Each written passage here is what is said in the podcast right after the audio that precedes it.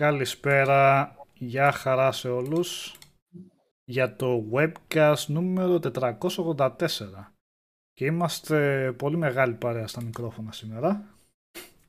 Αριστερά μου ο Νίκος Πλουμαρυτέλης και τίποτα άλλο και, τί... και τίποτα άλλο και εδώ Νικόλας Μαρκόβλου. Ε, αργότερα θα μπουν και άλλοι, υποθέτω. Ο Γιώργος Καλύφος θα μπει σίγουρα σε μία ώρα περίπου, όταν τελειώσουμε τις σχολικές του υποχρεώσεις, όπως ε, έχει πει και άλλες φορές. Ε, θα μπει κατά τις δέκα και μισή εκεί περίπου. Ε, και να πούμε και μία καλησπέρα κιόλας εδώ που σας βλέπουμε στο chat, στον Godfather οκτώ τζι αρ, πι ες εξ Lover, Shoku τέσσερα, Ευθύμης στη Λιγάδας, Δαίμονας, Γεράσιμος, Τζορτζ Βαϊλάκης, δια, διαμυστικός, ανεπρόσκοπος, οκ, okay. Ψαγμός, Τζέστερ, Σανιόλ, Βαγγέλης Μπι, Μαρία, Τζι, Ντελαμίσιο, Μέσμι, Κύπρα Κατάμπρα, Μπαϊβετζέτα και λοιποί και λοιποί που έχετε πει, έχετε πει πολύ. Εσένα κάτι σου έκανε εκείνο το όνομα. Καχάστε να το διαβάσω σωστά, είναι διαμάστ. Δηλαδή, είναι και μάστιν και λογοπαίγνιο. Ή το μυστικό είναι με U αντί με Y. Το ανεπρόσκοπο το καταλαβαίνω. Το λογοπαίγνιο κάτι θα έκανα κι εγώ. Δηλαδή. Κάτι θα έκανα. Σωστά. Άμα επειδή έχω κάνει το πρόσκοπο, είναι αυτός που θα πήγαινες μαζί του, ξέρω εγώ, την Κυριακή που μαζευόμασταν και όλοι θα κάναμε κάτι καλό. Αλλά αυτό θα ήταν και θα άξινε τα τέτοια του, επειδή μου συνήθως δεν, δεν θα καθάριζε τίποτα και θα έλεγα πάρτε έναν ανεπρόσκοπο. Δηλαδή, υπήρχαν οι ανεπρόσκοποι.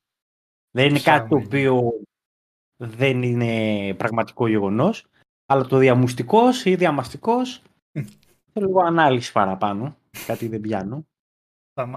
Διαμυστικός, Δια... όριστε το λέει. Διαμυστικός, ωραία. Και τι σημαίνει το διαμυστικός? Ε, αντί για διαστημικός, έχει κάνει διπλ, διπλή, διπλό αναγραμματισμό και στα δύο. Είδες, ψαγμένο, όριστε. Είτε πάρμακα. Απτάλιδες, οκ. Ε. Okay. Ναι, απτάλιδες και λέγονται και, και, και αλλιώς μπορείς να τους πεις. Ε, αχμάκιδες, εμείς λέγαμε αχμάκιδες. Αχμάκιδες. αχμάκιδες. Και ο Zero Cool μιλάει με γρίφους και λέει Θέλπ. Δεν ξέρω, τι είναι αυτό. ε, αχμάκιδες. Έχουμε ημερομηνία για Elden Ring. Ε... Για Elden Ring είναι αυτό μία από τις σημερινές ειδήσεις. Ε, πήρε δυστυχώς αναβολή το Elden Ring και μας πήγε, για να δω πότε ακριβώς πήγε, είκοσι πέντε Φεβρουαρίου. Εντάξει, ένα μήνα μετά. Έπρεπε να πει τριάντα Φεβρουαρίου, να στρολάρει όλους. Κανονικά. Και στο μεταξύ, η πρώτη φορά αυτό το κάνουμε παιχνίδι τους η From Software έχει βγάλει φόρμα, για να, φόρμα ενδιαφέροντος για, να, για, τη, για, μια, για κάτι σαν beta βασικά για το παιχνίδι. Μπορείτε να πείτε εδώ στο άρθρο του Game Over να δείτε ε, links και τέτοια πληροφορίες. Ε, και είναι πρώτη φορά το κάνει αυτό, δήλωσα συμμετοχή, δεν ξέρεις ποτέ, φαντάζομαι περιορισμένες... Ε, Περιορισμένα κλειδιά θα δώσουν για ό,τι είναι αυτό και περιορισμένα χρονικά περιθώρια έχουν για αυτό, το, για αυτό τα τεστ. Σι βι έστειλες μαζί, έστειλες μαζί το πόσα. Κοιτάξτε εδώ ρε, ρε άτιμοι, πόσα stream έχω κάνει, που έχεις γράψει εδώ πέρα ώρες, να πούμε γαλόνια σε streaming. Όδειξες. Αλλά θα το στείλεις με τη φάτσα μου. Με τη φάτσα. Γιατί γράφει καλά η φάτσα. Όχι, έπρεπε να πω μια μαλακία γι' αυτό. Έπρεπε. Τον Ιανουάριο τι θα παίξουμε, λέει ο Γιάννης. Τον Ιανουάριο θα παίξουμε Dying Light δύο. Μια χαρά έρθε, ορίστε. Τέλη Ιανουάριου βγαίνει χαρά. Αυτό. Νομίζω. Ε, τέλη Ιανουάριου. Ιανουάριο βγαίνει σίγουρα, κάτσε να δούμε. Αυτό με έχει ψήσει πολύ το παιχνίδι. Έχει πάρει ήδη αναβολή. Ε, επομένως αρχικά ήταν να βγει Δεκέμβριο και τώρα θα βγει Ιανουάριο. Επομένως. Α, τέσσερα Φεβρουαρίου. Οκ, okay, λίγη υπομονή. Ιανουάριο θα χάνουμε τα κιλά μας από τα Χριστούγεννα, ξέρω εγώ. Θα κάνουμε. Ε, δεν ε, ένας που λες ρωτάς σε επίσημα sites σαν το Game Over δεν στέλνουν, ε, μπορεί να στείλουν, δεν ξέρω, αλλά yeah. ο, ο Καλύφας θα κάνει κουμάντο γι' αυτό, ίσως, ίσως yeah. έχει, έχει λάβει email, ίσως θα λάβει αργότερα, το ξέρω, απλά καλού κακού ε, στείλαμε κι εμείς έτσι. Ε, Ο Δεκέμβριος σωστά λέει ο Γιάννης, έχει και το χέλο. Αν βγει καλό, μπορεί να μας πάρει στον Ιανουάριο, ποιος ξέρει. Να περάσει πρώτα, παιδιά, ο Οκτώβρης, να περάσει ο Νοέμβρης, να παίξουμε τα Age of Empire μας, τα... από εδώ τα Forza μας, τα τέτοια. Έχει, έχει πράγμα. Ναι, ναι. Εντάξει, μην... Αυτό πάντα το είχα ένα ερώτημα που μας πιάνει όλους πανικός, τι θα παίξω. Ξέρω, ναι, παίξεις τα, τα δέκα παιχνίδια που δεν έπαιξες πέρυσι. Εγώ το βλέπω, προσπαθώ να το βλέπω θετικά και με αυτό τις αναβολές. Λες, οκ. Okay. Και βγαίνει τελικά Ιανουάριο και το παίζεις. Και περνάει Ιανουάριος, περνάει Φεβράριος, το έχεις τερματίσει, μετά τι. Άρα... Αλλά θα περιμένεις, ενώ αν είχε αναβολή θα έλεγες στον Φεβρουάριο, ε ρε, αν δεν είχε βγει Ιανουάριο, τώρα θα το έπαιζα πρώτη φορά. Τώρα θα το έπαιζα, έτσι. Ε, Κώστας Ντάς λες Back φορ Blood γιατί έπαιξε το στο Σουκούε. Δεν έτυχε. Είμαστε και τετράδα, πρέπει λίγο να συντονιστούν ε, τα, το τα γράμματά μας. Το Σάββατο βρεθήκαμε, Σάββατο βρεθήκαμε, Σάββατο, Σάββατο παίξαμε τον Νικόλα, παίξαμε αργά. Και ε, επίσης αργά. γενικά αργά και επίσης παιδιά και streams γενικά δεν κάνω πολλά το τελευταίο καιρό γιατί είχα πει και άλλη φορά ο Σοκράτης γενικά είναι σε μια ανήσυχη φάση εδώ πέρα και προτιμώ, είναι, καταλαβαίνετε ότι πρέπει να έχω την προσοχή μου εκεί πέρα μέχρι να περάσει αυτή τη φάση και να είναι πιο. Περνάμε καλά με τον Back φορ Blood, είναι η αλήθεια. Τα είπαμε και στο stream. Είδατε, φάνηκε νομίζω. Είναι η Turtle Rock πέρα από τα άθλια easter eggs που βάζει, τα οποία, οκ, okay, δεν γελάμε. Δεν γελάω ούτε εγώ για να φανταστεί. Με τα easter eggs, με τις χελώνες που πετάει πέρα δόθε και πρέπει να γελάσουμε. Ούτε εγώ. Ναι. Ε, αυτό μπορεί να μην έχει τα δικαιώματα για το Left φορ Dead, αλλά αυτό που κάνει το κάνει καλύτερα από όλους. Mm-hmm. Δηλαδή ό,τι ζωμποπέχνητο survival έχουμε παίξει και έχουμε δοκιμάσει, γιατί ψάχνουμε παιχνίδια να παίξουμε μαζί με τον Νικόλα, έχουμε παίξει τουλάχιστον έξι εφτά, έτσι. Ε, αντίστοιχες, ναι, ναι. Είναι, άλλα είναι third person, άλλα είναι πιο λίγο διαφορετικά. Ε, δεν το κάνει κανείς όπως αυτούς τους άτιμους. Κάτι έχουν, ρε παιδί μου, έχουν στο ρυθμό, το έχουν καλά στο παιχνίδι μέσα, στο, στην, η αναλογία στην οποία σκοτώνονται τα ζόμπι εύκολα, το, δεν ξέρω, κάτι κάνουν πάρα πολύ καλά. Τα ζόμπι πέφτουν, ε, απολαμβάνεις να τα σκοτώνεις, ναι, συνέχεια.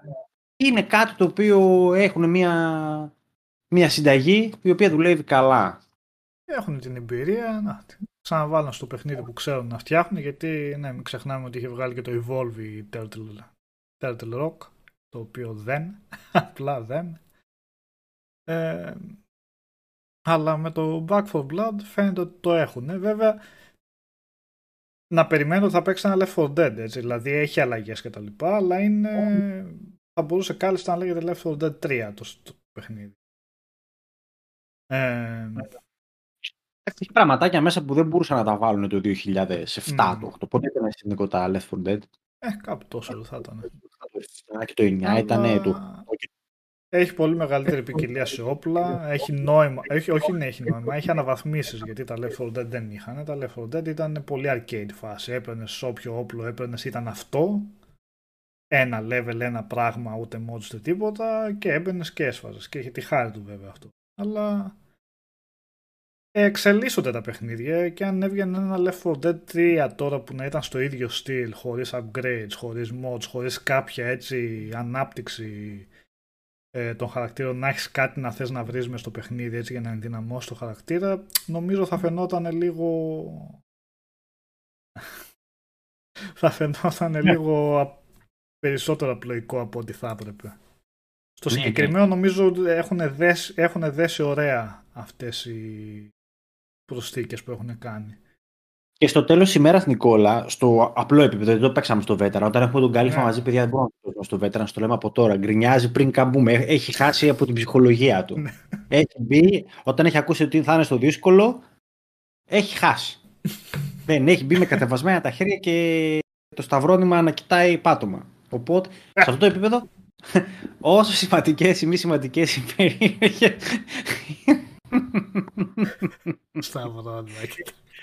Είναι οι αναβαθμίσεις. Αν παίξεις ok, το βγάζεις. Δηλαδή αν δεν είσαι, τι να σου πω, ο, ο, ο έι εφ κέι τύπος, ο παπάς που δεν χιλάρει στο boss, στο, στο wow, που παίζεις στο, στο alt-tab, βλέπεις YouPorn, ξέρω εγώ από πίσω. Αν δεν είσαι αυτό, το βγάζεις. Δεν έχει. Και λάθος όλα να τα κάνεις και να πάρεις τις κάρτες σου και το upgrade σου σύστημα να είναι γιόλο, θα βγει, ρε παιδί. Οκ. Okay. Αρκεί να, να, να πατάς το ρημάδι του κουμπάκι λίγο και να έχεις μια ελαφρά agency, ξέρω εγώ. Αυτά. Το οποίο σε διέκοψα, Νικόλα, συνήθως, γιατί μου αρέσει να διακόπτω τον κόσμο και έτσι, να πετάγω να λέω στα ζουμάρες μου. Να σου δώσω ξανά το λόγο για να συμπληρώσω κι εγώ μετά. Α, για να με κόψεις πάλι, γιατί θα έχεις στο μυαλό σου ότι θες να πεις κάτι στην πρώτη ευκαιρία. ε, απλά αυτό, οι προσθήκες, αυτό λειτουργούν καλά. Τα όπλα βασικά που έχει πολύ μεγαλύτερη ποικιλία και έχουν το καθένα, πλην το sniper που ποτέ σε τέτοια παιχνίδια κατάλαβα τι ρόλο βαρά, ειδικά όταν δεν γίνεται να έχεις ό,τι όπλα θέλεις στις δύο θύλες. Δηλαδή να έχεις σαν βασικό το sniper και στην άλλη θέση ένα πιστόλι, ένα μασέτι ή κάτι τέτοιο, είναι λίγο τι κάνω εγώ τώρα εδώ πέρα. Ε... Ναι, okay. Εκτός αν του βάλεις μπόλι και σφαίρες, οπότε μπορεί να δουλέψει. Εξής, ναι. Γιατί είσαι μπαπ μπριζόλα, μπαπ κοντοσούβλι, μπαπ μπορείς, ρε παιδί μου. Ναι. Άμα. Και πρόσεξε, πάλι θα σε διακόψω. Το sniper μπορεί σε ένα πιο δύσκολο επίπεδο που τα one hit kills να μετράνε, να μετράει πραγματικά. Γιατί τώρα τα ρίχνουμε, έτσι. Ναι, είτε ρίξει ναι, το γόνατο, είτε. Εκεί πέρα μπορεί να θέλει, ρε παιδί μου, το headshot να ε, είναι πιο. Πόσο damage να κάνει πια όμως το sniper. Εντάξει, okay. Ξέρω. Πολύ. Δεν είναι το damage, είναι η, η σταθερότητα που σου προσφέρει το όπλο. Δεν θα βαρύσεις μία, δεν θα κάνει το όπλο, δεν θα την αχτεί, ναι, όπως τα. Εγώ θα σας τα μαθαίνω. εκατό χρόνια παίζεται. Αλλά όπως και να έχει, είναι, είναι καλή αίσθηση όλα τα όπλα και είναι ωραίο και αυτό μου αρέσει βασικά πώς λειτουργεί με, τα, με τη σπανιότητα των mods που βρίσκεις για να κάνεις καλύτερο το όπλο. Έχει ένα νόημα παραπάνω, σου δείχνει να ψάχνεις τα επίπεδα έτσι και να, και να νιώσεις ότι γίνεται καλύτερος χαρακτήρας. Άλλα mm-hmm. σκόπευτρα, άλλη κάνει, άλλο γεμιστήρα. Ε, οπότε αυτό okay. λειτουργεί καλά στο παιχνίδι. Όπως και επίσης ε, και ε... με τις κάρτες. Δεν είμαι και πολύ φαν της τράπουλας γενικά στα παιχνίδια, αλλά εδώ α, είναι, λειτουργεί, λειτουργεί καλά. Θες να πεις ότι εδώ βγάλανε άσο από το μανίκι τους. Βγάλανε άσο από το μανίκι τους. Ε, για το φίλο που ρωτάει. Σήμερα ο Σάββας είναι μια χαρά, αναρώνει χτες από την ανατροπή του Βόλου μάλλον. Δεν νομίζω ότι θα είναι καλά μέσα στο επόμενο πενθήμερο. Και ο Λάμπρος καλά είναι. Μιλάνε στο group chat, οπότε δεν υπάρχει κάτι με τα παιδιά. Ναι, παιδιά, καλά είναι. Ε, ο Σάββας έπαιζε και, έπαιζε, έπαιζε και Back φορ Blood του Σαββατοκύριακο, κάπου τον ναι, πήρε ναι. το μάτι μου. Ε, σε αν... Πες. Ναι, αυτό που σου έλεγα και όταν παίζαμε μαζί είναι ότι υποτίθεται ότι προχωρώντας με τις κάρτες και φτιάχνοντας τον deck σου μπορείς και να φτιάξεις μία σχεδόν κλάση με το χαρακτήρα σου. Δηλαδή άμα κάνεις ένα ωραίο deck με έναν ο οποίος είναι γρήγορος στα, στις ημάμα, ρε παιδί μου, που κάνει εύκολα τα ρέες, μπορεί να χυλάρει κόσμο, όντως μπορείς να φτάσεις και σε πολύ καλή εξειδίκευση, έχει νόημα. Αλλά πάντα αυτά σε ένα πιο δύσκολο επίπεδο από αυτό που παίζουμε εμείς. Έτσι, τώρα δεν έχει νόημα να κάνεις μια κάποια εξειδίκευση. Φαντάζομαι ότι θα χρειαστεί να έχει ο καθένας το ρόλο του άμα θα πας στα υψηλότερα επίπεδα και να έχεις όντως ναι. ένα σωστό picking στις κάρτες. Οπότε ίσως όλα δέσουν. Δεν είμαστε ακόμα σε επίπεδο για να το πούμε σιγουριά αυτό, αλλά ίσως όλα δέσουν στο τέλος και να έχουμε ένα ακόμα πιο έτσι, ωραίο σύνολο. Πέρα από το βασικό, ρε παιδί μου, το core, το gunplay, τα ζόμπια και τα τρεξίματα, να έχουμε και αυτό το παραπάνω βάθος. Και... Και βλέπεις κιόλας ότι σταδιακά αγοράζεις κάρτες οι οποίες είναι αισθητά καλύτερες από, το, από τις αρχικές που έχεις, έτσι. Αισθητά πιο... Ναι, ε, ναι, πιο, ναι. Πιο, πιο, γι' αυτό που λες ακριβώς κιόλας και για να κάνεις δικές σου κλάσεις, που μπορείς να, το, να τις συνδυάσεις μεταξύ τους. Οπότε φαίνεται ότι το παιχνίδι σε πάει κιόλας στο να το ξαναπαίξεις, το replayability mm. και από τη φύση του παιχνιδιού, γιατί έχει πολύ... τυχαιότητα μέσα το παιχνίδι στην ίδια την πίστα, πώς θα σου βγουν τα ζόμπι, πού θα σου βγουν, τι συνθήκες, αν θα έχει ομίχλη, αν δεν θα έχει, αν θα έχει ειδικά ζόμπι κτλ. Οπότε υπάρχει λόγος να το ξαναπαίξεις και έχοντας και καλύτερες κάρτες ώστε να το βάλεις σε μεγαλύτερη δυσκολία για να ανεβάσει πρόκληση και, και τα γνωστά από εκεί πέρα. Δεν το είχα σκεφτεί, Νικόλα. Μπορεί όντως να είναι πραγματικά δύσκολο και να σου πηξείς τη βγάλω το πρώτα ρε κουμπάρες, το δοκιμάζεις σε καρτούλες. και μπες μετά με τον τέξο να κάνεις παιχνίδι. Microtransactions employees δεν ξέρω αν έχει. Αν έχει όμως έχουν πολύ διακριτικά, γιατί έτσι πήρε κάπου το μάτι και τριγερνούσε μες στα μενού. Και γενικά το πόσο supply σου δίνει όταν βγάζεις πίστες για να βάρεις, ε, για να ξεκλειδώσεις κάρτες, τις δίνει με σε αρκετά καλούς αριθμούς. Δεν νιώθεις δηλαδή ναι. ότι πρέπει να κάνεις κάνα τρελό grinding έτσι για να ξεκλειδώσεις κάρτες. Μεταξύ μας τώρα, Νικόλα, με εβδομήντα ευρώ αρχική τιμή, αν είχε και microtransactions θα ήταν ντροπή, έτσι, να έχει είκοσι ευρώ να βάλεις microtransactions. Βέβαια ο κόσμος του παίζει το Game Pass, αυτό δεν μας απασχολεί μας. Ναι, βασικά για full price ίσως είναι έτσι επιμένει. Δεν νομίζω, δεν νομίζω, δηλαδή, οκ. Okay. Είναι πολύ παρόμοιο παιχνίδι με τα παλιά, ας πούμε. Ξέρω.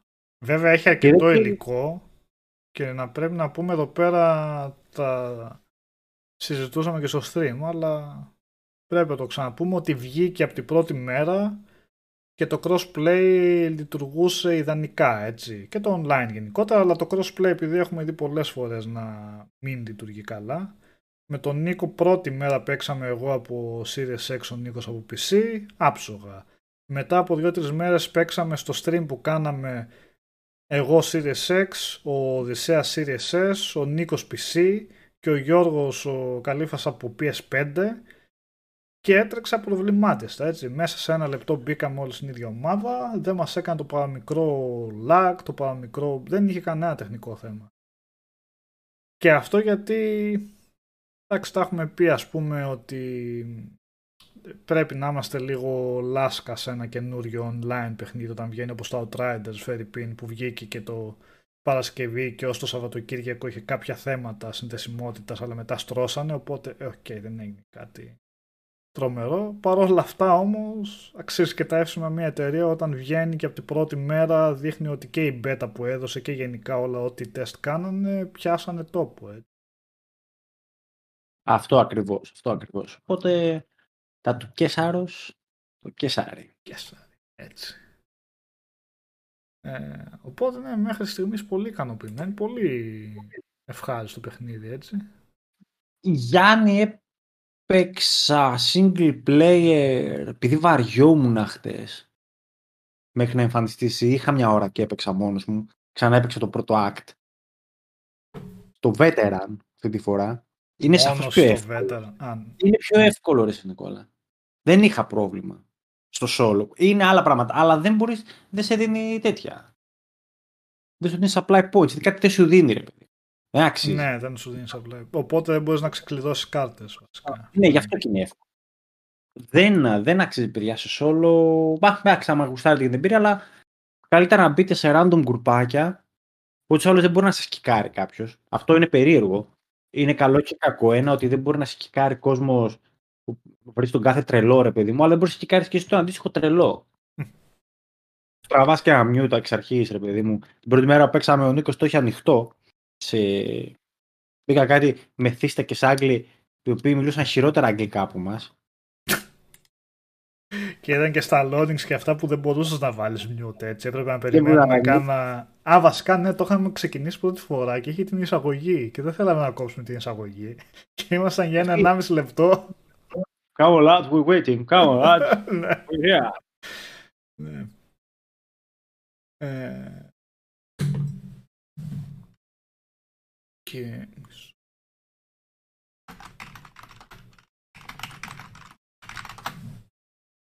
Ε... Αλλά γενικά... Ναι. Ωραίο παιχνίδι, ωραίο παιχνίδι. Ειδικά στο πα στο Game Pass, έτσι, μια χαρά κάθε εκεί πέρα. Τώρα για full price, okay. Ο καθένας ε, θα το κάνουμε, αλλά...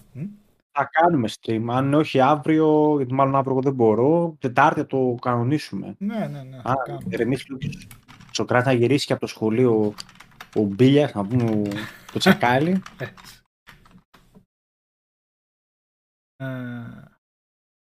Ναι, ρε Γιώργο. Αυτά θα μπορέσει να τα μεταφέρει και ο Νικόλας που ζει εκεί. Εσύ μαθαίνεις με σαν λόρδος τα, τα εγγλέζικα, να πούμε, yes, και τέτοια, ξέρω εγώ, και πας και σου έρχεται το άλλο από το Λίβερπουλ, εδώ κάτι τουρίστες, και μιλάει και λέει, τι λέει, σε ποια γλώσσα μιλάει, ρε παιδί μου. Άστο. Ε, έχει πιει, έχει κοπανίσει τις πίντες ο άλλος και νομίζω ότι γελάω με τα αστεία του. Γελάω γιατί δεν καταλαβαίνω τι λέει. Ψάνεις μία στις δέκα λέξεις και συνήθως την τελευταία μπορεί να την τραβήξει λίγο.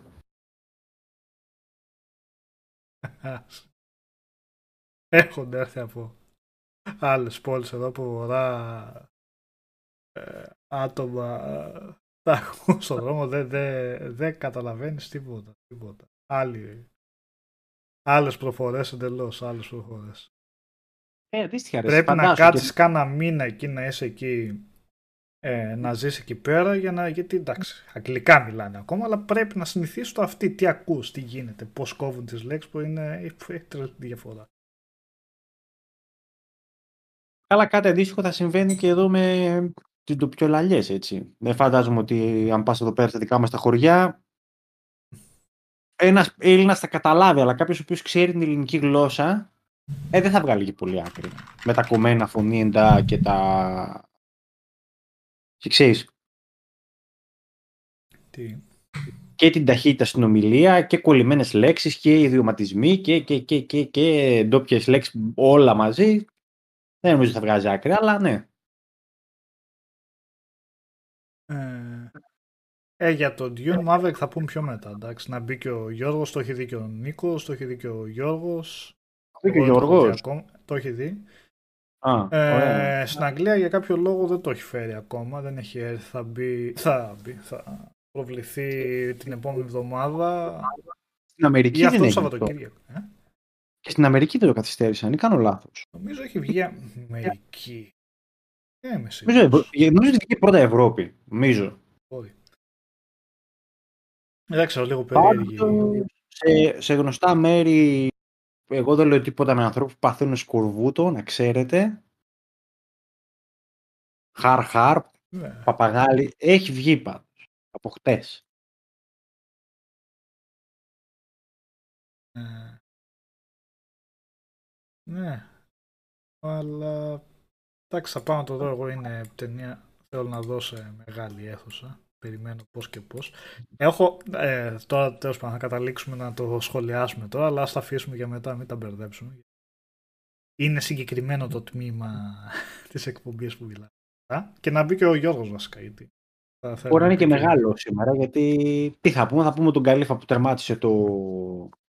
Πήρε ρε παιδί μου, έγινε η σύμβασή του από αορίστου πλέον, εντάξει, υπέγραψε με τη, με τη μεταφορική. Μεταφορική. Έτσι. Αυτό. Και... Sorry, ακούω κάτι θορύβους και θέλω να δω άμα... άμα κλαίει ο Σοκράτης ακούω, αλλά τελικά είναι σιρήνα ακούγεται. Παραπλήσιος ήχος έτσι.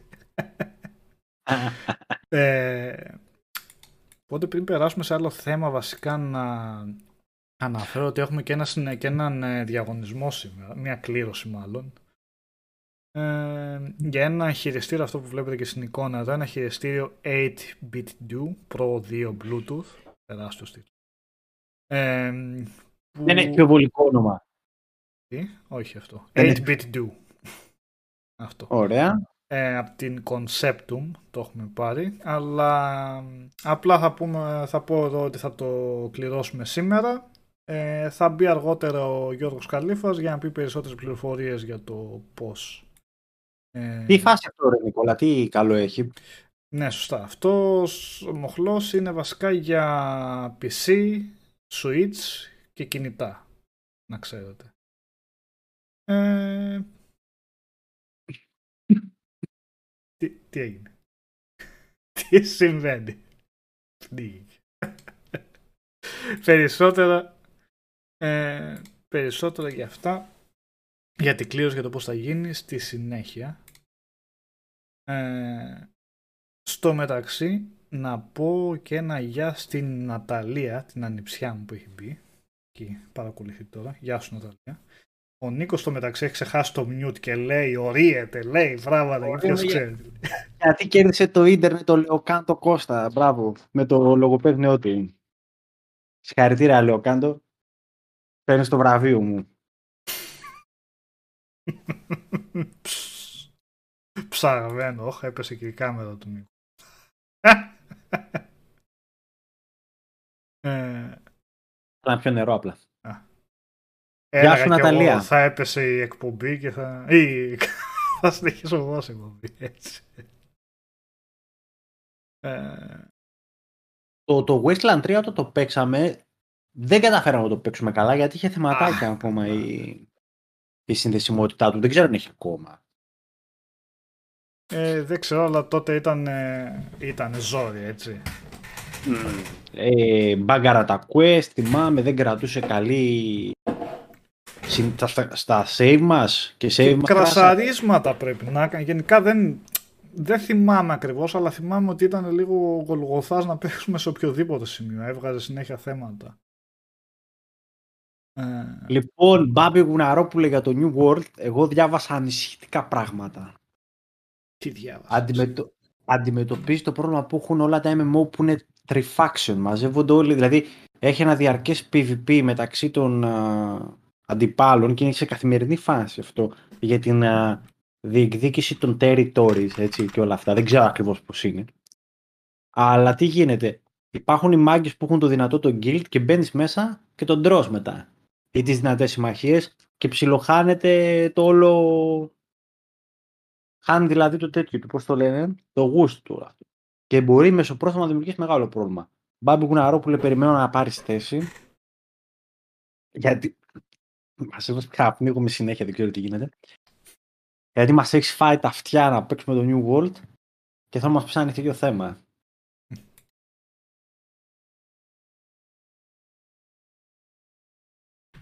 Θα μπουν αργότερα, θα μπει ο Καλύφας. Okay, ο Καλύφας, θα μπουν και άλλοι ίσως. Ε, για την ώρα είμαστε εμείς οι δύο. Φίτροι όλες. ε, το σηκώσω Verstappen. Το πάμε αλλού. Άρα λόγο. Ξέρω, θα δούμε. θα δούμε. Εγώ δεν θέλω να το πάρει πάλι ο Χάμιλτον γιατί έχω βαρεθεί να κερδίζει ο Χάμιλτον, αλλά πάντα όταν φτάνουμε σε αυτό το σημείο και τελευταία φορά που γίνει κόντρα μεταξύ Ferrari και και Mercedes πριν από τρία τέσσερα χρόνια, πάλι κάπου εκεί στο εβδομήντα τοις εκατό η Mercedes έκανε ένα βουπ πέρα από τις ανοησίες του Φέτελ και το κακό το δείγμα και ξέφυγε. Πολύ φαν θα γίνει πάλι κάτι τέτοιο. Ε, προς το τέλος της σεζόν θα έχει τελειοποιήσει τα upgrade της η, η Mercedes και θα φύγει πάλι μπροστά. Αλλά θα δούμε. Εγώ δεν ξέρω. Εγώ, Εγώ το έχω αφήσει το θέμα εποχή Χάκινον. Εντάξει. Έχεις μείνει είκοσι χρόνια πίσω. Έχω μείνει, ναι. Και ήμουνα φαν Χάκινεν τότε. Φουλ. Κάτσε, αύριο ξεκινάει. Δεν έχουμε δει ακόμα τις ομάδες. Πολύ νωρίς. Πολύ νωρίς. Ξέρω εγώ. Νέτς από Ανατολή.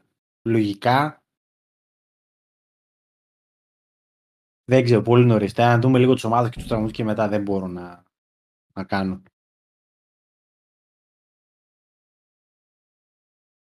Ξέρεις Νικόλα, οι προβλέψεις μου είναι πάντα, πέφτω πάντα έξω, έξω έτσι.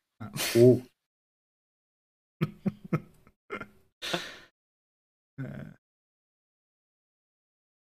Το Alien Isolation ξεκίνησες, μπράβο, χαρά στο τέτοιο, πώς τα έξι εφτά χρόνια μετά, ε. Το δεκατέσσερα δεν είναι το Isolation, εσύ Νικόλα, ή το δεκαπέντε. Ε, δέκα. Εκεί είχε βγει από τα πρώτα παιχνίδια της προηγούμενης γενιάς, δεκατέσσερα, πότε ήταν, ναι, δεκατέσσερα δεκαπέντε. Τα πάντα αυτή της προηγούμενης γενιάς, παγιά. Ναι. Είχε βγει και τριακόσια εξήντα πι ες τρία και One, τέτοιο, πι ες φορ. Mm. Alan Wake... Το είδες? Όχι, δεν το είδα ακόμα.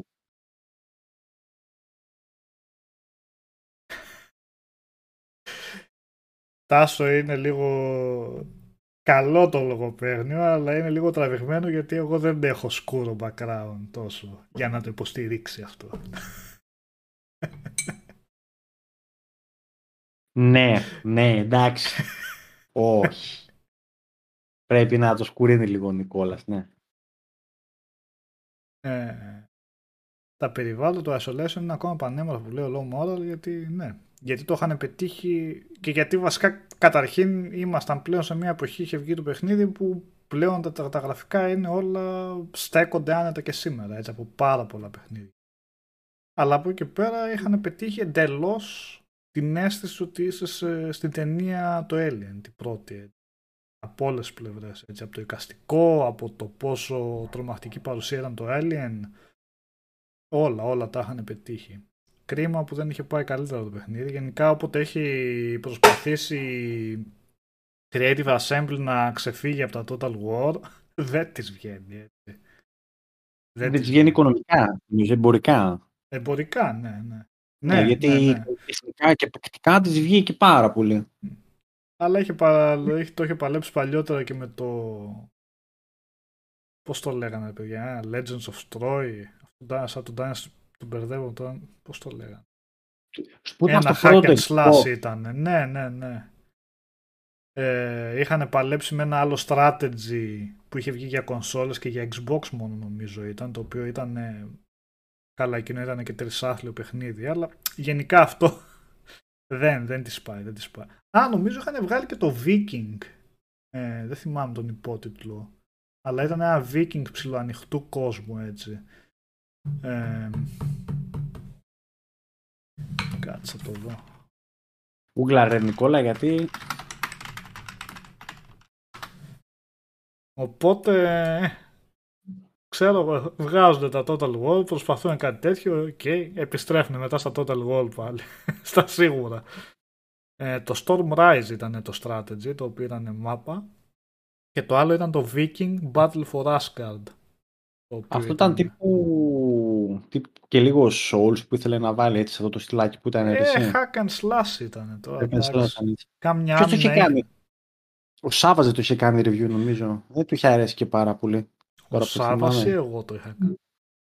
Oh, κάτσε το δύο χιλιάδες οκτώ. Το δύο χιλιάδες οκτώ είναι. Λάθος, λάθος game θυμάμαι. Όχι, πολύ λάθος θυμάμαι. Πολύ λάθος θυμάμαι. Ah. Τι Souls game, πριν βγουν τα Souls. Ah, τι no. Μαλακία. Ah. Ε, ναι. Άλλο, άλλο παιχνίδι θυμόμουν, συγγνώμη. Ε, και το άλλο ήταν το Spartan Total War που... Αλλά ναι, δεν τις βγήκανε. Ε, κάποια τις βγήκανε ποιοτικά, αλλά δεν τις βγήκανε... Οικονομικός. Το Viking αυτό συμπαθητικό ήταν, αλλά okay, δεν της πήγε. Ε, Fake Wolf για τον Dune θα πούμε πιο μετά. Όπως είπαμε, το έχει δει και ο Νίκος και το έχει δει και ο Γιώργος Καλύφας. Θα μπει πιο μετά, θα μιλήσουμε για αυτό προς το τέλος της εκπομπής. Αλλά θα σε έχουμε και εσένα να μας θυμίσεις λίγο το βιβλίο, γιατί εγώ το έχω ξεχασμένο πλήρως το βιβλίο. Τελικά. Διαβάζω αυτό το καιρό. Mm.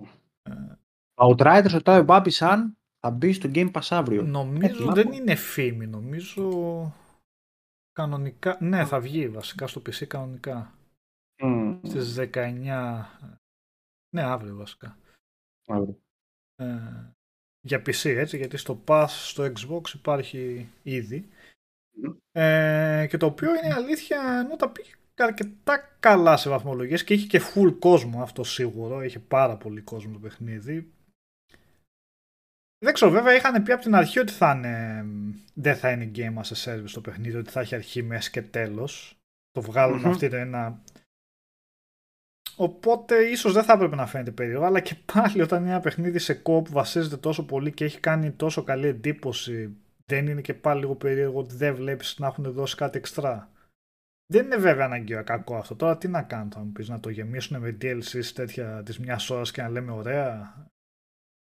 Όχι, Νικόλαο, καλά κάνε. Yeah. Εντάξει, θα παίξεις ρε φίλε τριάντα σαράντα ώρες, πενήντα, όσες γουστάρεις, οκ, okay, προχώρα παρακάτω, να προχωρήσουμε κι εμείς. Δεν χρειάζεται να, να αφήνουμε την ψυχούλα μας και τα, πώς τα λένε, τα... Ναι, πα... σωστό γι' αυτό. Δεν πειράζει, γιατί να θέλει παραπάνω. Sony και... Τον ακούς? Ποιον είναι?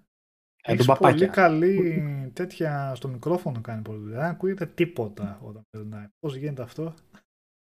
Πώς γίνεται αυτό, ναι. Κάτι έχει φτιάξει με το μικρόφωνο μου πάλι. Πιο πριν θυμάσαι είχα προβλήματα γενικά. Ναι. Δεν ξέρω τι διάολο. Κούτσαν και τρίζαν τα, τα πάντα. Ναι. Δεν, δεν έχω πειράξει κάτι. Ο Σιλβάνας δηλαδή, λέει... Α, α, εσύ άλλαξε μικρόφωνο τώρα τώρα. Ναι, έχει καιρό ρε. Δεν ακούγεις. Έχω αλλάξει το άλλο, είχε διαλυθεί βασικά. Ε? Α, τα έβγαλε τα λεφτά του το άλλο. Ε, εντάξει, το είχα χρόνια, αλλά μ, κατασκευή ήταν λίγο... ευπαθείς, ειδικά όταν έχεις μικρό παιδί. εδώ πέρα. Okay, ε, okay. Ο Σιλβάνος λέει το μεταξύ λέει, λέγεται ότι η Blizzard ετοιμάζει WoW δύο. Ξέρω mm. εγώ, κάποια στιγμή δεν θα πρέπει να βγάλουν αυτοί ένα... Δηλαδή το παιχνίδι ακόμα τυπώνει λεφτά έτσι το WoW. Αλλά δεν θα πρέπει να έχουν ένα σχέδιο. Δηλαδή εσύ έχεις ασχοληθεί πολύ ρε Νίκο, δεν έχει κάποια ημερομηνία λήξης κάποια στιγμή αυτό το παιχνίδι? Ποτέ. Κάτι θα πρέπει να το... Ένα διάδοχο ρε παιδί, κάτι. Πόσα εξπάνσου να πάει. Αν δεν το παρατήσει ο κόσμος, που ναι μην νοιάζει να το παρατήσει, δεν το λέω με αυτή τη λογική, γιατί. Αλλά ναι ρε παιδί μου, ένα δεν μειώνονται οι συνδρομητές. Τέτοιά τους. Ε, πώς. Το, το, το, το balance, μα κάνουν διάφορες ενεσούλες, μικρές ή μεγάλες, είτε με τα remake των παλιών, είτε τα relaunch, συγγνώμη. Είτε με... Παίρνουν τον boost το απαραίτητο που χρειάζονται, τα νούμερά τους τους βγαίνουν καλά. Τώρα έχουν και λιγότερο προσωπικό, φαίνεται, γενικά, σαν Blizzard να πληρώσουν, οπότε... Ε, τι δεν έγινα, δεν πέσαν κεφάλια, δεν έγινε χαμούλης, δεν έγινε τίποτα. Ε, όχι μόνο. Ναι, κοιτά, ένα, ένα WoW δύο, για να δούμε κάποια άλλα πράγματα, να το δουν αλλιώς, ρε παιδί μου, το παιχνίδι. Δηλαδή, το στέκομαι και πατάω τα κουμπιά χωρίς να έχω μια... άμεση διάδραση με τη μάχη, ένα ρολ, κατάλαβες πώς το εννοώ. Ναι. Ε, timing, ρε παιδί μου, στο, στα blocks, τα οποία πλέον είναι, τα χρησιμοποιούν τα παιχνίδια όλα πάνω. Ότι θα παίξει action θα πρέπει να έχει κάτι τέτοιο. Ε, θα ήθελα να δω κάτι τέτοιο. Πώς θα γινόταν, θα μου, πώς θα γίνει. Okay. Και να βάλουν εμπειρία τους που έχουν πάρει σε κάτι νέο. Δηλαδή έχει, έχει μια τεχνική βάση στο WoW, φαντάζομαι, η οποία... Ως ένα σημείο μπορεί να αλλάχτεί, δηλαδή τι προσθήκες και τι βελτιώσεις πλέον να κάνουν σε αυτό ναι, που είναι, ναι. τι, τι ριζικές αλλαγές ίσως για να το ανανεώσουν να μπορούν να κάνουν. Αυτό πρέπει να γίνει καθαρά και μόνο σε ένα sequel. Και για τον οπτικό τομέα, αλλά και για το gameplay. Αλλά... Ναι, και εγώ δεν, δεν ξέρω, δεν το δεν... Wow, δύο, τι να σου πω ρε παιδιά. Παλιότερα νομίζω είχαν ξεκινήσει, πώς το λέγανε, με ένα κωδικό όνομα. Είχαν κάνει ένα εμ εμ ο έτσι. Είχαν ξεκινήσει το οποίο ακυρώθηκε. Μπορώ να θυμηθώ τώρα πώς το λέγανε κάπου το chat, αν μπορεί να θυμηθεί κάποιο παιδί. Ε...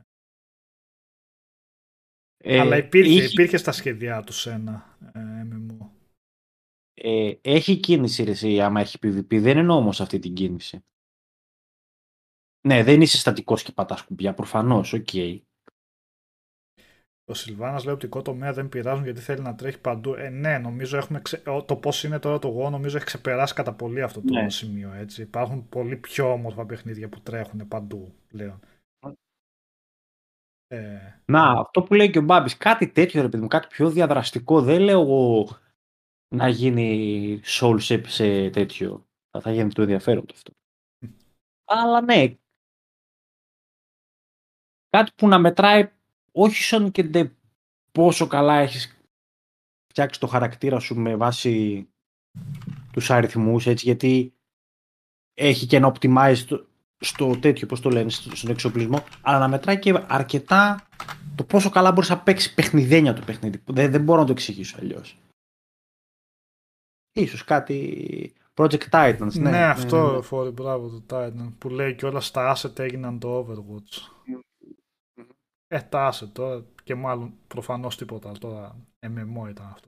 Για τι άλλες ιδέες μπορεί να περάσουν σε ένα παιχνίδι χειροσούτερο όπως το Overwatch.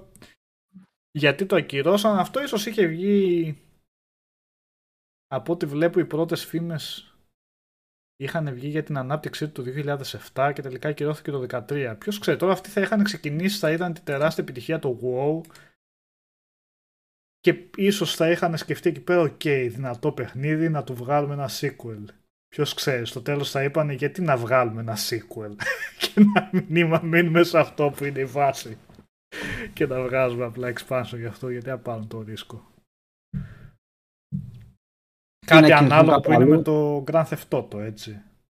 Το Grand Theft Auto το πέντε έχει βγει στο τριακόσια εξήντα πι ες τρία και τώρα θα βγάλουν ξανά, έτσι, remaster σε αυτή η γενιά.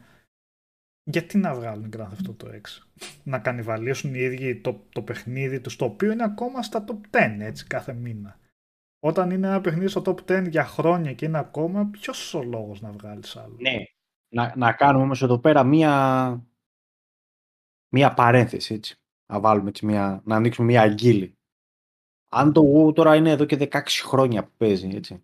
Τα δεκαέξι χρόνια έχουν βγει το τέσσερα, το πέντε, έτσι. Και τα δύο τα Red Dead. Οκ, okay, είναι τέσσερα παιχνίδια. Δεν είναι. Ναι. Θέλω να σου πω ότι δεν είναι ένα παιχνίδι το οποίο προσθέτει υλικό. Δεν βγάλανε το τζι τι έι τέσσερα και προσθέσανε πράγματα και είπαν αυτόν το τζι τι έι πέντε. Είναι ένα καινούριο πράγμα το οποίο είναι τεράστιο και έχει και πάρα πολύ όγκο. Έτσι. Ένα αδιανόητα έργα είναι αυτά που βγάζουν από, από σκοπιά, ρε παιδί μου, production. Από production σκοπιά. Οι διάλογοι, τα τέτοια, δεν είναι, όταν βγάζουν κάτι είναι κάτι εντελώς καινούριο, δεν είναι κάτι εντελώς διαφορετικό, αλλά είναι κάτι καινούριο. Δεν μπορώ να τους βάλω στην ίδια μοίρα, καταλαβαίνω αυτό που λες, δίκιο έχεις, ναι, αφού βγάζουν λεφτά γιατί να μην συνεχίσουν να τροφοδοτούν το online τους και τα λοιπά, ναι, και τα remaster, τι σου νοιάζει, ναι. Καλά, ναι, άλλες περιπτώσεις είναι σίγουρα και άλλα είδη τώρα, τι συγκρίνει, απλά... Όταν ένα παιχνίδι τυπώνει λεφτά, συνεχίζει τυπώνει, ξέρω εγώ γιατί να βγάλεις. Γιατί για να βγει WoW δύο θα βγει για να αναιρέσει το πρώτο WoW. Υποτίθεται, αυτός θα είναι ο σκοπός του. Όπως το να βγει Grand Theft Auto έξι θα είναι για να τραβήξει τον κόσμο από το πέντε και να πάει στο έξι. Ε, ναι, φαντάζομαι. Αλλά για ποιο φαντάζομαι. Λόγο να το κάνεις αυτό όταν ακόμα. Και, είναι και δεν είναι ότι έχει πέσει και τιμή. Είναι ψηλά η τιμή. Και δεν είναι ότι παίρνεις το παιχνίδι και τελείωσε. Και τα microtransactions είναι τρελά. Επομένως. Απλά έχουν και μία. Έχουν και ένα χρονικό ορίζοντα παραγωγής στα παιχνίδια τους. Οκ, okay, βγάλανε το Red Dead δύο. Ήταν αυτό που τους έπαιρνε πόρους, έτσι. Ε, φαντάζομαι δεν φτιάχνουν και καινούργια πράγματα τώρα. Δεν φτιάχνουν. Εγώ θέλω ένα τζι τι έι Vice City, να σου πω την αλήθεια. Θέλω. Καλά θα ήταν αυτό. Θέλω αιτήλα. Θέλω αποστολές με τύπους οι οποίοι σηκώνονται και έχουν εδώ γραμμές κοκαίνης και φοράνε χαβανέζικα πουκάμισα και σου λένε ανοησίες. Και ποζεριές, ναι. Φοίνικες στον δρόμο, στο κεντρικό ναι. δρόμο. Στην θέλω... Αυτό.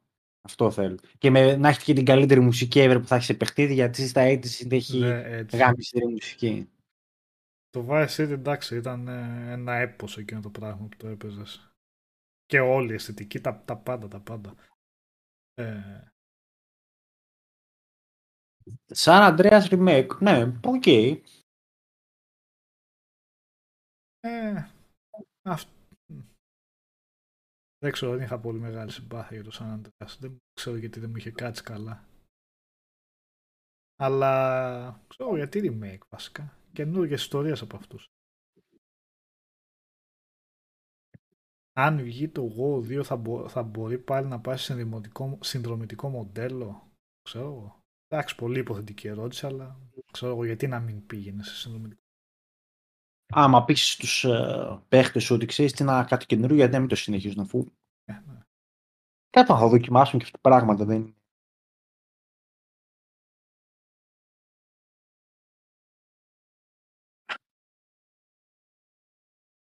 Ο Άξελ Ρόδος στο ραδιοφωνικό παραγωγό Σαν Ανδρέας ήταν στο Vice City. Yeah, δεν θυμάμαι. Καθόλου, καθόλου. Αλλά ναι, κάνε μας ένα βάι, θα, θα στείλουμε απαιτήσιο. Αλλά όχι το Vice City, καινούργιες τέτοιες. Ε, ναι. ε, ό,τι αξία έχουν οι φήμες, εν πάση περιπτώσει, λένε ότι θα πάει στα ογδόντα, αλλά... Okay. Ναι, γι' αυτό το φήμες, κάτι, εντάξει, ναι, ναι, ναι. Και εγώ τι έχω διαβάσει. Αλλά ναι, ρε παιδί μου. Καταρχάς είναι τα πιο cool αμάξια όλων των εποχών στα ογδόντα, τα οποία, οκ. Okay. Τα κουτιά. Όχι αυτά, ρε. Για Lamborghini Countach, ε, Countach που λένε οι μορφωμένοι, της Ferrari της εποχής. Δεν έχουν, πώς το λένε, αυτά τα αμάξια έχουν, ήταν και δύσκολο δίκτα, δεν είναι και τόσο. Φημίες λένε ότι δεν είναι και τόσο. Ναι, μεν είναι γρήγορα, και, αλλά από άποψη οδηγικής, ε, πώς το λένε, experience δεν φημίζονται. Ειδικά λέει για την παρκάρη στη Lamborghini έπρεπε να βγεις ολόκληρος έξω για να βλέπεις πίσω. Αλλά είχαν μια. Είχανε μια χάρη, ρε παιδί μου. Η εφ πενήντα που λέει ο Λεοκάντο εδώ πέρα, oh. Είχα δει ένα βίντεο με έναν τυπά. Καλός ήταν αυτός. Δεμούρο, πώς τον λέγανε. Κάπως. που ε, έβλεπε και περίεργα αυτοκίνητα και τα, έκανε, τα παρουσίαζε. Η εφ πενήντα, ρε παιδιά, ήταν... Ε, το έβλεπες αυτό και έλεγες εφ σαράντα ή εφ πενήντα, τον μπερδεύω. Mm-hmm. Α, εφ σαράντα, εφ σαράντα, λέει ο Μάρκος. εφ σαράντα. Okay. ε, το έβλεπες και έλεγες λίγο για ποιο λόγο βγήκε αυτό το αμάξι. Δηλαδή, έλεγε στην πόρτα για να ανοίξει, δεν είχε το, το λευγέ, πώς το λένε, είχε σκηνή δήθεν, ρε παιδί μου, για να είναι πιο ελαφρύ, όσο μπορούν να το κάνουν πιο ελαφρύ το αμάξι. Το πόρπα γκάζ, το, εκεί που ήταν η μηχανή, δηλαδή για να ανοίξει, δεν ξέρω, όταν είναι πίσω μηχανή πάλι καπό το λέμε. Πώς το λέμε, πώς πάει αυτό. Ναι, για θέμα αυτό. Έλαντε. Τέλος πάντων, αυτό για να ανοίξει πίσω έπρεπε να είναι δύο άτομα και έπρεπε να προσέχεις πάρα πολύ πώς θα κλείσεις για να πάνε ακριβώς σε γκουπές και να μην γδάρεις τίποτα. Το κάθισμα άβολο. Mm. Είχε δηλαδή, ήταν και τρελές επιταχύσεις και αυτά, τελικές και αυτά, αλλά ειδικά και στην Αμερική να το οδηγήσεις πού αυτό. Επομένως ήταν σε φάση θα δώσει ένα σκασμό λεφτά για να το οδηγήσεις πού, για να το χαρίσεις πού, ας πούμε, αυτό το αυτοκίνητο. Στην Αμερικάνικα του βάζανε και πράγματα για να είναι και street legal, έτσι δεν βγαίνουν τα ίδια στην Ευρώπη και στην Αμερική. Βάζουν bumpers, βάζουν διάφορα. Ναι, ναι. Αλλά ήσουν ο man, φίλε. Εμπανά. Έβγαινες με, με το supercar στα ογδόντα και ήσουν ο man. The man. Ακόμα και με τον DeLorean, το οποίο και αυτό είναι στα όρια του supercar, να ξέρεις. Ναι. Ήταν ακριβό sports car. Αυτό, αυτό εσύ είχα διαβάσει ότι ήταν full ψαρωτικό σε design, αλλά δεν τραβούσε. Όχι, είχε. Όχι. Γρήγορα, μα να το ρωτάς. Ήταν. Ναι, αυτό. Ήταν, ναι. Ναι, όχι, όχι, όχι. Αυτή την εντύπωση έχω. Τα όρια του supercar ήταν. Δεν νομίζω ότι ήταν. Δεν ήταν στην κατηγορία, ας πούμε, Λάμπο και. Και ξέρω και φράλα, αλλά ήταν αρκετά. Και αρκετά ακριβό ήταν κιόλας. Παρότι δεν φαίνεται, ρε παιδί μου, στον Back to the Future ότι ένα τέτοιο αμάξι μπορεί να πιάνει διακόσια πενήντα με διακόσια εξήντα τελική. Δεν θυμάμαι τώρα. Πρέπει να το, να το ψάξω αυτό. Χρειάστηκε να κλείσει και την κάμερα για να το ψάξεις. Ναι, δεν θέλω να ακούγομαι. Αυτή η κάμερα θα με τρελάνεις. Έκλειστη. Ε... Ψόφιο σε μοτέρ τον DeLorean, λέει ο Δέμα. Κάτι αυτό, ρε παιδιά, είχα. Δεν, δεν είχε δηλαδή... Και ο Μάρκος λέει τον DeLorean ήταν αποτυχία μηχανικά. Α, μηχανικά ήταν αποτυχία, έτσι, οκ. Okay. Γεια σου, ρε Μιχάλη, καλώς τον. Γεια σου, παιδιά. Εδώ. Μας έπιασε τώρα για αυτοκίνητα. Τι λέτε, Μιχάλη, πώς πάει. Καλά, μωρέ, καλά. Εδώ καλά. Ψάχνουμε αν το DeLorean ήταν ε, oh. θηρίο ή ήταν μάπα στην οδήγηση, στην, στις επιδόσεις. Ε, εγώ αυτό που ξέρω είναι ότι μετά την ταινία έκανε πολύ μεγάλη boost στις πωλήσεις στην Αμερική. Δηλαδή... Η εταιρεία, ρε παιδί μου, DeLorean, τι λένε την εταιρεία, πώς τη λένε, ναι.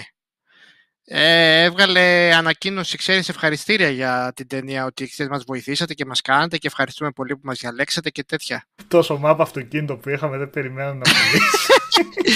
Εντάξει, είναι, εγώ δεν, δεν το ξέρουμε εδώ Ελλάδα, έτσι, καθόλου. Ε, αλλά από την ταινία που το βλέπω, εγώ το γουστάρω σαν όψη. Να και ο Γιώργος. Oh, γεια σου, Γιώργο. Μαζί. Πήγε στον Πύρος με το μηχανάκι, Μιχάλη. Μαζί μπήκαν, Γιώργο. Δικάβαλο, δικάβαλο το είχαμε, ναι. Τι κάνετε, ρε παιδιά. Καλά, καλά. Καλησπέρα σας. Καλά, να δούμε τι τελική είχε το DeLorean. ογδόντα μίλια. ογδόντα οκτώ μίλια. Αυτά δεν πήγαινε άλλο. Όχι, εκατόν τριάντα μίλια έχει τελική. Klein και μηδέν κόμμα εξήντα σε οκτώ κόμμα πέντε δευτερόλεπτα. Οκ, τίποτα. Βούρδες, δεν θυμόμουν να κάνω. Και έχω δει και το ντοκιμαντέρ εντάξει για τον DeLorean. Ξέρω στο Netflix που είχε. Τέτοιο πώς το λένε. Αυτό ήταν. Ίδιο το όνομα του κατασκευαστή τον DeLorean. Ναι. Αυτός κάτι ήταν σι ι ο σε μεγάλη. Σε μεγάλη εταιρεία από General Motors που ήταν από εκεί έφυγε. Και μου φαίνεται έχει συλληφθεί και από το εφ μπι άι για ναρκωτικά. Όταν ξέρεις δεν του βγαίναν τα, τα χρήματα. Ο Τζον Τζέι Πι λέει με τα πόδια πας τόσο όσο γελό. Ρωμαίας ο Τζον.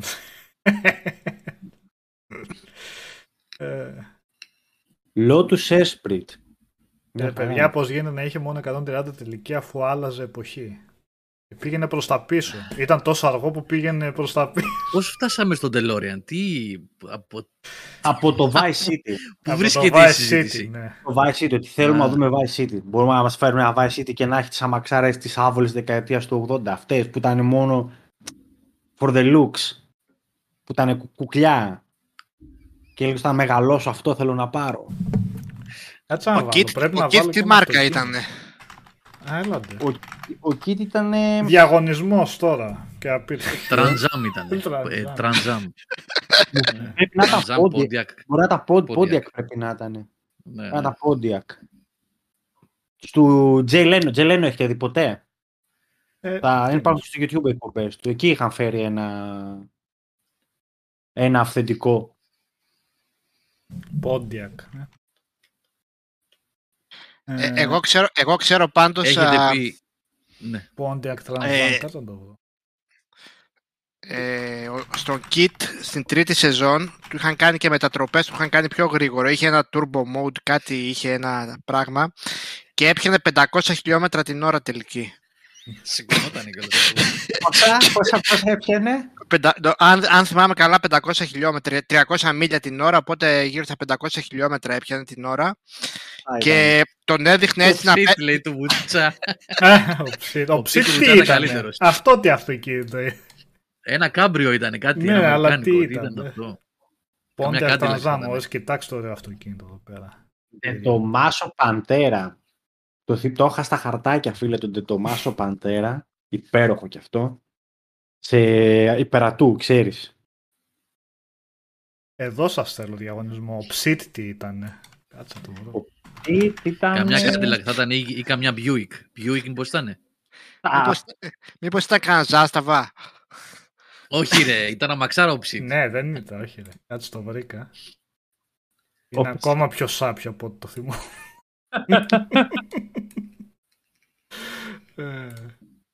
Ο Ψίτ που άφηνε και η πόνοια στο τέλος ότι θα βγει sequel, δεν βγήκε ποτέ δυστυχώς.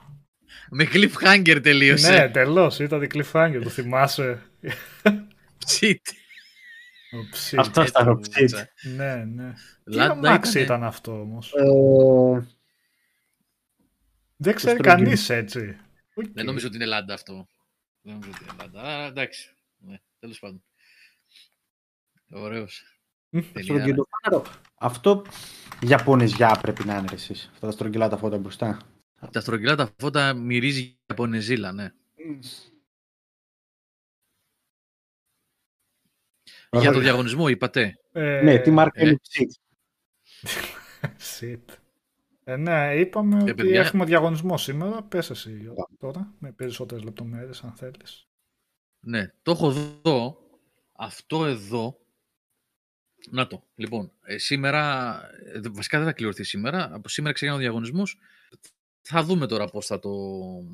Γιατί έχουμε πει, όταν έχουμε ειδικά καλά δώρα, τέτοια, ε, αυτό εδώ είναι. Πάμε πρώτα από το δώρο. Ποιο είναι το δώρο, έτσι? Είναι αυτό το controller, το eight bit, eight, συγγνώμη, bit do. Ε, mm. το, Pro, ε, το μοντέλο είναι Pro two Bluetooth Gamepad, έτσι λέγεται. Εγώ έχω, όχι αυτό, ένα άλλο μοντέλο, είναι, σας είχα μιλήσει παλιότερα, πριν δύο τρεις εκπομπές, φοβερά controllers. Αυτό είναι Bluetooth controller που, ε, okay, για το Switch είναι ουσιαστικά ο πρώτος... Ε, Η, η πρώτη πλατφόρμα που, που πλασάρεται, αλλά είναι και για κινητά τηλέφωνα, tablets κτλ. Οτιδήποτε έχει Bluetooth και για πι σι βεβαίως, έτσι. Αυτό, η διαφορά από αυτό που έχω εγώ, εγώ έχω το S N thirty Pro Plus. Αυτό εδώ έχει και από κάτω σκανδάλες. Έχει έξτρα σκανδάλες στο, στα δάκτυλα, δηλαδή στις, στις λαβές. Ε, πλήρως προγραμματιζόμενο κλπ. Αυτό μας το έστειλαν από την εταιρεία Conceptum. Conceptum, ε, ο φίλος μας ο Παύλος που εργάζεται εκεί μας τιμά ε, ακούγοντας τις εκπομπές μας, είναι φίλος ακροατής χρόνια τώρα και είχαμε κάνει μια συζήτηση σε προηγούμενο webcast για το μοντέλο που έχω εγώ και επικοινώνησε μαζί μου και μου λέει, Γιώργο, για τα παιδιά, για τους ακροατές του webcast έχουμε ένα δώρο από την εταιρεία, αυτό εδώ. Λοιπόν, ε, σας λέω και πάλι, είναι φοβερό controller. Έτσι. Έχω το πιο φτηνό μοντέλο που είναι, έχω πάθει πλάκα εγώ, οπότε αυτό εδώ θα είναι εξαιρετικό για όποιον έχει Switch ή το θέλει για mobile gaming, για iOS, Android, tablets και πι σι. Ωραία στη βαρύ κατασκευή. Τώρα, ε, θα το δώσουμε με το κλασικό στυλ, με σχόλιο, στο άρθρο του webcast. Όχι στο YouTube, παιδιά, έτσι. Στο άρθρο του webcast, στο double-u double-u double-u τελεία game over τελεία gr. Το λέω κιόλας για όσους ακούνε κονσέρβα, γιατί έχουμε πει ότι σε αυτούς τους διαγωνισμούς θα δίνουν την ευκαιρία και στα παιδιά που δεν μπορούν να είναι live και μας ακούνε είτε στο ε, Spotify και στο iTunes και... ή στο YouTube κονσέρβα, ε, να συμμετέχουν όταν έχουμε τους καλούς διαγωνισμούς. Οπότε θα έχετε τη δυνατότητα να δηλώσετε συμμετοχή με ένα σχόλιο. Γι' αυτό το controller ε, θα έρθει στο σπίτι σας με courier, με χρέωση πάντα παραλήπτη, αυτό το ξέρετε. Ε, και τον νικητή να τον πούμε, Νικόλα, να τον πούμε στο bitcast της Παρασκευής, γιατί yeah, αυτή τη εβδομάδα yeah, νομίζω yeah. θα κάνουμε bitcast. Ωραία, οπότε έχετε ένα περιθώριο από τώρα που είμαστε live και όσοι μας ακούσουν βεβαίως κονσέρβα από το επόμενο πρωί, από το πρωί της Τρίτης, μέχρι το απογευματάκι, βραδάκι της Πέμπτης. Ε, η οποία θα είναι Πέμπτη ε, εικοστή πρώτη του μήνα, γιατί εμείς θα γυρίσουμε το vidcast εκεί γύρω στις δέκα έντεκα το βράδυ της Πέμπτης έντεκα, που σημαίνει ότι εκείνη την ώρα εγώ θα κάνω και μια κλήρωση για να βγει ένας νικητής, οπότε θα θεωρήσουμε σχόλιο, θα, θα το δεχτούμε ως συμμετοχή ό,τι έχει γίνει μέχρι τις έντεκα το βράδυ της Πέμπτης, και την επόμενη μέρα, την Παρασκευή εικοστή δεύτερη του μήνα, στο vidcast θα ανακοινώσουμε με το randomizer κανονικά, έτσι. ε, θα βγει ο νικητής. Και θα ευχαριστήσουμε μια, μια ακόμα φορά την Conceptum που έστειλε το χειριστήριο, τον Παύλο, το φίλο, και βέβαια την κοινότητα, γιατί η κοινότητα είναι που είναι τόσο ενεργή και ζωντανή και μεγάλη, που δημιουργεί τις προϋποθέσεις για να γίνονται αυτοί οι διαγωνισμοί. Αυτό είναι το πιο σημαντικό από όλα. Οπότε ένα σχόλιο, ε, έχεις ρίξει στο chat το link, Νικόλα, να, να ναι. το ρίξω εγώ. Το, Α, το, το έχεις ρίξει, okay, ναι. το έχεις ρίξει ήδη. Ωραία, ένα σχόλιο εκεί, παιδιά. Αυτή είναι η δήλωση συμμετοχής. Όσα σχόλια είναι, μόνο τα, τα πρωτότυπα σχόλια μετρώνται, κα, καταμετρώνται, προσμετρώνται, πιο σωστά, όχι απαντήσεις κλπ. Πόσα είναι, δέκα, είκοσι, τριάντα, πενήντα, όσα είναι σε, στο κινητό, με το randomizer θα βγει ένα νούμερο, θα το δείξουμε στην κάμερα. Θα επικοινωνήσει ο νικητής μαζί μας, θα σας πούμε στο vidcast. Έτσι, για να το πάρετε. Και μιας και αρχίζουμε και μπαίνουμε τώρα σε έναν κύκλο... Πώς θα τον πω τώρα, τέλος πάντων, όχι εορταστικό, είναι πάρα πολύ νωρίς, αλλά τέλος πάντων αρχίζει και κινείται η αγορά περισσότερο τώρα. Έτσι, έρχεται Halloween που θα έχει κινητικότητα η βιομηχανία, Black Friday και μετά βεβαίως τα Χριστούγεννα. Θα κυνηγήσω όσο, όσο μπορώ και όσο... Ε, μας στηρίξουν ε, οι εταιρείες, οι αντιπρόσωποι, να έχουμε διάφορα δωράκια και για τα webcast και για χριστουγεννιάτικο διαγωνισμό, να κάνουν κάτι μεγάλο κτλ. Αυτά θα τα δείτε στην πορεία. Πιστεύω ότι σιγά σιγά θα έχουμε όλο και πιο συχνά τώρα, πλησιάζοντας δηλαδή προς αυτή την περίοδο ε, διαγωνισμούς. Αυτά. Ένα σχόλιο, παιδιά. Ένα σχόλιο, δήλωση συμμετοχής. Την Παρασκευή στο vidcast θα ανακοινωθεί ο νικητής που θα πάρει το eight bit do Pro δύο Bluetooth Gamepad. Όπως είναι σφραγισμένο, έτσι, ούτε καν δεν έχει ανοιχτεί, εννοείται. Όπως μου ήρθε από την Conceptum, θα μπει σε μια σακούλα και θα πάει στον νικητή. Θέλουμε να πάρουμε δώρο στον εαυτό μας κονσόλα τα Χριστούγεννα. Τι θα γίνει, το μπορείς να μας πεις. Εντάξει, κάτι γίνεται τώρα. Υπάρχουν, έρχονται. Το τελευταίο διάστημα υπάρχει, Νίκο. Όχι, πιο τελευταίο. Μια... είχα τσεκάρει πριν από δέκα μέρες τελευταία φορά. Στα με Scrooge, έτσι, και στα μεγάλα καταστήματα το πήρα τα πόνομα, έτσι, το public ήταν ένα για τον καθένα και με, πώς το λένε, δεν είχε. Τι ψάχνεις βασικά? Μάλλον πι ες φάιβ θέλω να πάρω. Μάλλον. Ε, εντάξει, πι ες φάιβ ξέρω ότι υπάρχει μια σταθερή ροή, λίγα κομμάτια, αλλά έρχονται, εξαφανίζονται γρήγορα βεβαίως. Α, εντάξει. Θα βάλουμε τα μέσα να μάθουμε πότε θα έρθει η επόμενη παρτίδα, να σε ειδοποιήσω. Ναι. Α, στα πληρώνω. Είναι δύσκολο. Δεν είμαι, εντάξει. Δεν είμαι τέτοιος ούτε, ούτε πι ες φάιβ υπάρχει, Νίκο, ούτε Switch ο ελ ι ντι υπάρχει, τίποτα είναι. Τα πράγματα είναι πλαίσιο έτσι. Για θα τσεκάρω εσύ Δημήτρη. Γιώργο, ξέρεις το σημερινό επεισόδιο τι νέο θα μας πεις από το Death Stranding? Πάλι. Ε, πώς τη μέσα θα τα αφήσουμε αυτό το τερμάτσος τώρα. Γιατί δεν λέτε για κάτι άλλο φρέσκο, δηλαδή το Back φορ Blood που παίξαμε και ήταν και ωραίο και το ευχαριστηθήκαμε και δεν ξαναπαίξαμε. Τα είπαμε για αυτό.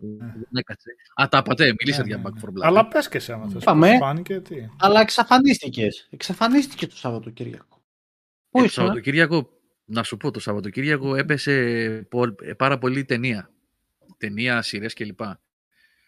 Δηλαδή, κάποια φάση μου είπε ο Νίκος, αλλά είχε πάει αργά. Του λέω μέσα είμαι, ο, ο Νικόλας μάλλον μου είπε, μέσα είμαι, είχε πάει η ώρα έντεκα, έντεκα δεν σας είχα δει και λέω δεν θα μπουν τα παιδιά. Μπήκατε μάλλον μετά, όταν είχα κλείσει. Ναι, αργά μπήκα.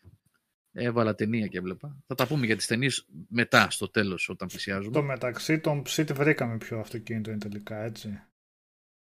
Chevrolet Impala το εξήντα επτά. Impala, μάλιστα. Ορίστε και ρασπάτω το μια φωτογραφία, αλλά ο Βουτσάς το είχε με κάμπριο τέτοια. Εγώ κάμπριο δεν μπορώ να το βρω κάπου. Είχαμε το μοναδικό κάμπριο που βγήκε. Είναι special edition το Impala. Special edition ταινία. Και σε άλλες ταινίες πώς το λένε κάμεο το αμάξι, έτσι. Σε όλες αυτές τις ρόκι, τις ψάπιες, τις δικές μας βιοτενίες. Α, τις δικές μας λες. Ναι. Ε... Ράκος νούμερο δεκατέσσερα. Ναι, ναι, αυτό ναι, ναι μπράβο, μπράβο, μπράβο, μπράβο. μπράβο. Ναι. Λοιπόν, να, για τον Back φορ Blood, αφού είπατε, εγώ δεν έχω να πω κάτι άλλο. Δεν, ε, δεν ξέρω αν με κατηγόρησαν Άρωτρολ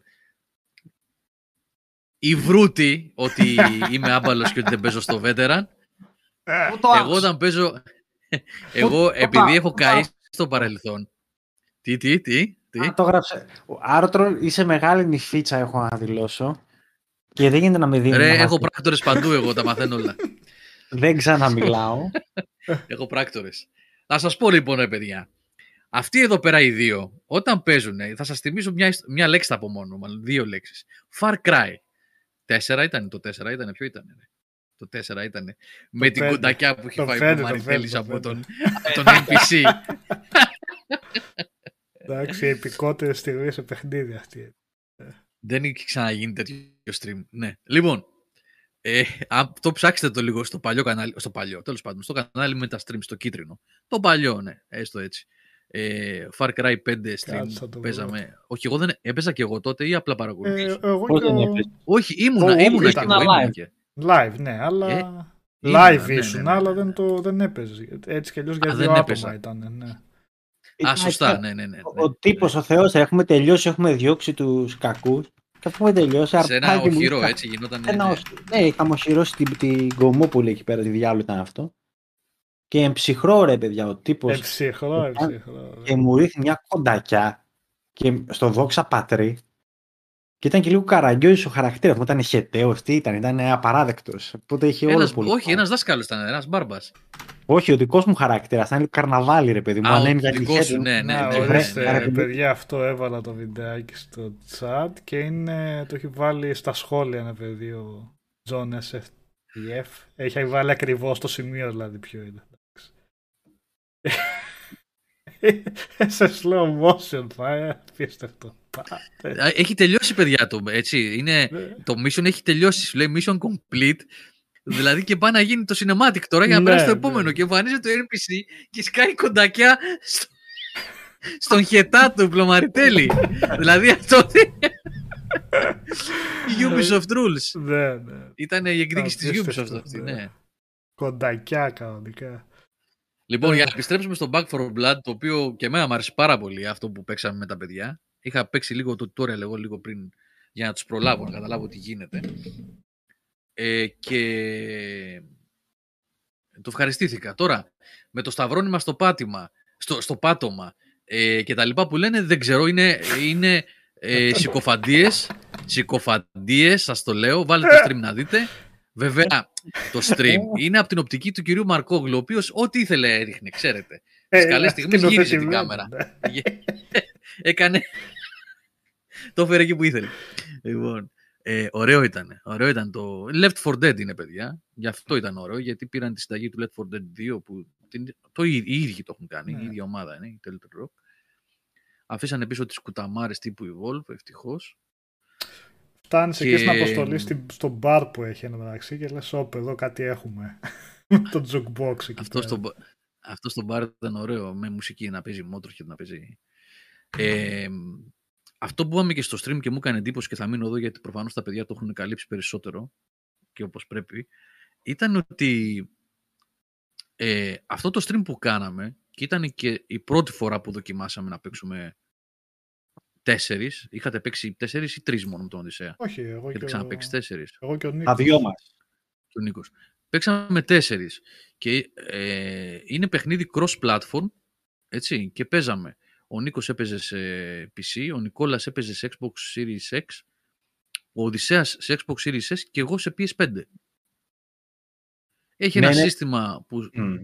ναι, έχει ένα σύστημα που βάζει hashtag στο username του ε, πι ες εν, στο account σου, ε, και αυτομάτως τι κάνει. Πάει και παίρνει, λέω στον Νικόλα, το hashtag μου, ξέρω εγώ, είναι το, το username μου είναι αυτό, που το ξέρει έτσι κι αλλιώς, αλλά μου έχει δώσει και ένα random hashtag, Ε, κολλητό. Οπότε ο Νικόλας πηγαίνει τώρα σε ένα ειδικό μενού που δεν έχει σχέση με πλατφόρμα Xbox Live ή οτιδήποτε. In-game προσθέτει αυτό το username με το hashtag και αυτομάτως σε παίρνει από εκεί που είσαι και σε ρίχνει μέσα στο session του Νικόλα. Παιδιά, δούλευε ρολόι. Ρολόι, εγώ δεν το ξαναδεί αυτό. Το κάναμε πρώτη φορά χωρίς δι... να ξέρουμε τη διαδικασία. Σε ένα λεπτό μπήκες, εσύ Γιώργο. Πώς ήμασταν, ναι, σε φάση, κάτσε εγώ τώρα πώς σε κάνω ad από πι ες φάιβ που είσαι εσύ.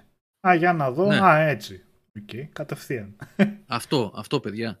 Τέσσερις διαφορετικές, τρεις διαφορετικές πλατφόρμες, τέσσερις, τέσσερις παίκτες, τρεις πλατφόρμες. Έτσι, το Xbox, ε, Xbox Series, ο Νικόλας και ο Οδυσσέας, πι σι ο, ο Νίκος Πλουμαρυτέλης και πι ες φάιβ εγώ. Ξένα μεταξύ τους πράγματα, τίποτα, ούτε lag, ούτε προβλήματα με το netcode, με πέταξε, με έκανε, δεν σε βρήκα, πού είναι το game, το session. Νερό, νερό. Και πρόσεξε, έτσι, παιχνίδι που είναι στο pass, και αυτό το λέω από την άποψη ότι πιθα... καινούριο παιχνίδι, έτσι, το οποίο σημαίνει ότι θα έχει πάρα πολύ κόσμο μέσα στις πρώτες μέρες κυκλοφορίας. Πολύ πιθανό. Οπότε ναι, δεν ήταν κόσμο, αυτό, ναι, το γνωστό ότι πέσαν οι servers. Δεν λέω ότι λένε ψέματα οι άλλες εταιρείες, αυτό είναι υπαρκτό πρόβλημα, ότι οι εταιρείες δεν θέλουν να... Ε, να νοικιάσουν παραπάνω servers γιατί ξέρουν ότι το αρχικό τεράστιο κύμα των παιχτών μετά όπου θα μετριαστεί, οπότε τζάμπα θα πάνε τα λεφτά. Αλλά ορίστε που αυτοί, ναι, το, ναι, κάνανε και δουλεύει και, και δουλεύει θέμα, και έτσι, πολύ καλά. Ναι. Ναι. Γιάννη, ο Γιάννης και Ελές από πι ες φάιβ πώς μπήκε όμως? Είναι cross-platform. Το αναφέραμε τώρα και τη διαδικασία. Παιδιά, τίποτα δεν ήταν. Δηλαδή του είπα ποιο είναι το username που έχει. Το παιχνίδι το ίδιο σου δίνει. Παίρνει, επαναλαμβάνω, το όνομα του account σου, το οποίο μπορεί να είναι Γιώργος, έτσι λέμε τώρα, και βάζει κολλητά χωρίς κενό ένα hashtag και ένα πενταψήφιο. Ε, πενταψήφιο, ναι, τετραψήφιο, πενταψήφιο. Λέω στον Νικόλα, ναι, λέω στον Νικόλα, ρε παιδί μου, που ήταν, ουσιαστικά είχε στήσει το session, να πάει σε ένα μενού ειδικό που είναι friends του παιχνιδιού, mm. όχι Xbox Live ή οτιδήποτε άλλο, και, και πηγαίνει και γράφει George και το hashtag και το νούμερο, ξέρω εγώ, χίλια οκτακόσια πενήντα τρία. Κραπ, κραπ, κατευθείαν, μέσα στο παιχνίδι. Μου βγάλε με ένα loading, δέκα δευτερόλεπτα, ούτε πέντε δευτερόλεπτα loading, μπήκα κατευθείαν στο hub και ήταν τα παιδιά μέσα. Τρομερό, τρομερό, τρομερή δουλειά. Και το παιχνιδάκι από εκεί και πέρα, σας τα πάνε και τα παιδιά, φαντάζομαι. Ε, ωραία ροή, πλακίτσα, ωραίοι μηχανισμοί, το shooting του ωραίο, το μελί του ωραίο, πλάκα έχει, σημεία, είχε κάτι spikes. Δυσκόλευε απότομα και ανάγκασα τους άλλους, τους παιχταράδες, να, το, να ρίξουν το βαθμό δυσκολίας. Αυτό λέει ο Νίκος. Δυσκόλευε επειδή είχε στο σταυρόντυμα κάτω. Ξέχασε, μου φαίνεται, πόσα headshot έφαγε στην αρένα μετά. Σωστά. Με ποντίκι και πληκτρολόγιο, παιδιά. Και εντάξει, αυτός με ρίξε πιο πολλές φορές βεβαίως, γιατί είναι και καλύτερος παίκτης έτσι κι αλλιώς. Αλλά σκεφτείτε, παίζει ο ένας με ένα λογικό. Μπαίνει στην προβοκατή. Τι τέτοιο, εσύ πατάς το αριστερό και το, το, το, το, τέτοιο, το shoulder, να πούμε, με στοχεύεις κατευθείαν στο κεφάλι και βαράς. Τι, τι το ποντίκι. Ίδιο πράγμα είναι, είναι το, τα ντι πι άι που έχεις εσύ σε αυτό εδώ με το DualSense. Το ίδιο είναι. Ναι, έχεις δει τα χέρια μου πως πάνε εμένα, κανονικά. Καλά, εντάξει. Να τα κάνω. Δεν με σώσει. Εγώ τα χαμηλώνω τον ντι πι άι. Πάντως είναι ωραίο το Back φορ Blood, παιδιά. Αν έχετε πάσει, δηλαδή, ε, το βάζετε, δεν το συζητάμε. Θα περάσετε, αν έχετε παρέα, δηλαδή. Δεν είναι single player αυτό. Mm. Έτσι, ούτε, ούτε για πλάκα, μην το σκεφτείτε. Μποτάκια σας ρίχνει μέσα και είναι αρένες και πηγαίνεις. Όχι ότι δεν θα παίξεις, δεν θα ευχαριστηθείς ένα έτσι χαβαλέ παιχνίδι, αλλά δεν είναι φτιαγμένο για αυτό το ναι, πράγμα. Ναι. Αν έχετε παρέες όμως, ναι, αν έχετε παρέες, ε, και όχι μόνο στο past, δηλαδή αν σας άρεσαν τα Left φορ Dead, αυτό είναι Left φορ Dead με άλλο όνομα. Ξεκάθαρα, mm-hmm. είναι το Left φορ Dead, το είπε ο Νικόλας στο stream. Left φορ Dead τρία που απλά δεν έχουν τα δικαιώματα και το είπανε Back φορ Blood. Αυτό είναι. Και έχει και τις ιδιαιτερότητες με τις κάρτες. Βέβαια, τα, φαντάζομαι τα παιδιά θα τα εξήγησαν αυτά, πώς δουλεύει. Καλησπέρα και στον Κώστα, μπήκε. Καλησπέρα, καλησπέρα παιδιά. Τι κάνετε? Γεια σου Κωστή. Γεια σου Κώστα. Γεια σου Κωστή. Χαίρετε, χαίρετε. Οι τιμές κάρτα γραφικών Τριουδάκο Μόζερ περίμενα ακόμα. Έχουμε μέλλον. Έχουμε μέλλον. Μπαίνει σε γνωστή αλυσίδα η οποία κάνει διάφορες προσφορές τη μέρα που δεν δουλεύουμε για να πάρεις κάτι και δεν έχει. Δεν έχει ρε παιδιά. Έχει δύο μοντέλα, ξέρω. Και εντάξει, ό,τι υπάρχει στην αγορά σε κάρτα γραφικών είναι σε τραγικές τιμές. Δεν ξέρω πού θα πάει αυτό το πράγμα.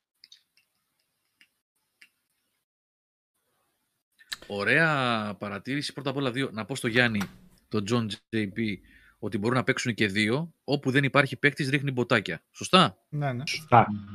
Έτσι. Και πρέπει να ρίχνει και λίγο το επίπεδο δυσκολίας, Γιώργο. Mm. Α, Κάπου. Δεν το ξέρω αυτό. Ε, αυτό δεν... αντιληφθήκαμε τον Νικόλα. Μας φάνηκε αρκετά. Παίζουνε... Παίζουν αριστουργηματικά τα bots. αυτό, αυτό το είδα και εγώ όταν έπαιξα το πρώτο κεφάλαιο, το πρώτο act μάλλον. Σε χυλάρουνε, δεν πεθαίνουν, προστατεύονται, ναι. στοχεύουνε. Κόβουνε, κόβουνε. Τα ναι, ρε, ναι, ναι, ναι, ναι, ναι, ναι. ναι, ναι. Λοιπόν, ένα είναι αυτό. Το δεύτερο είναι, ωραία παρατήρηση, ωραία ερώτηση, είναι αυτή του Τροφός που λέει, τώρα που είπατε για servers, πιστεύετε ότι η κρίση στην ενέργεια θα περάσει και τις τιμές στο gaming? Πολύ ωραία παρατήρηση αυτή και εύλογη κιόλας. Γιατί αν σκεφτείτε ότι όλα θα ανέβουν με τον ένα με τον άλλο τρόπο, ε, ή έχουν ανέβει ήδη ή έχουν δρομολογηθεί να ανέβουν, ε, δεν ξέρω αν θα υπάρξει κάποια μετακύληση στο κόστος των συνδρομητικών υπηρεσιών. Α, αλλά συνδρομητικές, ναι, ναι, okay. με, με αυτή την έννοια, γιατί άμεσα δεν μπορούν να σε, κοστολογι... να, σε, συγγνώμη, να σε χρεώσουν για κάτι, αλλά σου λέει, εγώ έχω τους servers που καταναλώνουν ενέργεια, η ενέργεια κρύβινε, εμένα μου κόστιζε χίλια ευρώ, τώρα μου κοστίζει χίλια διακόσια ευρώ, mm. να συντηρώ τους servers μου. Αυτό ίσως να θελήσουν να το μετακυλήσουν σε συνδρομές ή οτιδήποτε άλλο, δεν ξέρω. Εύλογη η απορία είναι, δεν έχω απάντηση γι' αυτό, αλλά ελπίζω να μην γίνει κάτι τέτοιο. Ελπίζω να μην γίνει. Να το απορροφήσουν αυτό το, το κόστος. Το θέμα δεν γυρνάνε τιμές πίσω. Θα μπορούσε όμως το φως, ναι. Όταν εξο, υπάρχει εξομάλυνση στην αγορά, δεν έχουμε κυπτώσει των τιμών, τουλάχιστον εδώ. Όχι. Όχι. Το, αυτό είναι το, το γαμό του.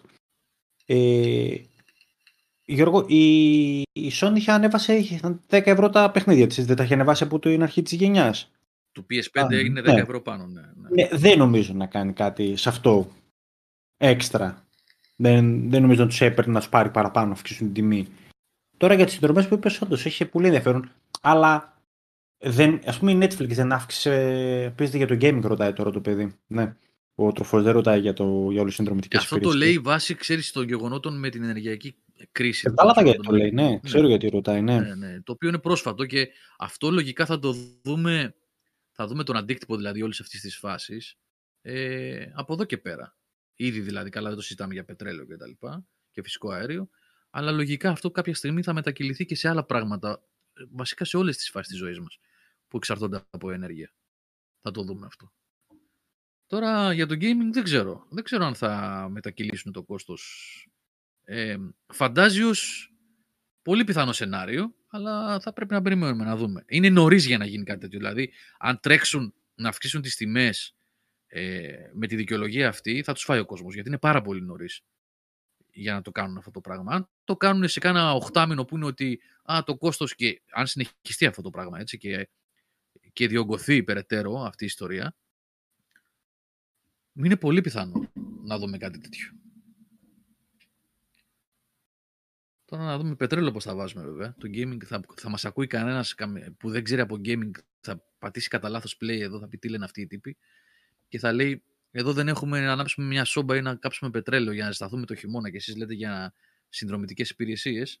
Εντάξει, προτεραιότητες παιδιά εννοείται, αλλά όταν είσαι στο σπίτι, έτσι όπως είναι η ζωή μας πλέον, που πολλές φορές, πολλές ώρες τις περνάμε στο σπίτι, το gaming είναι μεγάλο κομμάτι της καθημερινότητας πια, σοβαρό κομμάτι. Μάλιστα. Αυτά για το Back φορ Blood. Αφού σας είπαν τα παιδιά, εμένα μου άρεσε και θα ήθελα πάρα πολύ να... Όταν, τώρα, εντάξει, όποτε έχουμε χρόνο εγώ, όποτε βρίσκω, τα παιδιά βρίσκονται πιο συχνά, ε, να ξαναπαίξουμε. Είχε πολύ πλάκα. Πολύ ωραίο. Είναι αυτό το, το είδος του gaming που, εντάξει, τα έχουμε πει πολλές φορές, εγώ δεν είμαι και πολύ φίλος, αλλά όποτε προκύπτει μια ευκαιρία με ένα καλό παιχνίδι που έχει να... Πρώτα απ' όλα δεν σε κοροϊδεύει, τουλάχιστον για την ώρα το Back φορ Blood από ό,τι είδα δεν κοροϊδεύει. Δηλαδή να σου δώσει ένα τυράκι να το έχεις πληρώσει είτε από το Pass, να το έχεις πληρώσει είτε να το αγοράσεις. Να σου δώσει ένα τυράκι και μετά να μπεις μέσα και να δεις πεντακόσια μαγαζάκια. Έτσι. Δεν, για την ώρα επαναλαμβάνω δεν φαίνεται να είναι έτσι. Γιατί μην ξεχνάμε ότι αυτοί οι ίδιοι οι άνθρωποι της Turtle, Turtle Rock κάναν το Evolve, έτσι, το, το χειρότερο δείγμα Ε, ασυδοσίας εταιρικής στο gaming. Game as a service. Ναι, αλλά και, το... και ποιος ήταν publisher τότε, έτσι. Να με λέμε, δεν το βεβαίως, ήταν η του κέι. Εδώ είναι η Warner. Έτσι, ναι, ναι. έτσι πράγμα. Ναι. Ε, για την ώρα όμως το... Mm-hmm. Αυτό είναι η Warner, ναι, ναι. Για mm-hmm. την ώρα τα παιδιά δεν δείχνουν να κοροϊδεύουν. Είναι αυτό που σου λέει ότι είναι ένα παιχνίδι ξεκάθαρο. Δεν είδα κάτι παρακάτω αν έχει. Με πολλές πίστες, ε, έτσι. Με πολύ περιεχόμενο. Το ναι. παίζουμε, το παίζουμε και με τον Νίκο και αυτά και το έχουμε παίξει, ξαναπαίξει. Το Act ένα δεν το έχουμε βγάλει ακόμα. Αυτά τα τρία έτσι. Ναι, είναι και, έχει και πολύ πράγμα. Ναι. Μάλιστα. Θα τώρα μας πεις τώρα για το Death Stranding. Ναι, τι να πω. Εντάξει, το, το τελείωσα την προηγούμενη... Πότε ήταν. Πότε παίξαμε την Παρασκευή, παίξαμε πότε τελείωσα την Πέμπτη. Που μου παίζα ξανά, ή την Τετάρτη που μου λες θα μπεις και σου λέω βλέπω το mm, τέλος ναι. και συμπαίνω σε λίγο και μου λες α, ε, μάλλον όχι σε λίγο mm. και εγώ, δεν μπήκα μία, τελικά ποτέ. Σε παρακαλώ μία ερώτηση σου λέω να κάνω πριν πιάσει για μισή ναι. για το εξάσουμε. Τώρα που μου ήρθε που είπαμε ότι έφυγε από την του κέι τώρα η Turtle και δεν είναι... Η Bunch από τη στιγμή που άλλαξε στον Destiny είχε κάποιες αλλαγές στο πώς το παιχνίδι δίνεται στον κόσμο, γιατί δεν το παρακολουθώ ή προς το καλύτερο ή προς το χειρότερο όταν έφυγε από την Activision. Τώρα που έχουν Κοίταξε. περάσει, τα, τα, έχει και κάνα δύο χρόνια να τώρα. Σου πω, έτσι. Να, να σου πω, να σου πω. Αυτή τη στιγμή δεν είμαι σε θέση να σου πω σε τι κατάσταση είναι το Destiny τώρα, τώρα αυτή τη στιγμή, γιατί το έχω αφήσει. Έπαιξα όμως και αφού έφυγε από την Activision. Mm-hmm. Θυμάμαι μια συζήτηση που κάναμε με τον Θάνο, επί του θέματος, και νομίζω ήταν και ο Πάνος μέσα αυτή τη φορά. Είχαμε παίξει, η τελευταία φορά ίσως ήταν που παίξαμε μαζί. Δεν θέλω να πω ψέματα, δεν θυμάμαι ακριβώς, αλλά... Σίγουρα με το Θάνο ήμουνα και μιλάγαμε. Παίζει να είναι και ένα, κάνα χρόνο, ενάμιση πίσω αυτό τώρα. Και μου είχε πει που το ξέρει καλύτερα από μένα. Δηλαδή αν έχω εγώ, ξέρω εγώ τριακόσιες πενήντα ώρες στον Destiny, ο Θάνος είχε χίλιες, ξέρω εγώ κάπως έτσι. Ε, ότι τελικά, παρόλο που όλοι το είχαμε δει θετικά όταν έφυγε από την Activision, τελικά σε κακό μας βγήκε. Γιατί... Πώς το είχε αιτιολογήσει και νομίζω και εγώ αυτό τον τρόπο σκέψης έχω, το, το train of thought. Από τη στιγμή που δεν έχει τις τράπεζες της Activision από πίσω για να κάνει πράγματα, έπρεπε το παιχνίδι να γίνει monetized του κερατά. Mm. Του κερατά όμως. Ήταν ήδη monetized του κερατά το Destiny, αλλά μπορούσες να παίξεις χωρίς να πλησιάζεις το Everspace που λεγότανε. Εκεί στη βάση δηλαδή υπήρχε ένας τύπος, μια τύψα, τι ήταν, δεν θυμάμαι, που αγόραζες πράγματα. Ε, εντάξει, είναι game as a service. Εννοείται ότι θα έχει αυτό το πράγμα.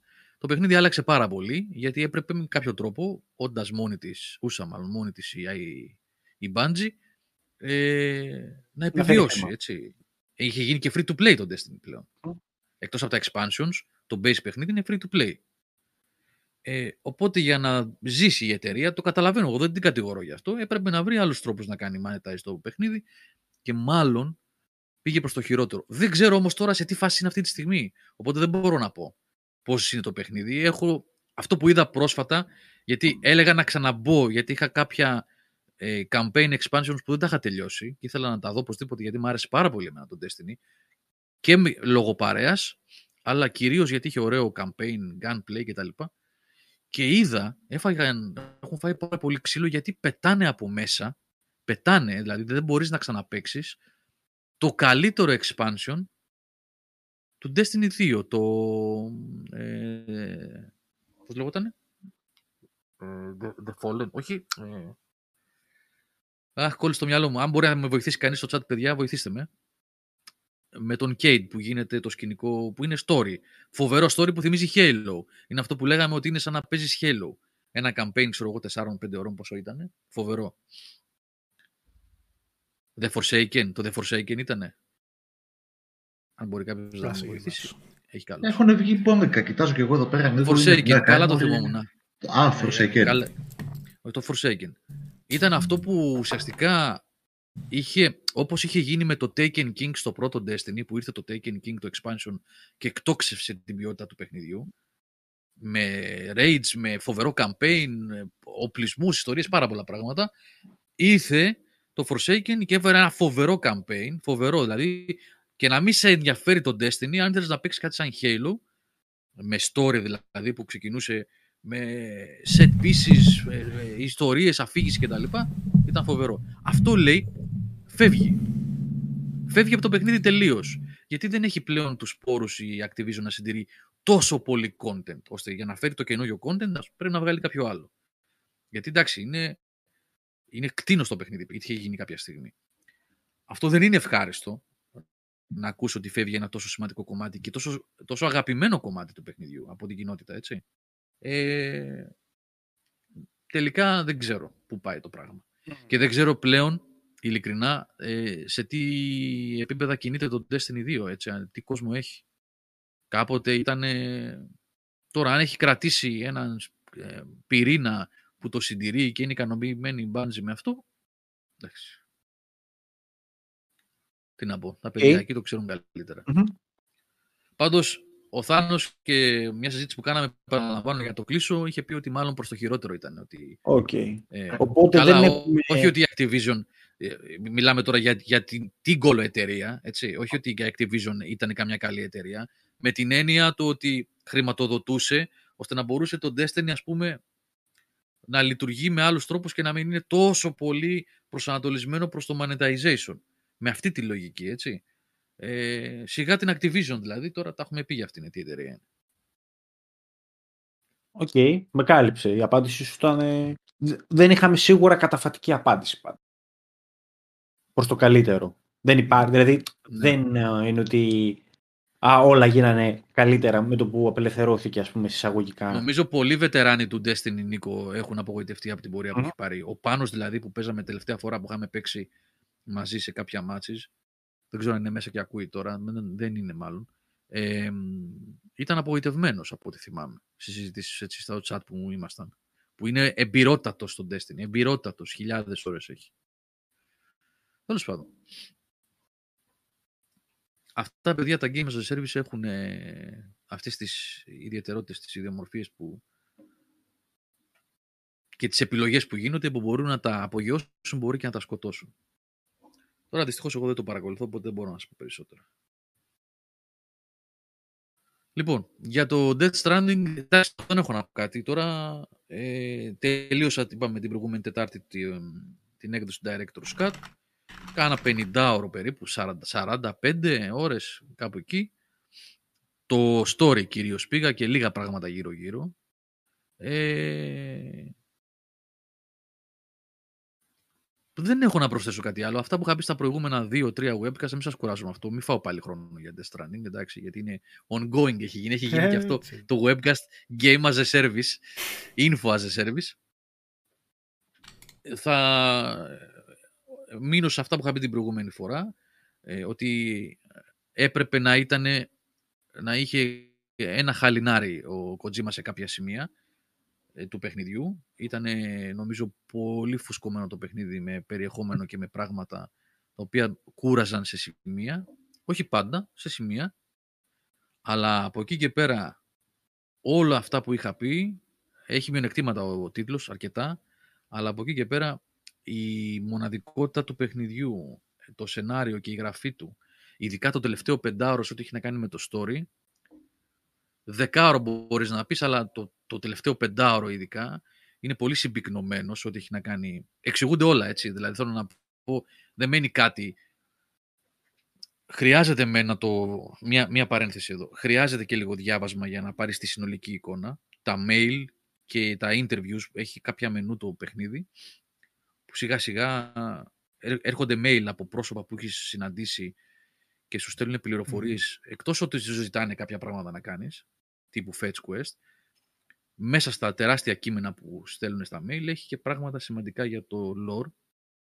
Ε, και υπάρχουν και κάποια άλλα στο μενού που λέγονται interviews, ε, συνεντεύξεις νομίζω τα λέει στα ελληνικά, φαντάζομαι interviews θα είναι στο, για αντίστοιχη ορολογία.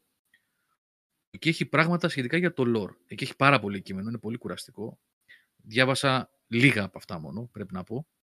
Ε, αλλά το τελευταίο πεντάωρο με την πληροφορία που δίνει, συν λίγο διαβάζοντας, παίρνεις πραγματικά απαντήσεις για όλο αυτό που έχει σχεδιάσει και έχει χτίσει ο Κοτζήμα. Νικόλα, έτσι δεν είναι? Ναι, ναι. Δεν μένεις δηλαδή ότι τι μας έλεγε τώρα αυτός εδώ πέρα? Όχι, όχι, και... ναι, να αυτό. Δούμε το Death Stranding δύο.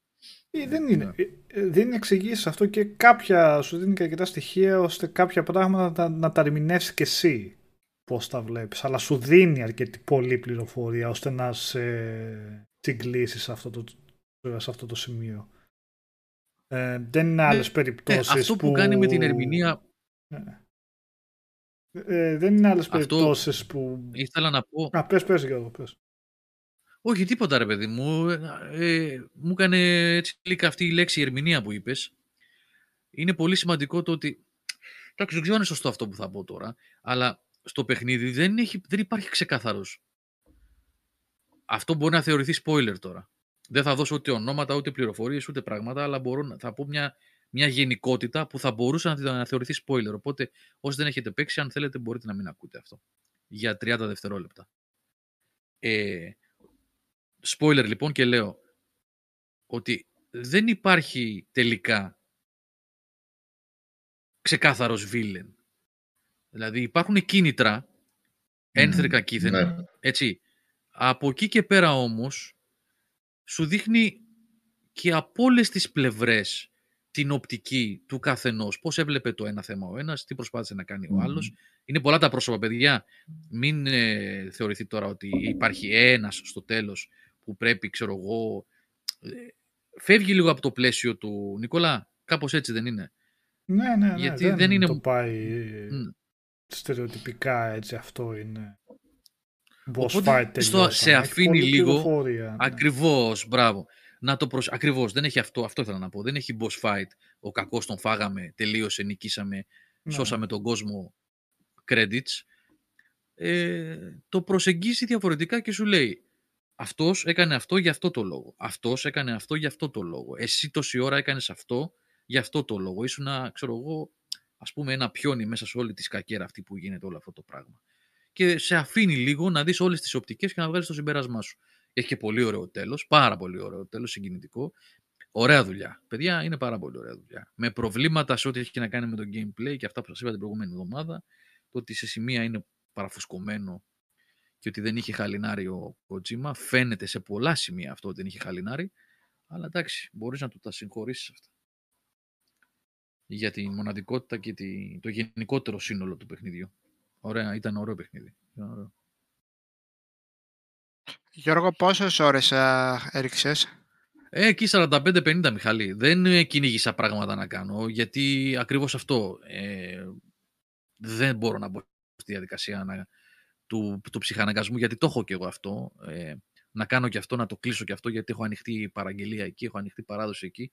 Ε, θα έπρεπε να παίζω δυόμισι μήνες για να το καλύψω αυτό το πράγμα. Και δεν έχω το χρόνο τώρα για αυτό το πράγμα. Αυτές οι σαράντα πέντε πενήντα ώρες του κυρίως story, όλο το βασικό story, συν μερικές αποστολές από εδώ και από εκεί, ε, ήταν για μένα αρκετές και άκρως ικανοποιητικές. Δεν θέλω περισσότερο. Κάποια στιγμή μπορεί, ε, αν έχω ξέρω εγώ, τη διάθεση και τον χρόνο, να κάτσω να κάνω και καμιά πενταριά παραδόσεις. Γιατί είμαι σίγουρος ότι θα έχει μυστικά, θα έχει πράγματα που θα ανακαλύψει περισσότερα και για τον ε, κόσμο και για το όχι σενάριο. Όχι ιδιαίτερα, μην νομίζεις. Είναι όχι, πολύ λίγα ε, ε, τα side missions που έχουν σενάριο. Γι' αυτό σου έλεγα δεν αξίζει να, να σε μπουκώσεις το παιχνίδι κάνοντας, ναι, κάνοντας τριγύρω mm. και είναι καλύτερα να πας στην ιστορία μόνο. Εκτός αν σε πιάσει μανία να φτιάξεις δρόμους, να κάνεις πιο γρήγορες τις διαδρομές, αλλά αυτό, είναι, αυτό θα είναι καθαρά για σένα επειδή σε έχει κερδίσει, κερδίσει το, το παιχνίδι και σε αυτό το κομμάτι. Διαφορετικά, αν θες να το πας για άποψη lore και τα λοιπά, όχι, δεν έχει κάτι. Ναι. Δεν, λοιπόν, ε, δεν, ναι. ε, ε, δεν έχει κάτι για να επιβραβεύσει ιδιαίτερα την εξερεύνηση.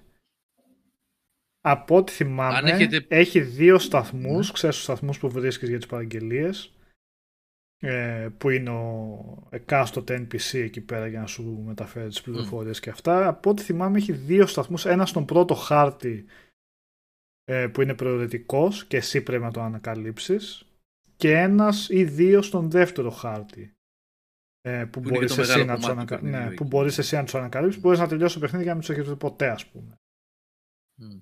Αλλά... Ναι, αυτό φαίνεται yeah. γιατί όταν κάνεις το, το chiral network, όταν βρίσκεις mm. κάτι, φαίνεται ποιες περιοχές yeah. είναι εκτός δικτύου. Οπότε yeah, yeah. μπορείς να τελειώσεις μια περιοχή και φαίνεται ότι είναι μαυρισμένη, ότι δεν είναι ενεργοποιημένο το δίκτυο εντός αυτής. Yeah. Εγώ να πω Εγώ... μία στη δεύτερη περιοχή, την έψαχνα, την έψαχνα, δεν τη βρήκα ποτέ. Κάπου στα βράχια πρέπει να ήταν εκεί πέρα, στα χιονισμένα εκεί πέρα. Δεν κατάφερα να την πεις ποτέ. Ξέρω που την κρύψατε. Λοιπόν, να πω στο φίλο μου τον Μπάμπη εδώ που ρωτάει, ο Σάββας που είναι έχει γίνει κάτι, τίποτα πολύ δεν έχει γίνει. Ο Σάββας έχει μια περίοδο όπως και πέρσι, ζει που έχει πάρα πολλές δουλειές και πάρα πολλά πράγματα να κάνει. Πριν από δέκα μέρες, ρε παιδιά, ο Σάββας ήταν σε Βίτκα, θα θυμάστε. Ε, αυτό, ναι. δέκα μέρες πριν. Όχι, την προηγούμενη Παρασκευή δεν κάναμε Βίτκα, γιατί είχα εγώ με το Switch ο ελ ι ντι το review να κάνω, ανέβασα το βίντεο του Switch δηλαδή. Την προηγούμενη Παρασκευή. Ήτανε στο Vidcast με τον ναι, Νικόλα. Ναι. Και ναι. Η φοβερή μουσική που λέει. Όποτε μπορεί μπαίνει... είναι εδώ. Ναι. Στον Death Stranding. Αυτά και για το, για το Death Stranding. Ε, αν με ρωτούσε κάποιος να παίξω ή να μην παίξω θα του έλεγα ε, να ακούσει τρεις εκπομπές πίσω για να πάρει μια πραγματικά, γιατί δεν είναι το παιχνίδι που λες τον άλλον ξεκίνα. Ή μην ξεκινάς. Γιατί αν, αν το πεις ξεκίνα θα πέσει κάποια στιγμή μετά τις πέντε έξι ώρες επάνω σε ένα τοίχο με απίστευτη πληροφορία και απίστευτα πράγματα να κάνει και θα πει τι είναι αυτό το πράγμα τώρα εδώ πέρα.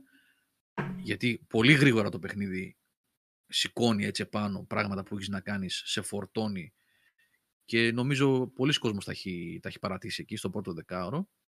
Απ' την άλλη το να του πεις κάποιου μην το παίξεις γιατί είναι κουραστικό μπορεί να του στερήσεις μια υπέροχη ιστορία, πολύ ωραία εφαρμοσμένη επάνω σε ένα ιδιαίτερο gameplay και ένα γενικά πολύ ιδιαίτερο παιχνίδι που δεν έχει όμοιό του. Οπότε θέλει πολύ ψάξιμο το Death Stranding, παιδιά, πριν το ξεκινήσει κάποιος να δει αν του ταιριάζει ή όχι. Και επίσης πάντα να έχετε κατά νου τον παράγοντα της διάθεσης. Εγώ όταν το είχα πρωτοξεκινήσει το Death Stranding στο πι ες φορ όταν είχε κάνει το review ο Νικόλας το δύο χιλιάδες δεκαεννιά, δεκαεννιά yeah. δεν είχα παίξει πάνω από τέσσερις ώρες. Το είχα αφήσει. Δεν με κράτησε καθόλου εκείνη την περίοδο. Δεν ήμουνα ρε παιδί μου, δεν, με τίποτα. Τώρα το πήγα σερί, οπότε είχα χρόνο σερί, εννοώ ότι δεν έπαιζα κάτι άλλο, έπαιζα μόνο Death Stranding. Μπορεί να βάζα κανένα άλλο παιχνίδι για πέντε δέκα λεπτά να δω κάτι για το χ λόγο, αλλά το παιχνίδι που ασχολούμουν τον τελευταίο μήνα ήταν το Death Stranding. Το πήγα καρφί, γιατί κόλλησα. Είναι και αυτό, έτσι. Είναι να, να είσαι και στη διάθεση, δηλαδή, για ένα, ένα τέτοιο παιχνίδι. Πολύ βαρύ, πολύ ξεχωριστό, πολύ ιδιαίτερο. Αυτά. Ε, ο Μιχάλης και ο Κώστας δεν μας είπαν για τις τιμολογίες της Nintendo, όμως. Δεν τα σχολιάζουν αυτά. Τι να σχολιάσουμε, ρε Γιώργο, τι να σχολιάσουμε. Τα ψηλά τα περνάμε. Έλα ρε πλάκα κάνω. Να πείτε στα μικρόφωνα για να σχολιάσετε. Εγώ πέρα να κράξω εδώ, εδώ είμαστε. Ό,τι θέλετε παιδιά, πείτε. Δε, είναι απαράδεκτη. Δηλαδή ζητάνε πενήντα δολάρια ε, στην Αμερική για να παίξεις τη ROMs. Γιατί δεν θα προσφέρει τίποτα αν ουσιαστικά η συνδρομή αυτή. Να το πάμε από την αρχή για να πούμε τι ακριβώς συνέβη εκεί πέρα. Για να είναι και ξεκάθαρο τι λέμε δηλαδή, έτσι. Ε, είχαν πει ότι... Ναι, ένα Γιώργο, ναι, sorry. Πες το εσύ, πες το εσύ, εσείς τα ξέρετε καλύτερα αυτά. Πες το, πες το, Κωστή.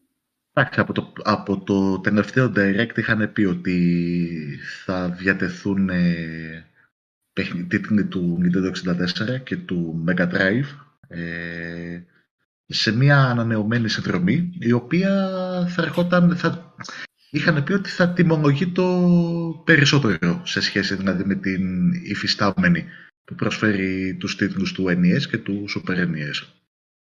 Ε, στο πρόσφατο ε, direct που έγινε για την ανακοίνωση της κυκλοφορίας του νέου πακέτου περιεχομένου για το Animal Crossing, ανακοινώθηκε ότι το, ε, το πακέτο, το επιπληρωμή πακέτο ε, περιεχομένου, το οποίο θα μπορεί να, να αγοράσει και ξεχωριστά, θα αποτελεί μέρος της νέας συνδρομής, η οποία νέα συνδρομή έχει αυξηθεί στο διπλάσιο και παραπάνω της αρχικής, έτσι. Ουσιαστικά για κάποιες αγορές. Νομίζω στην, στην Ευρώπη πρέπει να είναι, είναι σαράντα Μιχάλη. Και στην Αμερική είναι πενήντα δολάρια. Μιχάλη, δεν ακούγεσαι για κάποιο λόγο καθόλου. Κάτι το... Κά, κάπου το έχασα. Να νομίζω αυτό είναι σαράντα ευρώ για την αγορά της Ευρώπης και πενήντα δολάρια ε, η... για την αγορά των ΗΠΑ. Μιλάω τώρα για την ατομική συνδρομή, έτσι, όχι για την οικογενειακή που ισχύουν ε, διαφορετικοί κανόνες. Οπότε μιλάμε για... Ε, ε, αυτό τώρα γύρει ερωτήματα, με την λογική ότι η, η ακριβή συνδρομή θα περιλαμβάνει όλα τα πακέτα επέκτασης που θα κυκλοφορήσουν στο μέλλον. Γιατί αν αυτό το πράγμα ισχύσει, δηλαδή αν όλα τα παιχνίδια, όλα τα ντι ελ σι που θα βγουν στο μέλλον υποστηρίζονται μάλλον από τη συνδρομή, θα είναι κάτι που προφανώς συμφέρει. Αν, ε, αν μιλάμε τώρα για αύξηση της τάξης ε, πενήντα τοις εκατό, ε, όχι είναι πενήντα τοις εκατό ή εκατό τοις εκατό, βρε παιδιά που ξέρετε μαθηματικά. Τι αύξηση, γιατί η αύξηση, γιατί τάξη από αύξηση. Πόσο στο πόσο πήγε. Από, εκατό, τα, εκατό, από εκατό τα είκοσι είναι. Στα σαράντα. εκατό τοις εκατό, εκατό, έτσι. Ναι. Ωραία. Αν μιλάμε λοιπόν για εκατό τοις εκατό αύξηση για μια συνδρομή η οποία απλά θα δίνει τη δυνατότητα να παίξει κάποιος ROM ε, του Nintendo εξήντα τέσσερα και του Mega Drive, τα οποία εντάξει, κάποιοι παίκτες τα βλέπουν διαφορετικά. Εγώ προσωπικά δεν θα έδινα τόσα λεφτά για να παίξω παιχνίδια του Nintendo εξήντα τέσσερα. Στην τρέχουσα εποχή.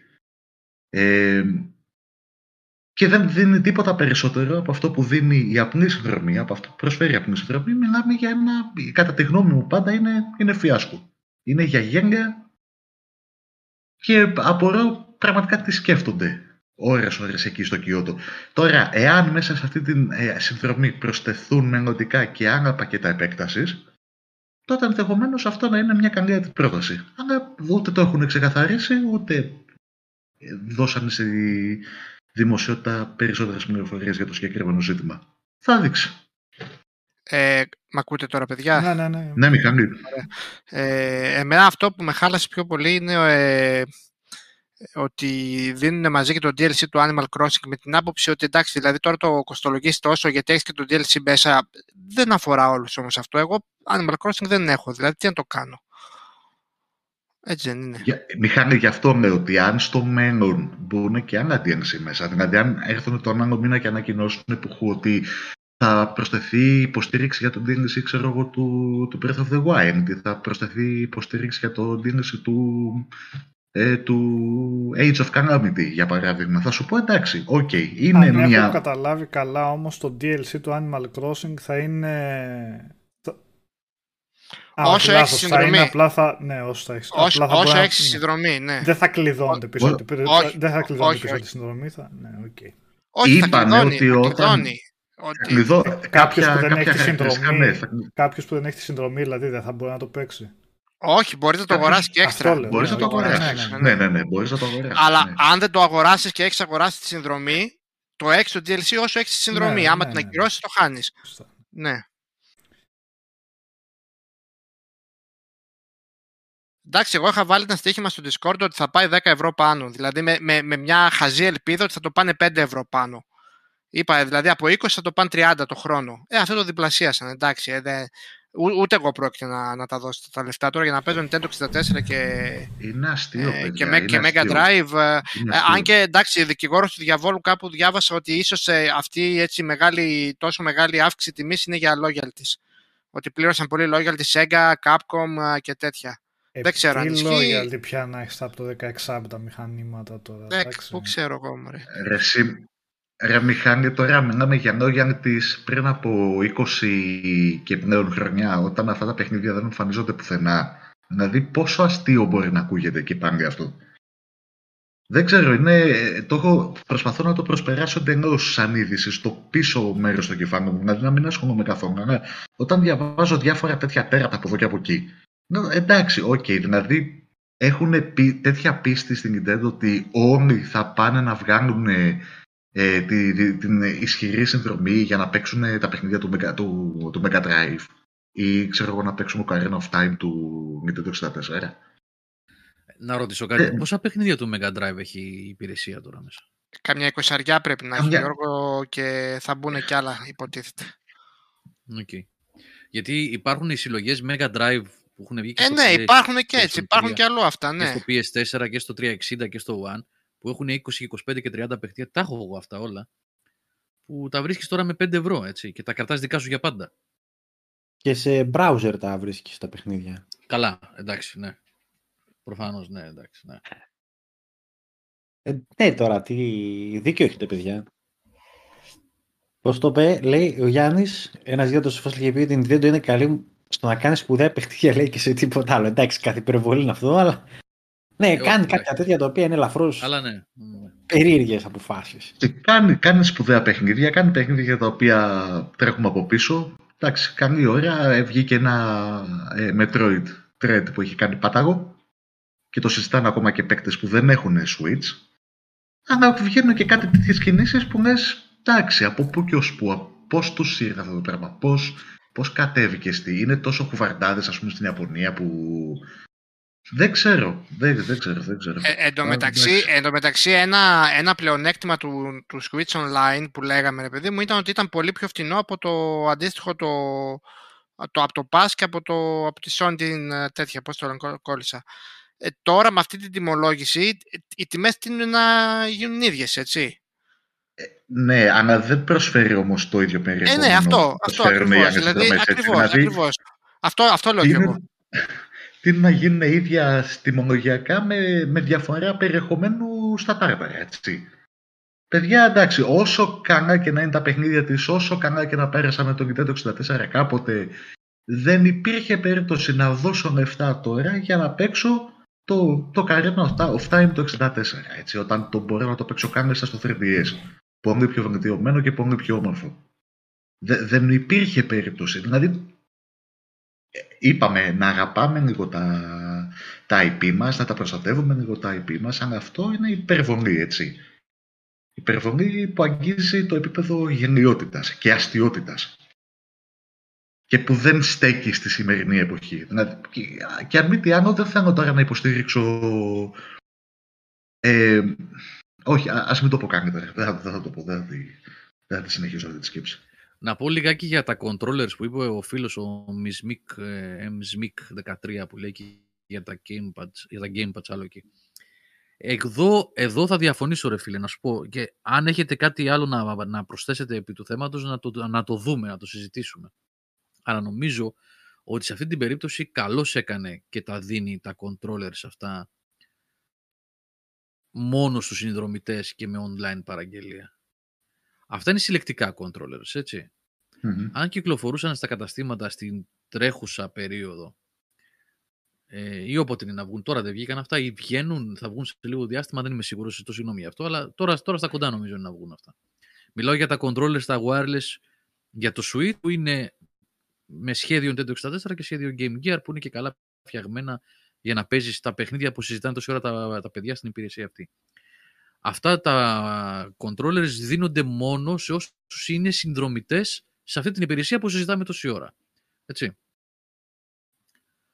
Ε, μάλλον με πρόλαβες, αλλά αυτό πήγα να πω, ότι ε, προσπα... ίσως είναι μια προσπάθεια περιορισμού scalping. Το scalping είναι ε, αυτό το πράγμα που συμβαίνει, το βλέπουμε με το Series X και με το πι ες φάιβ, που πηγαίνουν κάποιοι και παίρνουν πέντε, δέκα, δεκαπέντε κομμάτια όσο μπορούν να μαζέψουν και μετά τα πουλάνε διπλάσια ή ξέρω εγώ σε πολύ ψηλότερη τιμή. Ο Μάνος έχει δίκιο που λέει ότι τώρα δεν θα δούμε scalping. Γιατί τώρα δεν θα δούμε scalping? Ναι, είναι πολύ πιθανό να δούμε scalping. Είναι πολύ πιο δύσκολο όμως, γιατί τα accounts είναι συγκεκριμένα. Ο, ο scalper θα πρέπει... Νομίζω αυτό είναι το, το, το, το, το προσυναισθημένο το πρόγραμμα. Αν κάνω λάθος, με διορθώνετε. Για να πάρω εγώ πέντε controllers, πρέπει να έχω πέντε accounts, πρέπει να έχω πέντε συνδρομές. Καταλαβαίνετε τι λέω, έτσι. Ναι. Ε, ο Μάνος λέει ότι κάνει μια βόλτα στο eBay και εγώ έτσι νόμιζα. Τι να σου πω, ρε Σιμανού.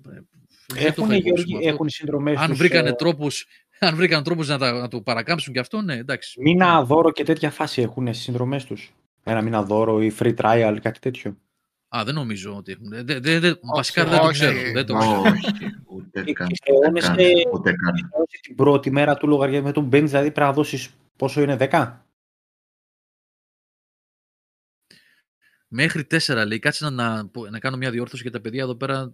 Εγώ δεν Α. το έχω ψάξει το θέμα. Τώρα βασικά σας λέω και πάλι μια σκέψη κάνω.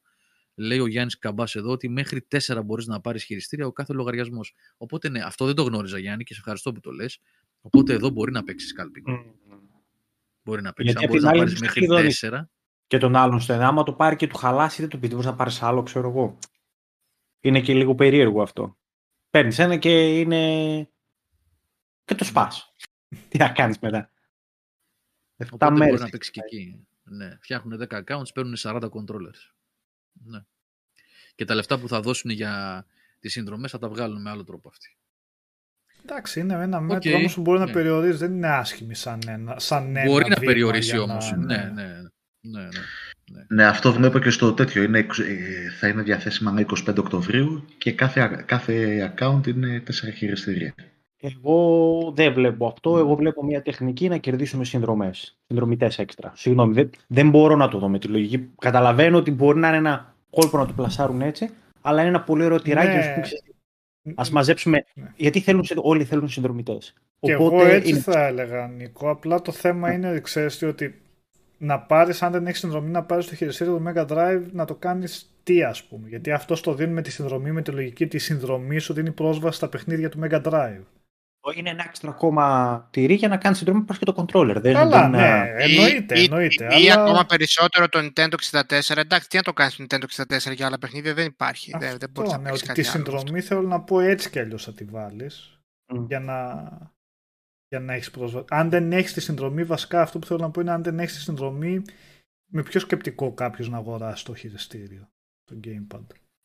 Δεν λέω ότι είναι, εννοείται, έχεις δίκιο σε αυτό που λες, απλά. Απλά δεν, δεν θεωρώ ότι είναι πια τόσο έτσι υπερβολικό σε αυτό το τομέα του. Για, γιατί δεν υπάρχει λόγος απλά να πάρεις το Gamepad χωρίς τη συνδρομή. Κατ' εμέ. Τώρα ξέρω εγώ, κάποιος άλλος μπορεί να πει ναι, δεν θέλω τη συνδρομή, αλλά μου αρέσει ο μοχλός. Mm. Γιατί ο μοχλός, πρόσεξε έτσι, ο μοχλός είναι και με τις προδιαγραφές των παλιών των κονσόλων. Δεν έχει αναλογικούς mm. μοχλούς mm. και τέτοια. Επομένως δεν είναι ότι θα το πάρεις για να παίζεις τα σύγχρονα παιχνίδια του Switch. Ξέρω, ξέρω τι λες, Switch αλλά... παιχνίδια δεν παίζεις. Αλλά κάπως, κάπως έτσι λειτουργεί και το μυαλό του αγοραστή. Πλάι στο ένα παίρνω και το άλλο, τα έχω και τα δύο και είμαι κομπλέ και μένει και συντροπή. Ναι. Ε, μην πας να εξηγήσεις με, πάντα με λογικό τρόπο το πώς μπορεί να λειτουργήσει ένας αγοραστής. Είναι ότι έχω μια συντροπή, έχω ένα κοντρόλ, τα κάνω ένα ναι. πακέτο αλληλένδετο αυτό και προσφέρω ένα προϊόν, ρε παιδί μου. Ένα, μια υπηρεσία. Όλο το πακέτο, ναι. Mm. Και αυτή τη μοναδικότητα, ότι εγώ που θα έχω τη συνδρομή ναι, θα έχω το ναι, χειριστήριο ναι. που δεν θα έχει ο άλλος και ναι, οκ, okay, ναι. Ακριβώς, μπορεί να το θέλεις απλά για συλλεκτικούς λόγους ή για, γιατί είσαι οτιδήποτε τέτοιο, γιατί το ήθελες να το έχεις. Ξέρω εγώ, ρε Νικόλα, τι να σου πω. Και για νοστάλγια παίζουν αυτά, ρε παιδιά. Τώρα εντάξει, ο άλλος μπορεί να σου λέει: θέλω να πιάσω πάλι χειριστήριο Nintendo εξήντα τέσσερα στα χέρια μου.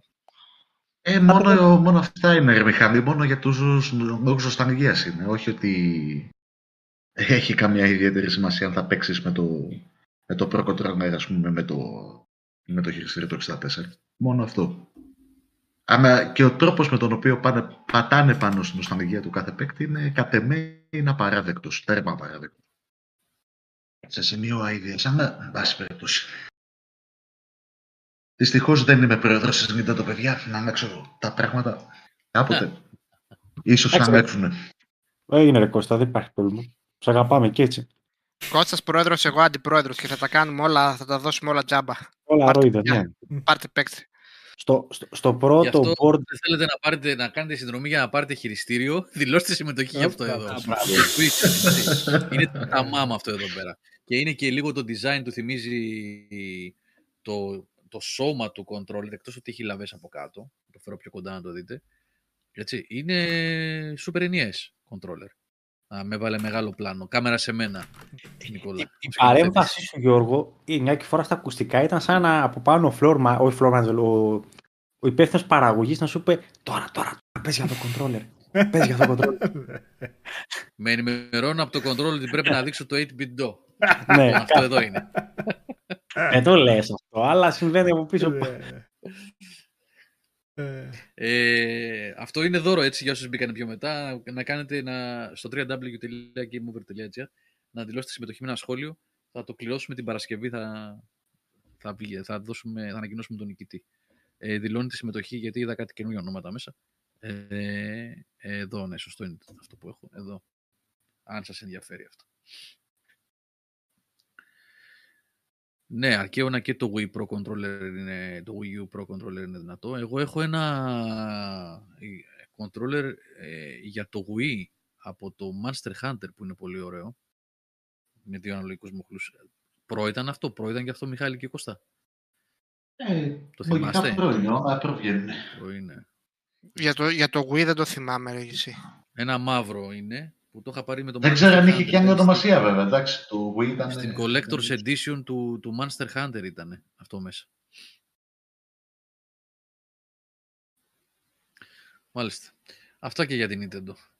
Τώρα παιδιά, ο καταναλωτής για όλες τις εταιρείες, είτε λέγονται Nintendo, είτε λέγονται Microsoft, Sony, Samsung, Apple, οτιδήποτε, ψηφίζει με το πορτοφόλι του.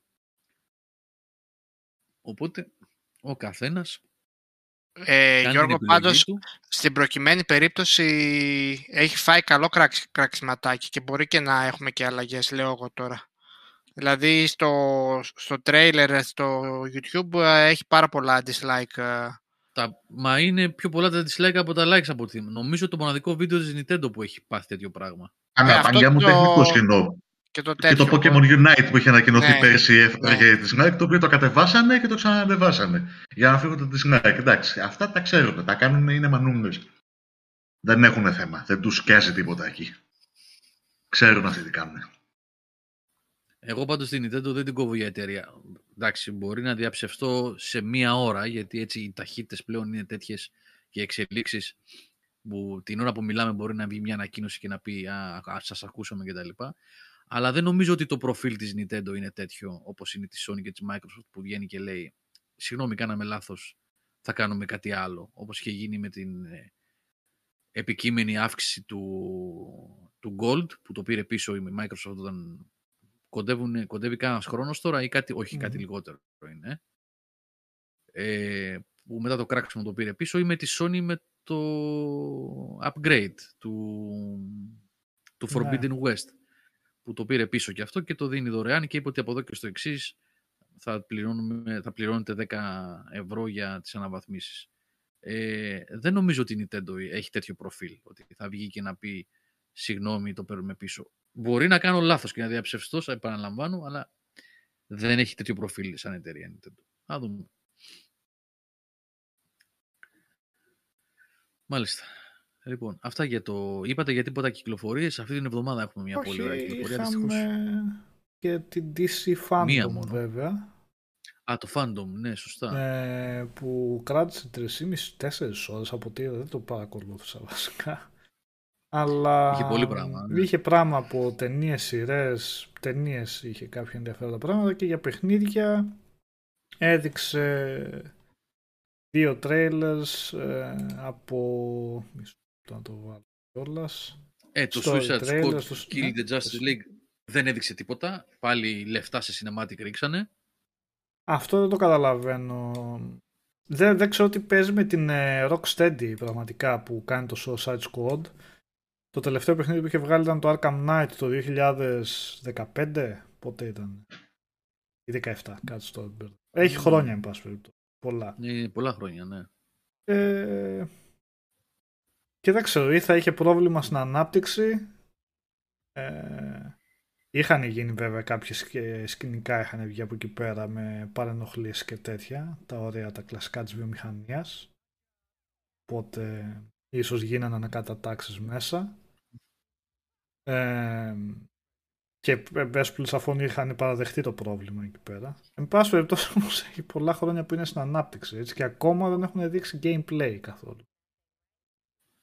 Επομένως ή θα είναι όντως κάνα έπος και θα τους έχουν δώσει πολλά χρόνια για να το αναπτύξουν ή... ε, αυτά που ξέρουμε μέχρι στιγμής είναι ότι θα, είναι... θα επιτρέπει ως τετραπλό co-op. Θα μπορεί να το παίξει κάποιος μόνος του και να αλλάζει μεταξύ των τεσσάρων χαρακτήρων που είναι η Harley Quinn, ο King Shark, Shark και το πώς τον λένε. Ναι, ναι. Ο Deadshot νομίζω είναι αυτός. Ε, κάνω λάθος, τον μπερδεύω με έναν άλλον. Και ο Captain Boomerang. Και ο Captain Boomerang, αυτοί οι τέσσερις χαρακτήρες.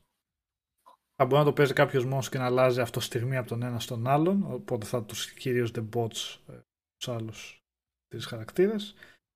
Και αυτό που ξέρουμε και από το αυτό βασικά που φάνηκε περισσότερο από το story trailer που δείξανε, με τη μηχανή γραφικών βέβαια, ε, ότι απέναντί τους αυτοί οι χαρακτήρες, αυτοί οι αντιήρωες θα έχουν τον Superman, τον Green Lantern, τον Flash, Wonder Woman, που από ό,τι φαίνεται κάποιος ιός, από ό,τι καταλαβαίνω, τους έχει κάνει κακούς, ξέρω εγώ.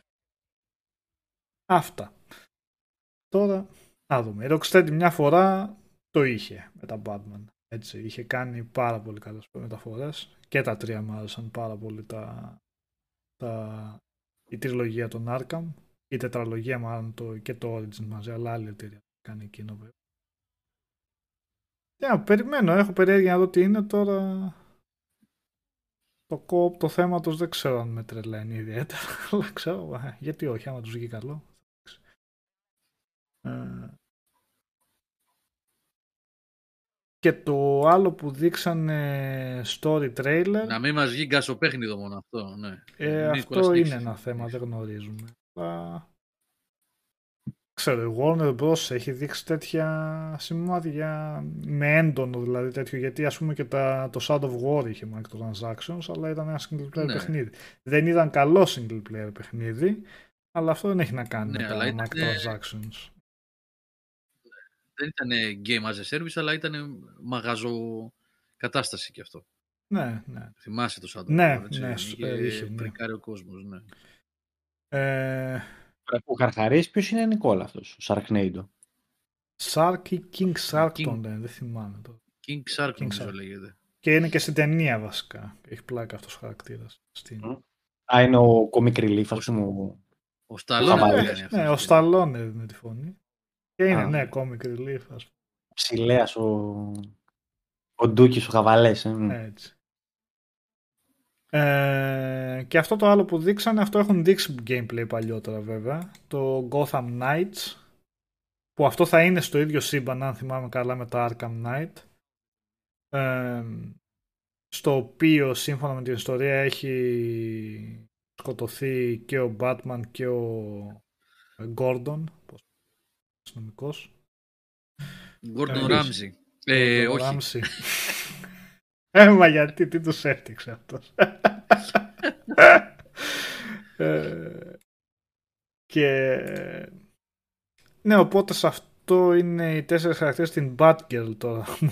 Ο Robin είναι ο άλλος ή ένας ο Night κάτι τώρα, το δεν τους ξέρω. Nightwing, ναι. Είναι ο πρώτος Robin, γίνεται Nightwing, ναι, κάποια στιγμή στα, στα comics. Αυτό είναι... θα είναι ως διπλό co-op, δεν θα πηγαίνω σε τετραπλό, ως διπλό co-op, οπότε αυτό με κάνει να πιστεύω ότι θα είναι πιο καλά στημένο για single player. Όπου ακούς τετραπλό co-op συνήθως καταλαβαίνεις, ειδικά όταν τους άλλους χαρακτήρες αναλαμβάνει bots, εκεί καταλαβαίνεις λίγο ότι το παιχνίδι μάλλον είναι για co-op, έτσι. Αλλά όταν είναι διπλό co-op, ε, εκεί ίσως πάει και έρχεται λίγο περισσότερο. Ετοιμάσου, Νικόλα, τακώνησε τα χειριστήριά σου, βάλ το σοκρατάκο για ύπνος. Έτσι. έτσι. Ό,τι ζήνω λίγο τσίπουρο το βράδυ. Με το χάρα. Για τα ούλα, για τα δόντια, ξέρουμε πονά. Για τα ούλα, ναι. ε, και αυτό, θα είναι, το... αυτό θα είναι συνέχεια του τέτοιου, του Arkham Knight. Αυτό έχω καταλάβει, ότι θα είναι στο ίδιο σύμπαν.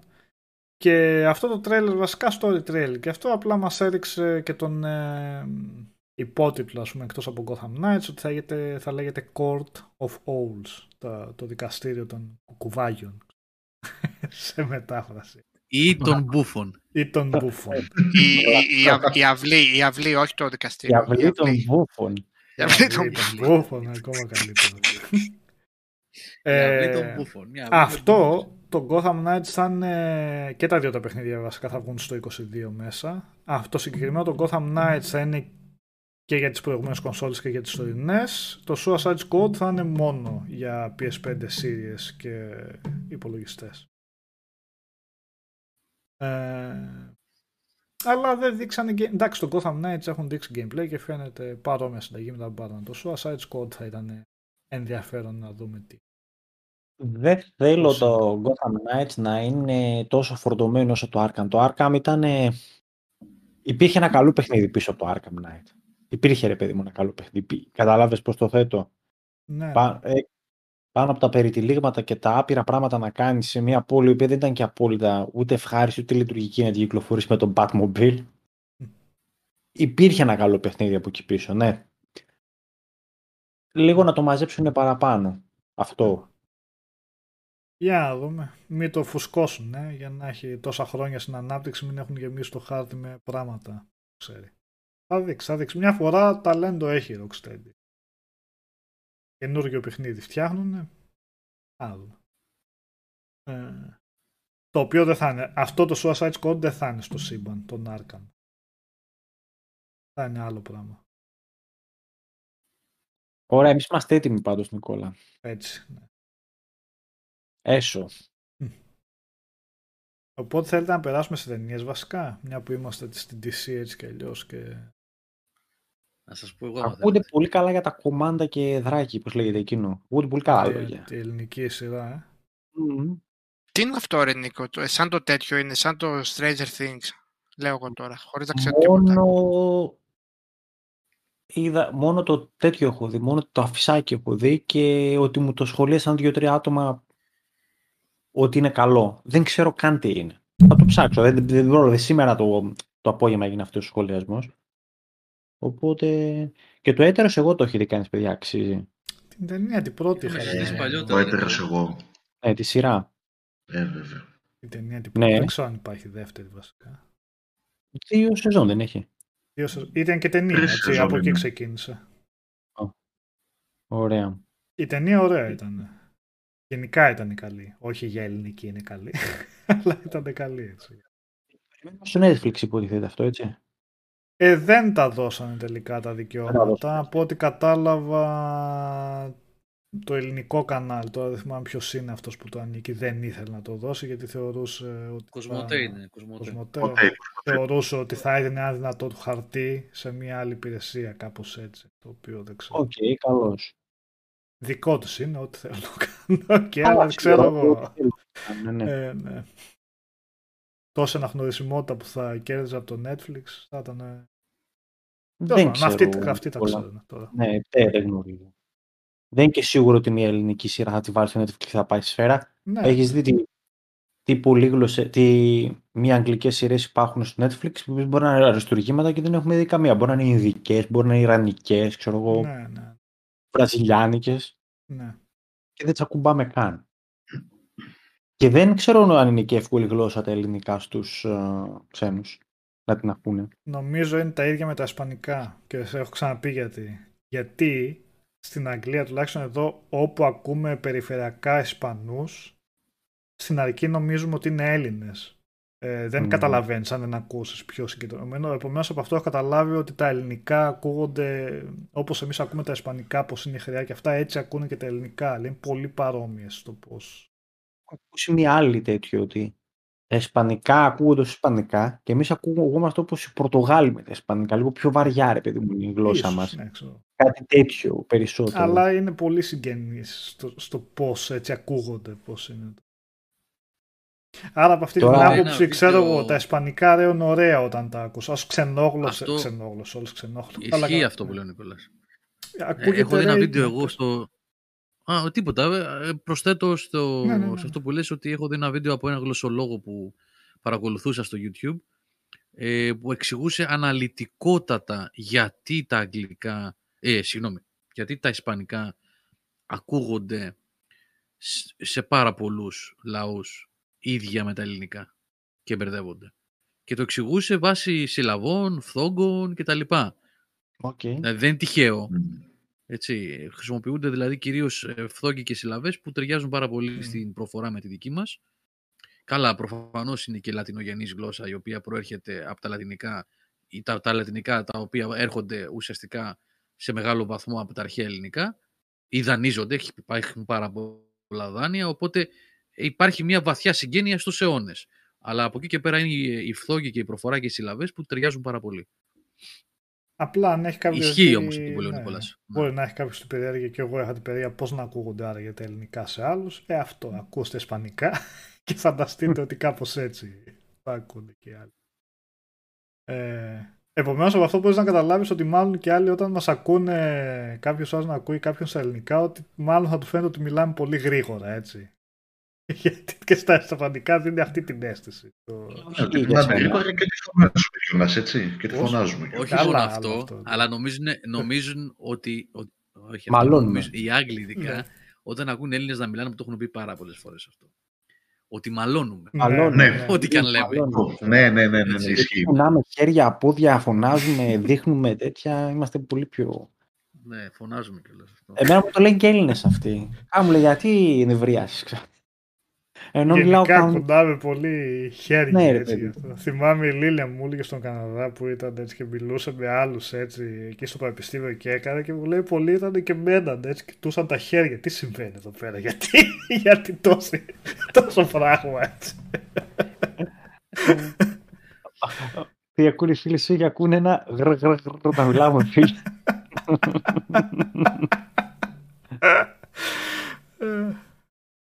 Καλό. Ε, Εγώ ανε... Σλοβενία ε, που σπούδασα στο Πεντεσχιακό εκεί πέρα ε, και ήταν ένας φίλος μου εκεί που άκουγε στο τηλέφωνο και τελειώ και λέει πόσο γρήγορα μιλάς στο τηλέφωνο. Έτσι, γιατί μιλάς τόσο γρήγορα. Έτσι, ναι. Εσένα σου πόνο ότι μιλάς γρήγορα. Ναι, φαντάσου. Φαντάσου. Φαντάσου πως θα ακουγόμαστε σαν, σαν μηχανάκι πενήντα. Ξέρω, που, πρέπει να ακούσουν εμένα δηλαδή. Ε, πριν περάσουμε στο θέμα, θα συζητήσουμε για την ταινία, γιατί έχουμε να συζητήσουμε. Τώρα και εγώ, Γιώργο, να ξέρεις. Ναι, πριν πάμε εκεί πέρα όμως, να πω λίγο για. Επειδή ταιριάζει λίγο με την προηγούμενη συζήτηση, σχολιασμό που έκανε ο Νικόλας για το fandom. Mm-hmm. Γιατί είδα την ταινία Injustice. Έχουμε ένα controller. Όχι, δεν... όχι, ο σκηνοθέτης μου κοιμήθηκε τώρα, δεν μου είπε τίποτα. Ε, είδα την ταινία Injustice. Ναι. Το ταιριάζω στη ντι σι που έλεγε προηγουμένως, ναι, στο fandom. Ναι. Ε, το animation. Η, το animation, το Injustice, από τα studios της Warner που κάνουν πάρα πολύ καλή δουλειά. Γενικά, όχι πάντα, αλλά τις περισσότερες φορές. Αυτή είναι η άποψή μου τουλάχιστον. Ότι το animation της ντι σι είναι πολύ, πολύ μπροστά από τα κινηματογραφικά της ντι σι. Άλλα πράγματα, άλλοι κόσμοι είναι βεβαίως, εντάξει, αλλά καταλαβαίνετε τι θέλω να πω. Ε, και βασίζεται στο, στο video game, έτσι, στο Injustice Gods Among Us. Και έγινε και κόμικ βεβαίως μετά και τα λοιπά. Ε, το κακό με αυτή την ταινία, εμένα μου άρεσε αυτή η ταινία. Είναι πρώτα απ' όλα τελείως διαφορετική από άλλες ταινίες ε, του Animated Universe της ντι σι. Δεν ανήκει πρώτα απ' όλα σε κάποια άλλη σειρά, είναι αυτόνομη μόνη της και ακολουθεί ε, μονοπάτια που έχουν ακολουθήσει και κάποιες άλλες, αλλά όχι πάρα πολλές, που έχει πάρα πολύ βία. Βία, βία όμως, όχι αστεία. Έτσι, αίμα, θανάτους ηρώων, πεθαίνουν δηλαδή δεξιά, αριστερά, ήρωες χωρίς ενδιασμούς, με το παραμικρό, Δεν κολλάει ότι αυτός είναι, ξέρω εγώ, ο τάδε ήρωας και είναι πολύ σημαντικός κτλ. Χραπ, χραπ. Κάτω. Ε, μ' άρεσε πάρα πολύ. Ήταν πολύ. Είχαν πολύ θάρρος δηλαδή σε αυτό. Πήρανε το, το story από το video game. Τα comics δεν τα έχω διαβάσει, οπότε θα κρατήσω μια επιφύλαξη εκεί για την πιστότητα. Και εκεί νομίζω γκρίνιαξε κόσμος ότι είναι, ε, δεν ακολουθεί πιστά τα, το κόμικ, ναι. Έχει ενδιαφέρον αυτό με τη βία, φαντάζομαι ότι είναι και σπλατεριά, έτσι. Κόβονται μέλη και τέτοια. Σπλατεριά. Το ναι, ενδιαφέρον ναι, είναι ότι όταν έκανε τα παιχνίδια η NetherRealm, το Injustice και Mortal Kombat versus, που τα συνδυάζει τα σύμπαντα, η ντι σι θυμάμαι ότι τους είχε πει δεν θέλουν να έχουν τα fatality που έχουν τα άλλα παιχνίδια. Δηλαδή δεν θέλουν ναι. τους ήρωές τους να πετσοκόβονται. Στο και μετά, πρώτο ήταν ναι. αυτό. Στο δύο είχε κάνει. Μόνο κανονικά. Στο πρώτο ίσχυσε αυτό. Α, στο, μετά, μόνο στο πρώτο, στο, αυτό που ήταν Mortal Kombat versus ντι σι, αυτό κάπως έτσι. Α, μετά είχε κανονικά διαμελισμούς και τέτοια. Διαμελισμούς δεν είχε, όχι. Αλλά αυτό είχε, εννοώ, ναι. Τα, διαμελισμούς δεν είχε, όχι. Αυτό εννοώ. Αλλά ότι είχε σπασμένα κάνουν... κόκαλα και τα λοιπά είχε. Ναι. Άλλο αυτό. Ναι. Αλλά μου λες την ταινία μετά το γυρίσαν εντελώς. Οπότε έχει ενδιαφέρον ότι ενώ τους είχαν δει στο άκυρο εκεί ότι όχι δεν θα τους... Ε, ξεσκίεστε στα παιχνίδια, μετά γυρίσαν το animation ναι. και... Ναι, το animation είναι... Λοιπόν, ε... είναι το Netflix, είναι ή... το θείο. Όχι, όχι, straight to ντι βι ντι, Blu-ray για τέτοια. Εντάξει. Όλες τις Warner έτσι βγαίνουν. Ε, δεν είναι πιστό στο video game, λοιπόν, έχει άλλο σενάριο και αυτό ενόχλησε πολύ κόσμο. Ε, απ' την άλλη, και επίσης κάτι πολύ σημαντικό, ήταν μια παρατήρηση από τον Αλέξανδρο στο Discord που συζητούσαμε και είχε πάρα πολύ δίκιο σε αυτό. Ότι το μικρό μήκος αυτών, η μικρή διάρκεια ε, των ταινιών αυτών, είναι δηλαδή εβδομήντα με εβδομήντα πέντε λεπτά, όλες αυτές τις ταινίες της τι σι, ε, τις περιορίζουν στο να πούν τις ιστορίες έτσι όπως πρέπει. Αυτό είναι αλήθεια, αληθεύει, δηλαδή το έχω αντιμετωπίσει και σε άλλες ταινίες. Ωστόσο, ήταν καλογυρισμένη, καλοφτιαγμένη ταινία, όχι από τις καλύτερες animation της, της Warner Animation, του τομέα δηλαδή που φτιάχνει αυτά τα, αυτές τις ταινίες. Οι καλύτερες παραμένουν κατά την άποψή μου το Flashpoint Paradox, αξεπέραστο το Flashpoint Paradox και μερικά ακόμα δηλαδή και το, και το War ήταν καλό ε, και το Black, το Justice League Black μου άρεσε που ήταν με τους μάγους, με τον Constantine και τα λοιπά. Έχει κάποιες ταινίες, ψάξτε παιδιά λίγο το animation της Warner, έχει πολύ ωραίες animation ταινίες που αποδίδουν υπέροχα αυτούς τους ε, σούπερ χείρους. Αυτό θα το έλεγα ότι στέκεται κάπου στη μέση προς καλό, θα έλεγα, προς καλό το Injustice. Δηλαδή μέτριο προς καλό. Όχι από τις καλύτερες στιγμές του στούντιο, αλλά όχι και κάτι άλλο που έχω δει και είχα ξενερώσει τελείως, ας πούμε, όπως το, το Batman, ε, πώς λεγόταν, Gotham by Gaslight, κάπως έτσι που ήταν και καλά. Α, ούτε εμένα μ' άρεσε εκείνο. Που ήταν στη βικτωριανή εποχή, δεν λες. Ναι, αυτό, αυτό, αυτό. Ούτε αυτό. Ναι. Και ένα Ιαπωνέζικο ήταν τα Batman. Ούτε αυτό μ' άρεσε. Και αυτό χάλια ήταν, ναι. Αυτό, ναι, ναι. Εντάξει, αυτό ήταν... Είχαν πάει, είχαν φτιάξει άλλη μέκα εκεί πέρα με μπαμπού και δεν ξέρω τι να πούμε. Ναι, εντάξει, ήταν λίγο... Ούτε science fiction δεν το λες αυτό το πράγμα. Δεν ξέρω τι ήταν αυτό ακριβώς, ναι. Γενικά το Injustice, αν παρακολουθείτε τη Warner... το animation της Warner, βάλτε το στο πλάνο σας. Δεν είναι κακό, είναι ωραίο. Μακριά από το video game είναι άλλο πράγμα, κάνει άλλα, το σενάριο πηγαίνει αλλού και είναι μικρό σε διάρκεια, δυστυχώς επαναλαμβάνω. Έπρεπε να τους δώσει, να, του, να τα κάνουν εκατοστάρια αυτά, να είναι εκατό λεπτά δηλαδή. Το ξέρω ότι όλες είναι animation, το κόστος πολύ μεγάλο. Γιώργο, όλες οι animation εκεί όμως παίζουν από εβδομήντα με ογδόντα δύο λεπτά, οι περισσότερες εκεί, εκεί παίζουν. Εκεί δεν... είναι δυστυχώς όλες. Δεν τραβάνε πάρα πολύ. Για κάποιο λόγο το έχουν αυτό. Ε, θέμα δεν budget είναι... μπορεί να είναι τώρα αυτό. Δεν νομίζω ότι είναι θέμα budget, Νικόλα, μόνο. Κάτι θα πρέπει να είναι στη διάρκεια στην οποία μπορεί να έχουν μελετήσει ότι κουράζεται ο κόσμος, παιδί μου, ή ότι δεν το γουστάρει ένα μεγαλύτερο. Δεν ξέρω να σου πω. Θα το ψάξω. Είναι, είναι λίγο ρε σειρή, Νίκο, να σου πω κάτι. Είναι... Ε, πάνω εκεί που, το, που η ταινία παίρνει μπροστά, όχι παίρνει μπροστά, έχει πάρει μπροστά πολλή ώρα ήδη πριν, παίρνει στο πρώτο τέταρτο μπροστά η ταινία, ε, αλλά εκεί που περιμένεις να γίνουν πράγματα, προχωράει το τελευταίο δεκάλεπτο με συνοπτικές διαδικασίες όμως, δηλαδή κλουτς, κλουτς, κλουτς, κλουτς, να τα κουμπώσει, να κάνουμε τον Σούπερμαν καλό ξανά και να τελειώνει η υπόθεση. Γιατί το story, παιδιά, για όσους δεν ξέρουν αυτό είναι, είναι ότι Ο Σου... από το παιχνίδι είναι αυτό, έτσι, από το πρώτο Injustice, το Gods Among Us της, της NetherRealm. ε, ο Τζόκερ στείνει τη μεγαλύτερη παγίδα όλων των, όλων των, των εποχών που δεν έκανε ποτέ στον Batman. Πηγαίνει και σκοτώνει, μάλλον στείνει μια παγίδα για να σκοτώσει την ε, Lois Lane. Δεν είναι spoiler αυτό, παιδιά, έτσι, έτσι στείνεται στα πρώτα λεπτά η ιστορία. Και είναι γνωστό από τα παιχνίδια εδώ και χρόνια. Εδώ και το πρώτο Injustice πότε είχε βγει, το δεκατέσσερα, δεκατέσσερα δεν ήταν, δεκατρία δεκατέσσερα εκεί. Ναι. Ε, η Lois Lane πεθαίνει και ο Superman τρελαίνεται. Του γυρίζει, ρε παιδί μου, το μάτι τελείως. Και γίνεται ουσιαστικά δικτάτορας. Στα παιχνίδια βεβαίως τον έχουν εντελώς παρανοϊκό. Έχει ξεφύγει τελείως, έχει φτιάξει ένα πολιταρχικό καθεστώς σε όλο τον πλανήτη, έχει κυριεύσει όλο τον πλανήτη. Κάποιοι πήγαν μαζί του, Wonder Woman και κάποιοι άλλοι γίνανε τσιράκια του, και κάποιοι άλλοι με τον Batman βεβαίως πρωτοστάτη ήταν αντίπαλοι, προσπαθούσαν να το ρίξουν. Φανταστείτε τώρα όμως ότι ο Superman δεν καταλαβαίνει τίποτα, ας πούμε. Δεν μπορούσε κανείς να τον προκαλέσει και να τον νικήσει. Και γίνεται όλη αυτή η ιστορία, ας πούμε, μέχρι να φτάσουν στο σημείο να μπορέσουν να τον νικήσουν για να επαναφέρουν την ισορροπία. Το σενάριο είναι πάρα πολύ ωραίο. Η ιδέα δηλαδή είναι πολύ ωραία, το ότι ο Superman γίνεται κακός. Ε, εδώ το πάνε λίγο, δεν τον κάνουν στην ταινία τόσο, τόσο φασιστοειδές δικτάτορα, ας πούμε, που το έχει, τα έχει χαμένα τελείως και ε, καταστρέφει τα πάντα. Γίνεται σκληρός, γίνεται δολοφονία, ας πούμε, αλλά ε, τον πάνε λίγο πιο ήπια. Τον έχουν πιο ήπια γραμμένο.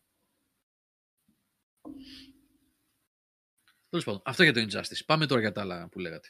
Ε, απλώς να πω κάτι ότι επειδή τα animated, ειδικά αυτά με υπηρεώρες, αν το καλοσκεφτείς, έχουν, πάρα πολύ, έχουν αρκετή δράση μέσα τα περισσότερα, έτσι. Είναι λογικό να μην πάνε σε μεγάλη διάρκεια. Είναι κοπιαστική, ρε παιδί μου, μάχη, μάχη, δράση, δράση. Μπορεί να, να κουράσει τον, αυτόν που βλέπει. Ξέρω εγώ, δεν νομίζω πάντως να είναι budget το θέμα. Τώρα τι για να είχαν δέκα με δεκαπέντε λεπτά, μπορεί και να είναι τώρα, δεν ξέρω. Αλλά... τέλος πάντων, δεν έχω κάποια απάντηση, οπότε ας προχωρήσουμε στο... Το Dune. Κύριε Χαράκη, εσάς μιλάω, κύριε... Εδώ δεν μας το έχουν φέρει ακόμα. Τον κύριο Γιώργιο λέω. Βασικά και οι τρεις το έχετε. Α, εμένα. Μιχάλη, Νίκο... Εμένα λες. Mm. Ε, ας πει κάποιος άλλος πρώτα. Εγώ oh. δεν ξέρω, ε, ειλικρινά δεν ξέρω τι να πω για την ταινία αυτή. Ειλικρινά, είναι λίγο δύσκολο να την να περιγράψεις, Γιώργο. Ναι, είμαι Τσι. πολύ μπερδεμένος. Δηλαδή, μας είχαν προετοιμάσει για κάτι άλλο, ε, όχι οι άνθρωποι που φτιάξαν την ταινία. Τα πρώτα reviews, reviews που είχαν βγει, και μάλιστα είχαν βγει πολύ νωρίς, τα early, early reviews, το Τζόμπλο, ας πούμε, που παρακολουθώ, εγώ μου αρέσει πάρα πολύ η δουλειά που κάνουν, ήταν είκοσι πέντε, ένα μήνα, είκοσι πέντε μέρες, ένα μήνα πριν, τους τα είχαν δείξει. Και κάνανε λόγο για τα νέα Lord of the Rings, για τα νέα Star Wars, τα Epics κτλ. κτλ. Το Epic το... Και δεν είναι κάτι τέτοιο το Dune. Έτσι. Και δεν είναι και τα βιβλία κάτι τέτοιο, και κακώς ίσως τελικά είχαμε προσδοκίες για κάτι τέτοιο, αλλά ναι, πείτε. Εγώ είναι. Εγώ θα, τα, θα, τα, θα βάλω bullets, έτσι, για να προχωρήσουμε την κουβέντα. Παιδιά, spoiler να πούμε, δεν πούμε, δεν πιστεύω ότι έχει κάποιο νόημα τώρα για spoiler στο Dune. Έχει, έχουν βγει άλλες τρεις εκδόσεις, υπάρχουν τα βιβλία. Πάνω κάτω ξέρετε γίνεται, μπορούμε να μιλήσουμε ελεύθερα, έτσι. Ε, Η υπόθεση... Έχετε το υπόψη, εν πάση περιπτώσει, όσο ακούτε. Ναι. Αυτό. Λοιπόν, να πούμε ότι οπτικά και κινηματογραφικά και σαν scope και σαν scale, οι ταινίες είναι άπαιχτες, έτσι, είναι υπέροχες. Ή ταινίες. Κάθεις και, και χαζεύεις. Ωραία. Όπως και, να έχει, όπως και να έχει, Νίκο, ας αποφύγουμε καλύτερα τα spoilers, γιατί εντάξει, και οι σειρές δεν είναι Ένα. πολύ γνωστές, τα βιβλία μπορεί να μην τα έχει διαβάσει ο κόσμος. Πες όμως. Καλά, δεν είναι. Ωραία. Ε, το θέμα είναι ότι μέσα σε αυτή την ατμόσφαιρα που πάει να δημιουργήσει ο Villeneuve, την οποία σε πιάνει και με τα πάνω και τα κάτω στο ρυθμό τους, όλες τις ταινίες έχουν ένα θεματάκι με το ρυθμό τους, κάπου εμένα δεν μου βγάλε σωστά και το πώς προχωράει η πλοκή, αλλά και το πώς τη σημασία κάποιων χαρακτήρων που έχουν στα βιβλία. Δηλαδή ο War Master, ξέρω εγώ, ή και ο Αϊντάχο, κάπου μπλέχτηκαν. Ο Αϊντάχο έμοιαζε πιο πολύ σαν το Warmaster, ενώ ε, ο Warmaster πήγε ξανά το όνομά του τώρα, γι' αυτό τον λέω έτσι. Ο Γκέρνι Χάλεκ. Ναι, ο Γκέρνι Χάλεκ που παίζει το... το ο το Μπρόλιν που ήταν, ναι. Ο Τζος Μπράβο, ο Μπρόλιν, ναι. ναι. Αυτός είναι σαν δεύτερος πατέρας του, του Πολ Ατρίδη. Δεν φαίνεται κάτι τέτοιο. Όπως δεν μου βγήκε σε καμία φάση η, η δεσμή της οικογένειας, το πόσο ερωτευμένη, ρε παιδί μου, ήταν η μητέρα του Πολ με τον α, Λέτο Ατρίδη. Που είναι κανονικά και φαίνεται, έτσι. Δεν μπόρεσα να τις, να τις, να τις νιώσω αυτές τις, τις προσωπικές και τις οικονομικές σχέσεις. Αυτό στο βιβλίο, Νίκο, για να σου πω, ίσως είναι ένα από τα προβλήματα, ότι αυτό που λες, ο έρωτας των δύο και αυτά, φαίνεται πιο πολύ μέσα από τις εσωτερικές σκέψεις τους που έχουν.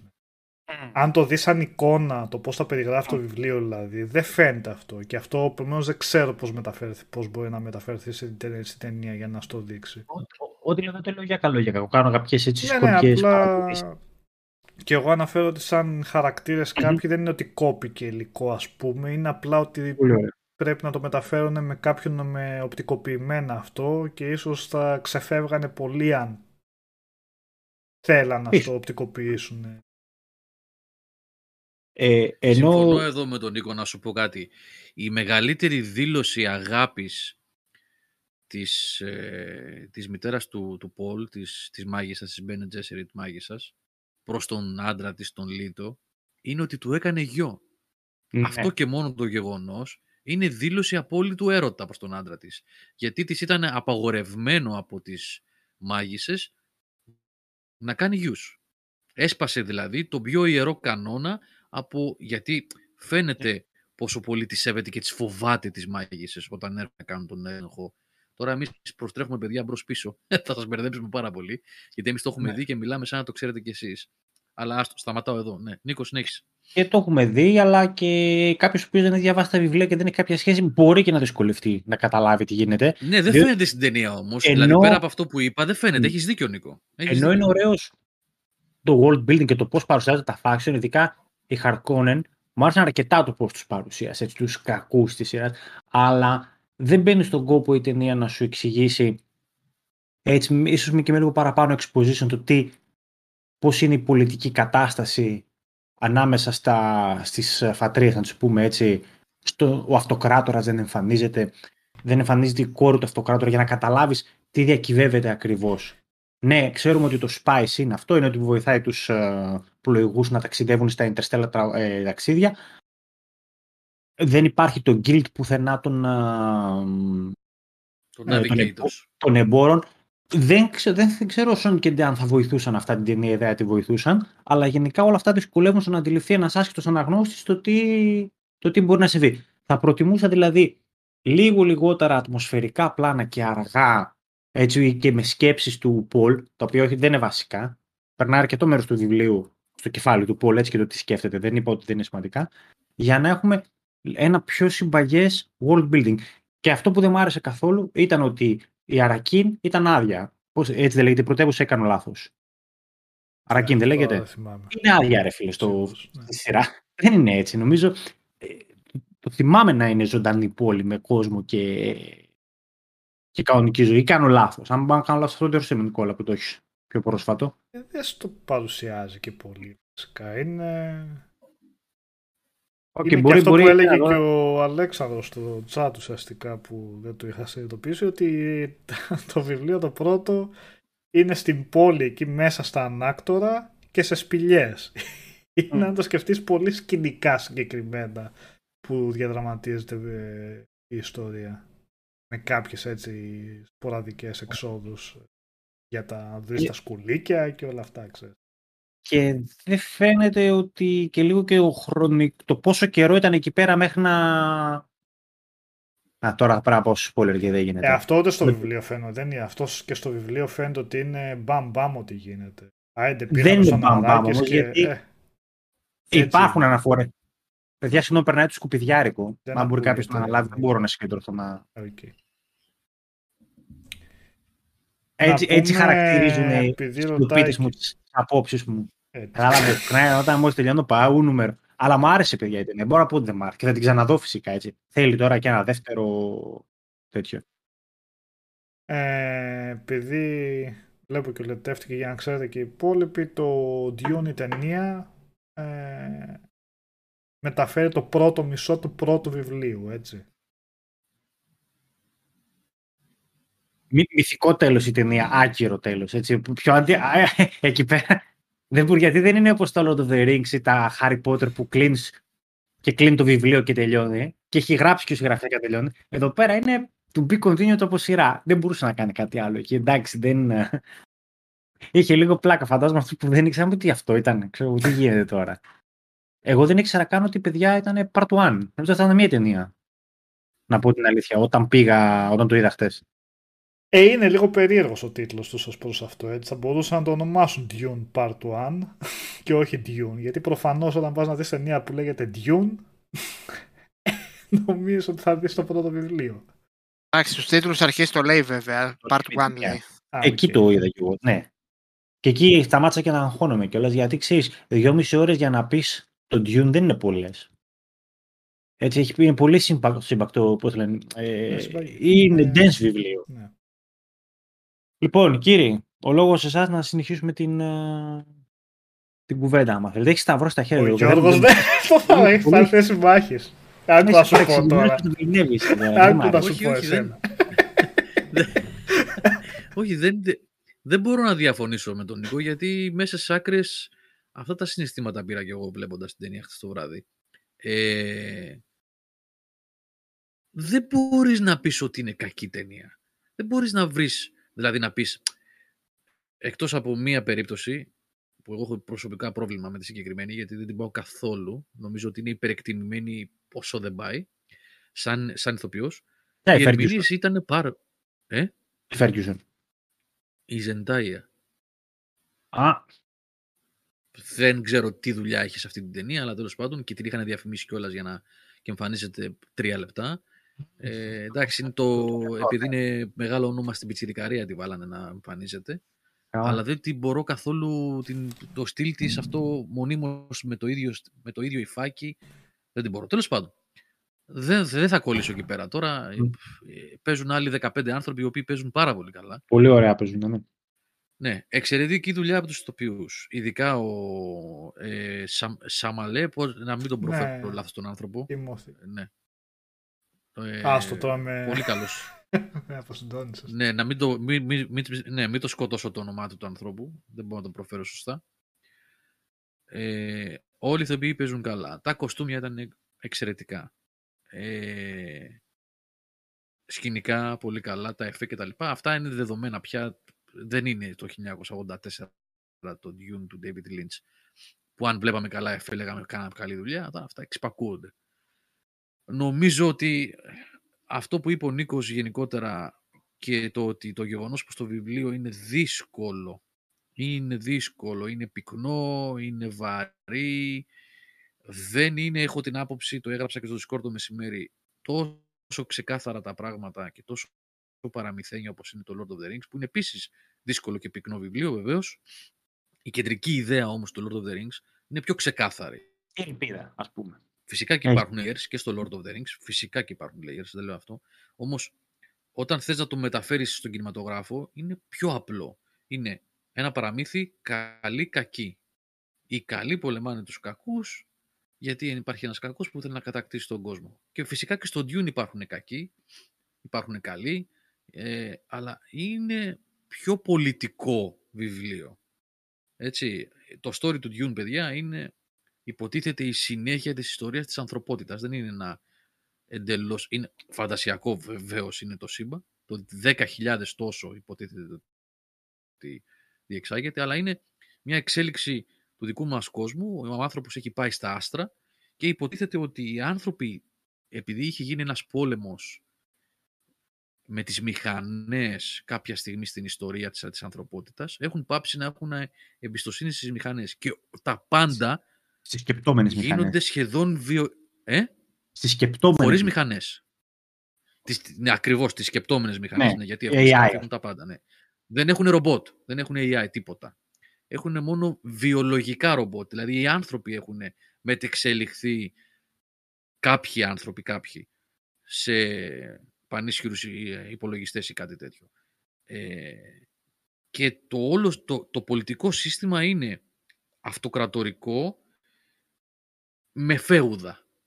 Σαν την μεσαιωνική Ευρώπη ένα πράγμα. Πιο κοντά είναι η Κίνα. Έχει πάει. Έτσι, ε? Ε, εκεί είναι πιο κοντά το, αυτό, αυτό το, το σύστημα που ναι. το μοιάζει. Ναι. Λοιπόν, και έχει πολλά πολιτικά παιχνίδια. Είναι μεσιανικό, γιατί ο Μουνταΐμπ, ο Πολ, ας πούμε, ουσιαστικά... Ε? Ο Ζαραχάι. Μουαντίπ. Ναι, ο Μουαντίπ, ε, πώς ουσιαστικά εξελίσσεται, ξέρω εγώ... Μουνταΐμπ. Ναι. Είναι πυκνό, είναι, είναι άλλο, άλλο πράγμα, είναι δύσκολο βιβλίο. Και ο David, εγώ, ε, να σας πω κάτι, εγώ πιστεύω ότι ο David Lynch δικαιώθηκε με, βλέποντας αυτήν την ταινία τώρα. Εμένα μου άρεσε του Lynch. Γιατί είχε φάει πολύ ξύλο ο David Lynch τότε. Είχε πάρα φάει... πολύ ξύλο. Ναι. Και ακόμα τρώει από πολλούς ξύλο. Αλλά, αλλά αποδείχτηκε ότι είχε καταφέρει πολλά πράγματα και αυτός είχε κάνει πολλά λάθη. Αλλά μην πιάσετε τώρα τα της εποχής, το ότι ήταν προϊόν της εποχής του, της εποχής του σε θέμα ερμηνεών, εφέ και τα λοιπά, έτσι. Εντάξει, ήταν προϊόν της εποχής. Εμένα μου άρεσε αυτή η pop τρέλα που είχε, μου άρεσε και την, και την ακούω και τώρα, δεν έχω πρόβλημα. Την ακούω, τέριαζε. Νο... Μ' άρεσε, μ' άρεσε, ναι, ναι, μ' άρεσε. Ναι, ναι, ναι, ναι. Άσχετα με τα όποια λαθάκια είχε, ρε παιδί μου, τη μία, ναι. Ε, Πάντως γενικά, ναι, να μην το πιάσετε και πείτε... Μην πείτε στη Λούπα, είναι αυτό στο βιβλίο, είναι έτσι στην ταινία. Δεν μπορούσε να είναι. Να... Όχι, να... δεν θα μπορούσε, παιδιά, να γίνει κάτι. Να πρωτοβάλλει. Δεν... Ε, είναι δύσκολο το βιβλίο. Δεν, δεν μπορώ να φανταστώ τουλάχιστον να μπορούσε. Δεν μπορώ να πω ότι δεν θα μπορούσε. Εντάξει, δεν ξέρω. Κάποια μια σειρά θα έτσι, μπορούσε να το κάνει αυτό. Αυτό το είπα και εγώ, Νίκο. Ναι, ναι, μια σειρά. Το, το ιδανικό φορμάτι για το Dune, έτσι όπως το βλέπω τελικά, θα ήταν μια σειρά σε στυλ Game of Thrones. Mm. Έτσι, κάτι τέτοιο. Ωραία επεισόδια, πενήντα με πενήντα πέντε λεπτά. Με την ησυχία του σε οκτώ δέκα επεισόδια να πει την ιστορία. Νομίζω έτσι θα ήταν το ιδανικό. Να ήταν μπορέσεις το ιδανικό. Να καταλάβεις τι διάολο γίνεται, ρε παιδί μου. Χάνε, χάνεται όλο αυτό το, το αλυσβερίσι που είναι, γιατί υπάρχουν πολύ μικροί παίχτες μικροί, με, και με μικρή συμμετοχή στο βιβλίο. Λέμε πολλά πράγματα για, για το πώς λειτουργεί, ρε παιδί μου, το σύμπαν. Αυτές που πουλάει τα, το νερό, δεν ξέρω αν τους θυμάσαι, Νικόλα. Ναι, έχει διάφορες σκηνές έτσι. Επειδή ναι. έχουμε, πιάσει, έχουμε πιάσει τόση ώρα, το είπε και ο Νίκος βέβαια, το είπα και εγώ, θα το πούν και τα παιδιά προφανώς τη, την άποψή τους σε λίγο. Είναι μια καλή ταινία, είναι μια ναι, ναι, ταινία ναι, ναι, ναι. που δεν βλέπει συχνά, που δεν βλέπει συχνά, έτσι, που, δεν, που φεύγει από την όρμα των super hero movies με τις εκρήξεις και τόνα και τ' άλλο και τα εφέ και την δράση από το πρώτο λεπτό μέχρι το εκατοστό λεπτό κτλ. Είναι μια ταινία που είναι φτιαγμένη με, από ανθρώπους που ξέρουν τι κάνουν. Φαίνεται. Φαίνεται ότι ξέρουν τι κάνουν οι άνθρωποι δηλαδή. Δεν, δεν φτιάξανε κάτι και λες βιάσατε το Dune, ξέρω εγώ, ή δεν βλέπετε αυτό, τα εφέ, έτσι, οι ερμηνείες, χάλια, ο σκηνοθέτης δεν ξέρει τι του γίνεται, το μοντάζ είναι...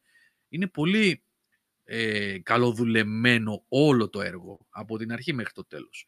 Είναι όμως δύσκολο το βιβλίο και δεν θα γίνει αρεστό σε πολλούς το αποτέλεσμα της ταινίας σε πολλοί κόσμο.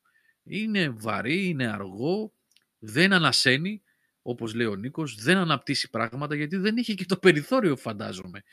Φανταστείτε ότι είναι το μισό βιβλίο, το μισό πρώτο βιβλίο, έτσι, είναι ε, δύο μισή ώρες είναι περίπου, έτσι δεν είναι, δύο μισή ώρες είναι. Δύο μισή ώρες και είναι το μισό πρώτο βιβλίο.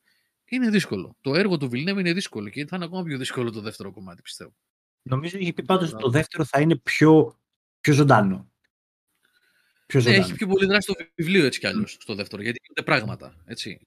Ωραία. Για παράδειγμα, στο Dune του David Lynch, το δεύτερο κομμάτι του βιβλίου το πάει τρέχοντας στο τελευταίο μισάωρο. Ναι, ναι, ναι. ναι. Τρέχοντας. Τρέχοντας όμως και δεν τελειώνει κιόλας. Και καλά, πηδάει, το, το μισό βιβλίο φεύγει, δεν, δεν ασχολείται, ας πούμε, για να φτάσει σε κάποιο τέλος. Ε... Αξίζει να το δείτε, δεν υπάρχει θέμα αυτό, αλλά απλά να ξέρετε τι θα δείτε και πρέπει να έχετε υπόψη σας ότι είναι ένα δύσκολο βιβλίο που μεταφέρεται δύσκολα στον κινηματογράφο. Εγώ πάντως ευχαριστήθηκα την ταινία, ε, αλλά δεν είναι αυτό που θα πεις, θα πετάξω τη σκούφια μου, πω, πω, να το νέο Lord of the Rings. Όχι, για την ώρα όχι. Μπορεί, αν το δούμε στο σύνολό του κάποια στιγμή μετά έτσι. Από δύο τρία χρόνια, να το συζητήσουμε ξανά, ναι. Το, το κακό είναι ότι δεν θα έχει και director's cut από ό,τι έχει πει. Είναι αυτό, δηλαδή, ξέρεις, να έχει μισή ώρα που να έβαζε κάποια πράγματα που μπορεί εμείς να θέλαμε, π.χ. να αναπτύσσει τη σχέση του, του Πολ του Ατρίδη με τον... Πάλι τον ξεχνάμε. Με τον Τζος Μπρόλιν. Τον Γκέρνι, Χάλεκ. Για ποιο λόγο ξεχνάω το όνομά του. Επίσης, να δώσουμε παιδιά στον, στην επιλογή του, του Μωμόα ως Αϊντάχο, ο οποίος είναι αψόγος, έτσι. Γιατί στο βιβλίο είναι και womanizer, έτσι δεν περιγράφεται, ότι είναι και γυναικάς, είναι, είναι ρε παιδί μου με λαμψός, με αλογορά και πράσινα μάτια. Ήταν πολύ πετυχημένο casting. Και, και ο Χαβιέ Μπαρντέμ ήταν πολύ καλός, και ο Όσκαρ Άιζακ ήταν πολύ καλός, και η, ξεχνάω το όνομά της, είναι πολύ καλή η ηθοποιός, η αυτή έπαιζε και στον Φέργιουσον. Πώς τη λένε, τη λένε, την μαμά. Φέργιουσον, πώς τη λένε. Πολύ καλή και αυτή ήταν, πάρα πολύ καλή. Ε, γενικά ρε παιδιά, εντάξει τώρα που ξαναλέω πάλι, συγγνώμη που επαναλαμβάνω, είναι πολύ δουλεμένη η ταινία. Δηλαδή δεν είναι αρπαχτή, δεν είναι τέτοια πράγματα. Αλλά... Και, και κάτι ακόμα που μου έλειψε πολύ από την ταινία, Γιώργο και Μιχάλη Γεννίκου, είναι η όλη mini spoiler, παιδιά, αναζήτησης του, του προδότη. Αυτό έχει πολύ σημαντικό ρόλο στο βιβλίο και καθορίζει και τις δυναμικές των σχέσεων. Και μετά από το τέλος του πρώτου part, έτσι, ποιος πιστεύει ότι πρόδωσε ποιον, ποιος... αυτό δεν υπάρχει πουθενά σχεδόν στην ταινία, έχει πολύ ελάχιστα αναφέρεται. Ίσως και αυτό να μην μπορούσε να χωρέσει. Εμένα μου κάνει εντύπωση ότι αυτό έχει αναπτυχθεί καλύτερα στο Lynch στην ταινία. Mm. Και ακόμα καλύτερα στη λιγότερο... mini series του δύο χιλιάδες. Α, αυτή τη σειρά δεν την έχω δει. Δεν την έχεις δει, δεν την, δεν την, δεν την. την έχω δει. Mm. Εντάξει. Βασικά όλο αυτό το θέμα με τον προδότη το πέρασαν πολύ, δηλαδή στο βιβλίο σου κάνει περισσότερο εντύπωση πώς αυτός τους πρόδωσε, γιατί δεν το, δεν το περίμενες καθόλου να σου προδώσει αυτός, για να μην πούμε spoiler τώρα. Ε, ε, ενώ εδώ βιβλίο... πέρα ήταν... Ναι, όχι, υπήρχε λόγος, υπήρχε λόγος που η αποκάλυψή του ήταν έκπληξη. Ενώ εδώ πέρα ήταν μια κλασική προδοσία ότι ε, εντάξει μου έχουν απαγάγει τη γυναίκα και τι να κάνω κι εγώ. Εντάξει. Ενώ, εντάξει, στο, ή... βιβλίο, στο βιβλίο εμβαθύνεις τους λόγους και αυτά. Sorry. Ε, ναι. Αλλά αυτό που θέλω να πω είναι στο βιβλίο δεν στο κρατάει σαν μυστήριο ποιος τους έχει προδώσει, τι έχει γίνει. Στο βιβλίο στο δίνει κατευθείαν. Απλά έχει το ενδιαφέρον όχι. Το πώς χτίζονται πίσω τα... οι δολοπλοκίες, γιατί δεν είναι ναι. Ένα απλό σχέδιο ότι εμείς θα βάλουμε αυτόν μέσα να τους καταστρέψει. Έχει mm. περισσότερη έτσι ίντριγκα το γιατί το κάνανε αυτό, τι θέλουν να καταφέρουν. Ε, αλλά εντάξει, ε... κάποια πράγματα, παιδιά, συνεννοώ οτιδήποτε, οτιδήποτε, οποιοδήποτε βιβλίο και να μεταφερθεί σε ταινία πρέπει να γίνει κάποια προσαρμογή. Και τα Lord of the Rings είναι επικές ταινίες, επικές, αλλά έχει, πόσες πολύ, αλλαγές πολύ... έχουν γίνει από τα βιβλία, εντάξει. Το τι είχαμε ακούσει για αυτόν τον... Α... Ωραία, τώρα κόλλησα στο Lord of the Rings που έλειπε. Το Μπομπαντήλ. Τον Μπομπαντήλ, ναι, για τον Μπομπαντήλ που λείπει, εντάξει. Τι να τον έκανε τον Μπομπαντήλ. Ακόμα γίνονται συζητήσεις. Ακόμα, ακόμα, ακόμα σήμερα, έτσι. είκοσι Είτε, χρόνια μετά συζητιέται ήταν... γιατί δεν έχουν βάλει τον Μπομπαντήλ και γιατί δεν ήταν καλή του... επιλογή δεν ήταν. Η πιο μεγάλη τρολιά του τέτοιου είναι αυτή, του, του Tolkien στα έργα okay. του. Έχει βάλει πιθανότητα τον εαυτό του μέσα. Κανείς δεν ξέρει ποιος είναι ο Μπομπαντήλ, έτσι. Κάπως ή τον έχει βάλει ως μέρος. Ή τον Ιλουάβαταρ που λέγαμε κάποτε, Νίκο. Νομίζω έχει καταρριφθεί αυτό, δεν βγαίνει λογικά. Εντάξει, είναι τρολιά, επειδή είναι κάτι το έχει βάλει για να το βάλει. Δεν χρειάζεται, δεν έχει κάποιο ρόλο παραπάνω, δεν εξυπηρετεί. Και μάλιστα λέει ότι ο Μπομπαντήλ δεν ασχολιόταν κιόλας. Ο Μπομπαντήλ είναι εκεί πέρα που κάθεται, έτσι δεν έχουν πει στο, πώς το λέει, στο συμβούλιο. Ε, ναι, είχαν, είχαν πει να πάρει να του δώσουμε το δαχτυλίδι αυτού νου, ξέρω εγώ, το συζητούσαν τότε και λέει θα το ξε... αυτό θα το χάσει, λέει, θα το ξεχάσει, δεν θα του δώσει σημασία. Ναι, ναι. Δεν είναι. Στην κοσμάρα του. Και... Εδώ που ναι, μπαίνει, είναι τώρα... υπεράνω, απλά. Είναι υπεράνω. Είναι, όχι, είναι πάνω από όλα αυτός. Θέλω να κάνω μία. Ο Μπομπαντήλ, ας πούμε, από όσα αντίστοιχα και πράγματα του Dune θα μπορούσαν να υπάρχουν. Οι ταινίες δεν βγαίνουν πάντα με τη λογική ότι αυτός που το βλέπει το έχει διαβάσει. Δεν πρέπει να του βάζεις πράγματα συνέχεια για να μπορεί να καταλάβει τι γίνεται στην ταινία. Αν σου πετούσε και ένα Μπομπαντήλ, θα έλεγε αυτός που πήγαινε ο, ο Παρθένος. Τι, τι είναι αυτός τώρα, ναι. Τι, γιατί, γιατί δεν έχει άλλη σημασία εκεί. Εμείς θα γελούσαμε που είχαμε διαβάσει. Βλέπαμε ο Μπομπαντήλ, ξέρω εγώ. Αλλά ναι, το ίδιο συμβαίνει και στον Dune. Ναι, θα κόψει πράγματα γιατί πόσα θα φορτώσει τον. Το αυτό ακριβώς, Νίκο, ναι. Είναι ήδη δύσκολο να το ακολουθήσεις αυτό. Απλά εγώ θα ναι, ήθελα είναι να. Άλλο αυτό και άλλο όμως αυτό όπως προηγουμένως, το, ναι. το world building, έτσι. Ναι, ήθελα να λείπουν λίγο τα ατμοσφαιρικά πλάνα και να είχαμε λίγο παραπάνω να, Γιατί εγώ είμαι και λάτρης αυτά. Έτσι, υπάρχουν ταινίες που μου αρέσουν μόνο και μόνο για τον κόσμο που χτίζουν και μετά είναι μάπα ταινία. Δεν είναι καλές. Δεν με το λατρεύω αυτό στις ταινίες. Οκ, okay, αυτή τη φορά το ήξερα, ήθελα να το δω και από το, και από το Villeneuve. Ε, τώρα που το συζητάμε, ε, Νίκο, εγώ θα ήθελα αυτό που λες. Δηλαδή, ας έλεγε δυο λεπτά, ρε παιδί μου, τι είναι η πλοηγή, τι είναι η Mentat ε, και τι είναι οι τέτοιοι, πώς το λένε. Βασικά αυτά τα δύο, τους Mentat τους, τους πέρασε έτσι, δε, ούτε καν τους εξήγησε, ρε παιδί μου. Έναν έφερε καν... Και, και τι ήταν και ο γιατρός, ο γιατρός ο... ο... Ε, ο γιου έχω γιατρός, δεν θυμάμαι τώρα πώς τους λέγανε τους γιατρούς στο σύμπαν. Ναι. Δηλαδή αυτά τα τρία, αν, αν έλεγε, θα ήταν, ο κόσμος θα ήταν ακόμα πιο πλούσια χτισμένος. Από εκεί και πέρα, για μένα το πιο πολύ που μου άρεσε στην ταινία ήταν ο, ο ίδιος ο Dune, έτσι, ο Αράκης. Δηλαδή, οπτικά είδα αυτό που ήθελα να δω. Ε, που νομίζω ότι είναι και, ξέρεις, ο ίδιος ο πλανήτης είναι ίσως και ο πιο βασικός χαρακτήρας του σύμπαντος, έτσι, λέμε τώρα, εντάξει. Δεν είναι ανθρώπινος χαρακτήρας, αλλά είναι όλο το σύμπαν, είναι όλο, όλο το βιβλίο είναι χτισμένο πάνω στον πλανήτη. Και εγώ αυτό που... Ήθελα... Ε, ναι, αυτό. Ό,τι, ό,τι ήθελα να δω, το είδα. Πάντως... Ε, για, τους... για πες, πες. Όχι, πες εσύ, Μιχάλη. Που το... Όχι, λέω για τους ηθοποιοί, συμφωνώ, μου άρεσαν πάρα πολύ.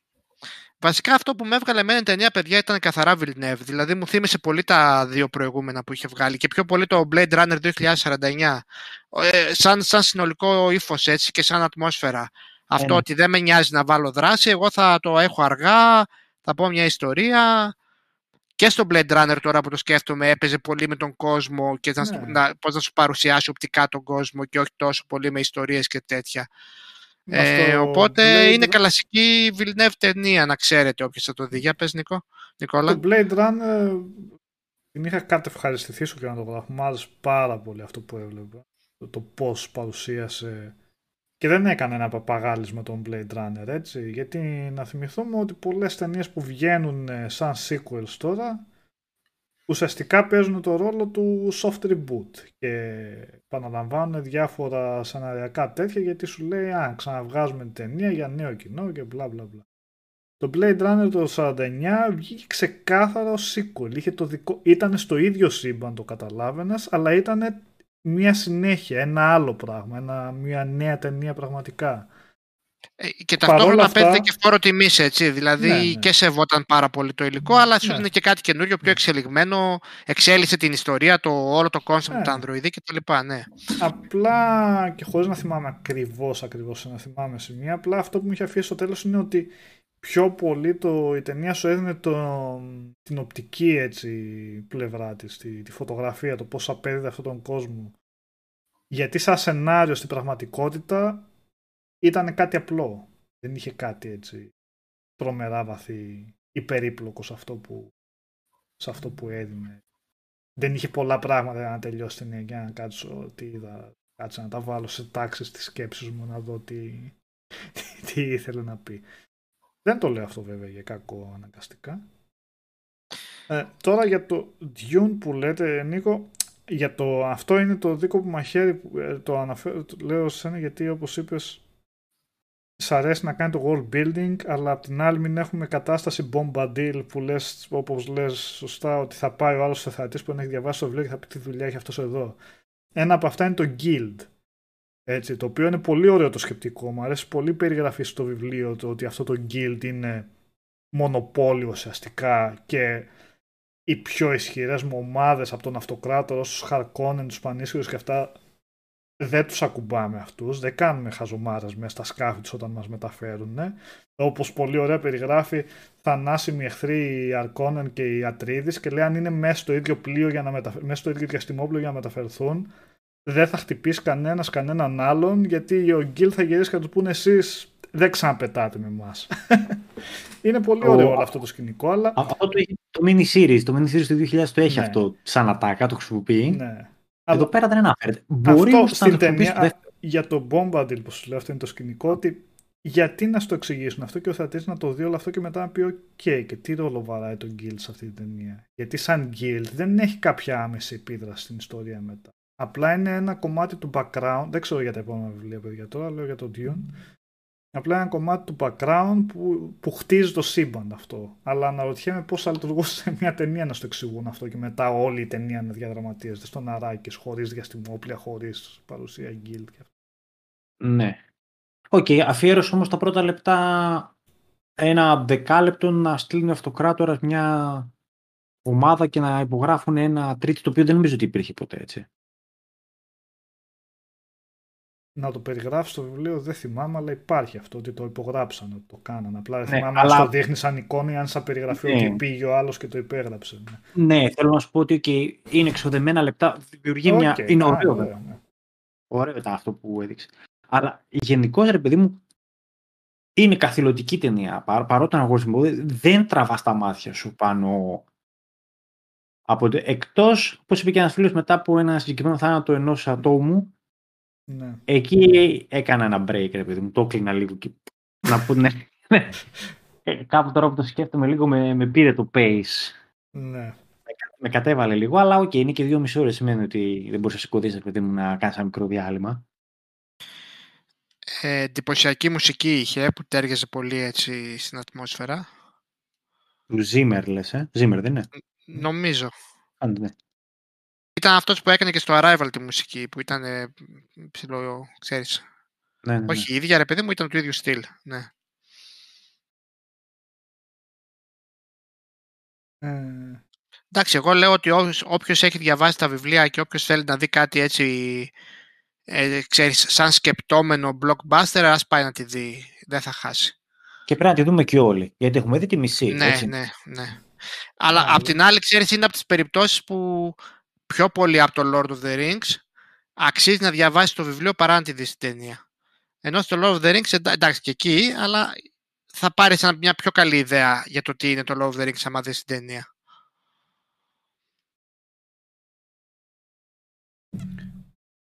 Ε... Αυτό, εντάξει, αυτό που λέγαμε ότι είναι πιο δύσκολο κινηματογραφήσιμο το Dune, εντάξει. Okay. εκατό. Χαρακτηρίζεται και ως unfilmable. Ε, να περάσουμε σε άλλη ταινία, θέλετε. Και οπότε δεν έχω κάτι άλλο να συμπληρώσω. Γιώργο, έχεις κάτι σαν να κλείσεις το Dune? Νομίζω να το ξανασυζητήσουμε κιόλας. Όχι, όχι. Όσο νομίζω, το ναι, ναι. Να, ίσως θέλει και μια δεύτερη φορά να το δούμε αυτό. Ναι. Στοίχημα θα μας έρθει ο Νικόλας και θα το αποθεώνει. Το ξέρω ότι θα το αποθεώνει. Το ξέρω θα σ' αρέσει. Μακάρι. Μη φοβάσαι. Μη φοβάσαι. Θα, θα διαφωνούμε και σου λέω, μα γιατί δεν ανέφερε αυτό που έγινε εκεί πέρα, πρέπει να το αναφέρει. Θα μου λες, όχι, δεν, δεν έπρεπε. Οπότε, ε, μα γιατί έστειλαν το υπηκό το βράδυ, έτσι θα έπρεπε να το στείλουν. Λούπα. Μα γιατί στείλαν το υπηκό το βράδυ, γιατί στείλαν τον Ντοθράκη στους νεκρούς. Ο Θεός, βαλόταμε για το... Ομάσα για τον προβοηθικό των Ντοθράκης που πήγαν με τους πυρσούς. Είμαστε τώρα. Αφού δεν ξέρεις από τακτικές, Νίκο, εκεί πέρα, πώς αλλιώς θα το στείλεις στο εθνικό. Εφόρμηση το βράδυ σε άγνωστο εχθρό, τι άλλο. Βέβαια, τι πιο φυσιολογικό. Τι άλλο θες. Ε... Πάντως, σε μια κουβέντα που κάναμε με τον Νικόλα πριν κάνα δύο εβδομάδες, παραδέχτηκες ότι τελικά ήταν πεσμένη η ποιότητα της όγδοης σεζόν. Εντάξει, δεν ήταν. Πώς να, τι να... Όπως το πήρανε τρέχοντας ε... για το Game of Thrones, λέμε. Όπως το τρέξανε εκεί πέρα στο τέλος, έκανε μπαμ ότι ήταν ε, άντε. Τελειώνεται. Ήταν απίστευτα αυτά που, αυτά που κάνανε, ειδικά μετά το τρίτο επεισόδιο. Όταν Resolve, σωστά. Ε, εμένα, παιδιά, από εκείνη τη σεζόν με είχε μπει το πρώτο τελευταίο επεισόδιο που είχε κατεβεί κάμερα στο δρόμο και έδειχνε τον κόσμο που πέθαινε σαν τα ποντίκια, ρε παιδί μου, και έτρεχε να γλιτώσει και ο Δράκος από πάνω. Εντάξει, έσπραινε μεν την καταστροφή, αλλά δεν τον είχε πρώτο πλάνο. Στο πλάνο είχε το, τον κόσμο που έτρεχε να σωθεί. Αυτό μου είχε μείνει πολύ από την τελευταία σεζόν. Είχε ωραίες σκηνές έτσι και όλες σκηνές. Γάμο τους εικόνες, πολύ δυνατή εικόνα. Με την Άρια ναι, να τριγυρνάει αυτό... εκεί πέρα και ναι, να... ναι, αυτό ήταν πολύ καλό, ρε παιδιά. Εντάξει, αλλά... τώρα τα υπόλοιπα, okay, ναι, τα έχουμε πει. Θυμάμαι χαρακτηριστικά αυτό που είχε περιγράψει και ο Γιώργος με τον ε, βασικό τον Δοθράκη, που τη θυμάμαι αυτή τη σκηνή, Γιώργο, όπως την έλεγες, θυμάμαι και εμένα μου είχε κάνει εντύπωση, τι διάλογο, πώς το κάνει εδώ, που είναι ο Τζον Σνόου και προχωράει και περνάει τον Αρχιντοθράκη εκείνον. Και όπως είναι που χρονικά πάει ομαλά, δηλαδή δεν κάνει cuts από τη μία στιγμή στην άλλη. Φαίνεται δηλαδή ότι ακολουθάει τον Τζον Σνόου χρονικά κανονικά, real time, σε πραγματικό χρόνο. Περνάει αυτόν τον αρχηγό, προχωράει, φτάνει στα σκαλοπάτια και είναι πάνω πέρα στα σκαλοπάτια πάνω η Καλύση και είναι δίπλα της αυτός ο αρχηγός. Τι έγινε, τηλεμεταφέρθηκε αυτός. Τι έκανε. Fast travel είχε. Ναι. Κομμένη, κομμένη σκηνή ήτανε, που δεν δείξαμε. Τον φαντάζεσαι έτσι από πίσω με τον περνάει μπροστά του ζωστό, τρέχοντας έτσι θέλει να πάω δίπλα να σταθώ. Αυτή η σεζόν ήτανε πανηγεία. Ναι, πολύ, πολύ... Η εξέλιξη που είχε με την καλή σε αυτή δεν ήτανε... θα ήταν καλή βασικά αν είχαν άλλη μια σεζόν να τη δείξουν έτσι. Όπως το δείξαν έτσι ήταν εντάξει τώρα. Απλά για να μας σοκάρετε δίθεν αφού δεν κολλάει αυτή η μεταστροφή έτσι. Σε δύο επεισόδια τρελάθηκε. Ναι, σε δύο επεισόδια όλα τα πάντα έχει δει στη ζωή της. Ξαφνικά εκεί πέρα τα πει όχι θα τους σκίσω όλους. Okay, εντάξει. Και μετά το συμβούλιο στο τέλος που έγινε εκεί πέρα, που ήταν όλοι εκεί πέρα, επειδή είναι απλά βασική ηθοποιή της σειράς. Δεν υπήρχε κανένας λόγος όλοι αυτοί να βρίσκονται εκεί πέρα, πραγματικά δηλαδή. Ό,τι Python στο τέλος. Ό,τι Python. Έπρεπε να φανεί η γέννηση της δημοκρατίας, κρύβω. Η έλλειψη της δημοκρατίας του Westeros. Έτσι, ανίγωνο. Τέλος πάντων, εγώ την προηγούμενη εβδομάδα είδα το No Time to, το No Time to Die, το James Bond. Α, συμφωνώ πολύ με όλα που είχατε πει την προηγούμενη φορά. Ε, μ' άρεσε η ταινία. Ε, καλή ήταν. Στα, ό, όπως είπατε βασικά, Γιώργο, συνομίζω το είπες, ήταν ε, κάπου ενδιάμεσα Skyfall και Spectre εκεί πέρα. Κάπως έτσι την είδα και εγώ. Ε, ωραίες σκηνές δράσεις, είχε κάποια πολύ ωραία σκηνικά. Σε αυτό στο δάσος έτσι ήταν... Ε, και πολύ έντονη σκηνή και αυτό, με έξυπνες ε, σκηνές εκεί πέρα το πώς εξελισσόταν η δράση. Ε, και η Άννα Ντερμάς πολύ καλή. Και η όλη ταινία βασικά όπως ήταν στημένη για τον ε, Daniel Craig ως James Bond μου άρεσε το πώς το πήγε. Ε, αυτός ο villain δεν ξέρω τι σκεφτόντουσαν. Τόσο στερεοτυπικός, τόσο αδιάφορος, τόσο... Δεν, δεν ξέρω πραγματικά, μου έκανε πολύ κακή εντύπωση το πώς ήταν γραμμένος στο γιατί έκανε αυτά που έκανε, δεν, δεν... πολύ κακό αυτό. Yeah. Αλλά σαν τελευταία ταινία James Bond με τον Daniel Craig ήταν καλή. Ε, χωρίς να ξεφεύγει ιδιαίτερα ποιοτικά τους φιλμούς. Το The Last Duel, εσύ δεν το είδες Μιχάλη? Ναι, το είδα. Ναι. Ε, πάρα πολύ καλό παιδιά. Ε, ανέλπιστα καλό από Ridley Scott πλέον. Μετά τα τελευταία που έβγαλε δηλαδή, δεν ξέρω, του ήρθε έμπνευση τώρα γιατί έκανε πάλι ταινία έτσι, ε, πώς το λένε, μεσαιωνική, ε, με υπότες και ιστορίες και τέτοια, ίσως, δεν ξέρω. Ε, πάρα πολύ καλή απεικόνηση της εποχής.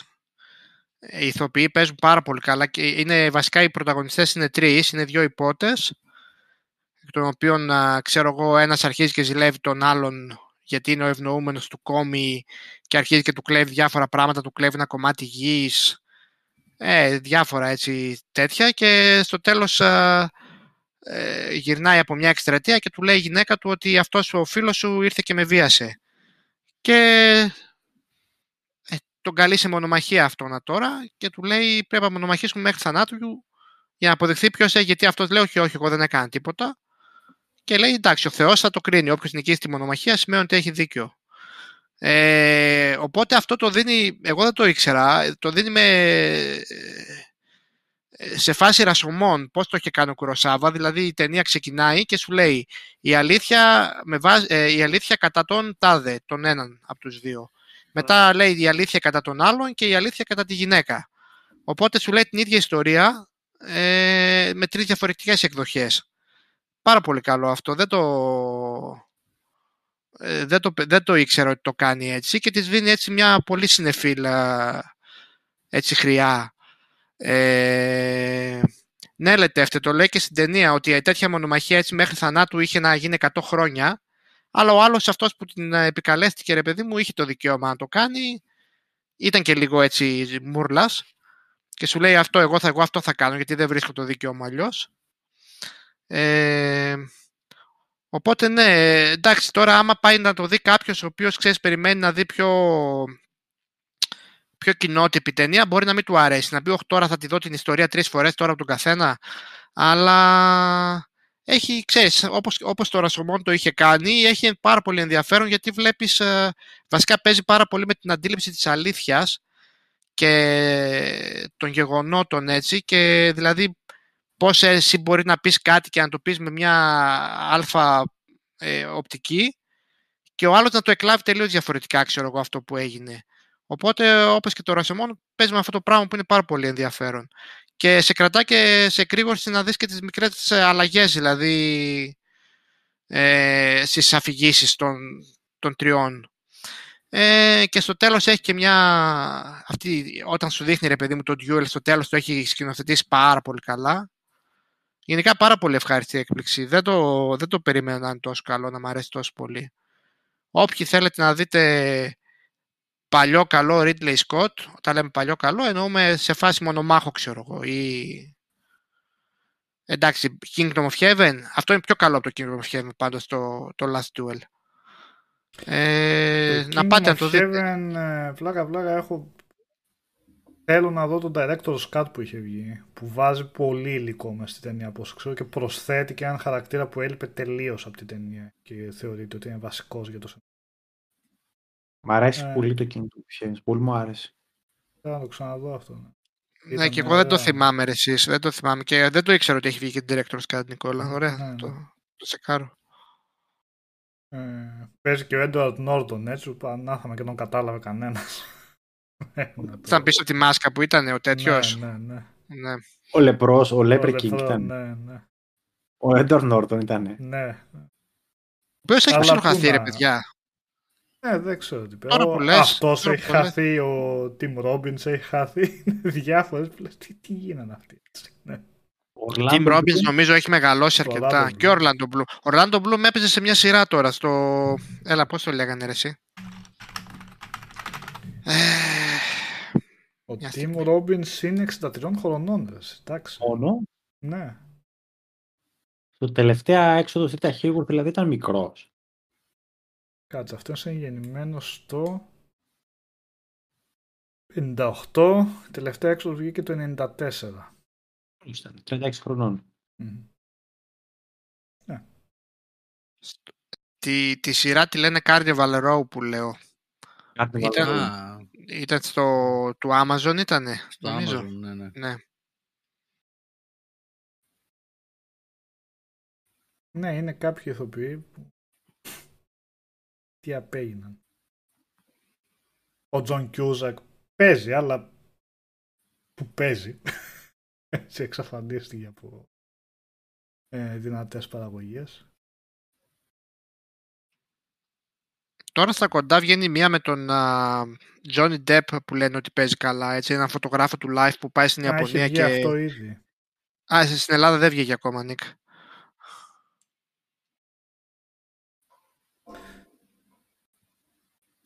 Rocky τέσσερα Director's Cut, τι έπος είναι αυτό ρε Φρέντι. Ναι, ναι. Και τι θα, τι θα δείξει, πιο πολύ ξυλίκι με τράγκο. Πεντάωρη ώρα πυγμάχη. Αγώνας μπόξ με τράγκο, πλακώνοντας. Όχι ρε παιδιά, κάτι, κάτι, τώρα θυμήθηκα. Νομίζω θα βγάλει και τις σκηνές με το ρομπότ.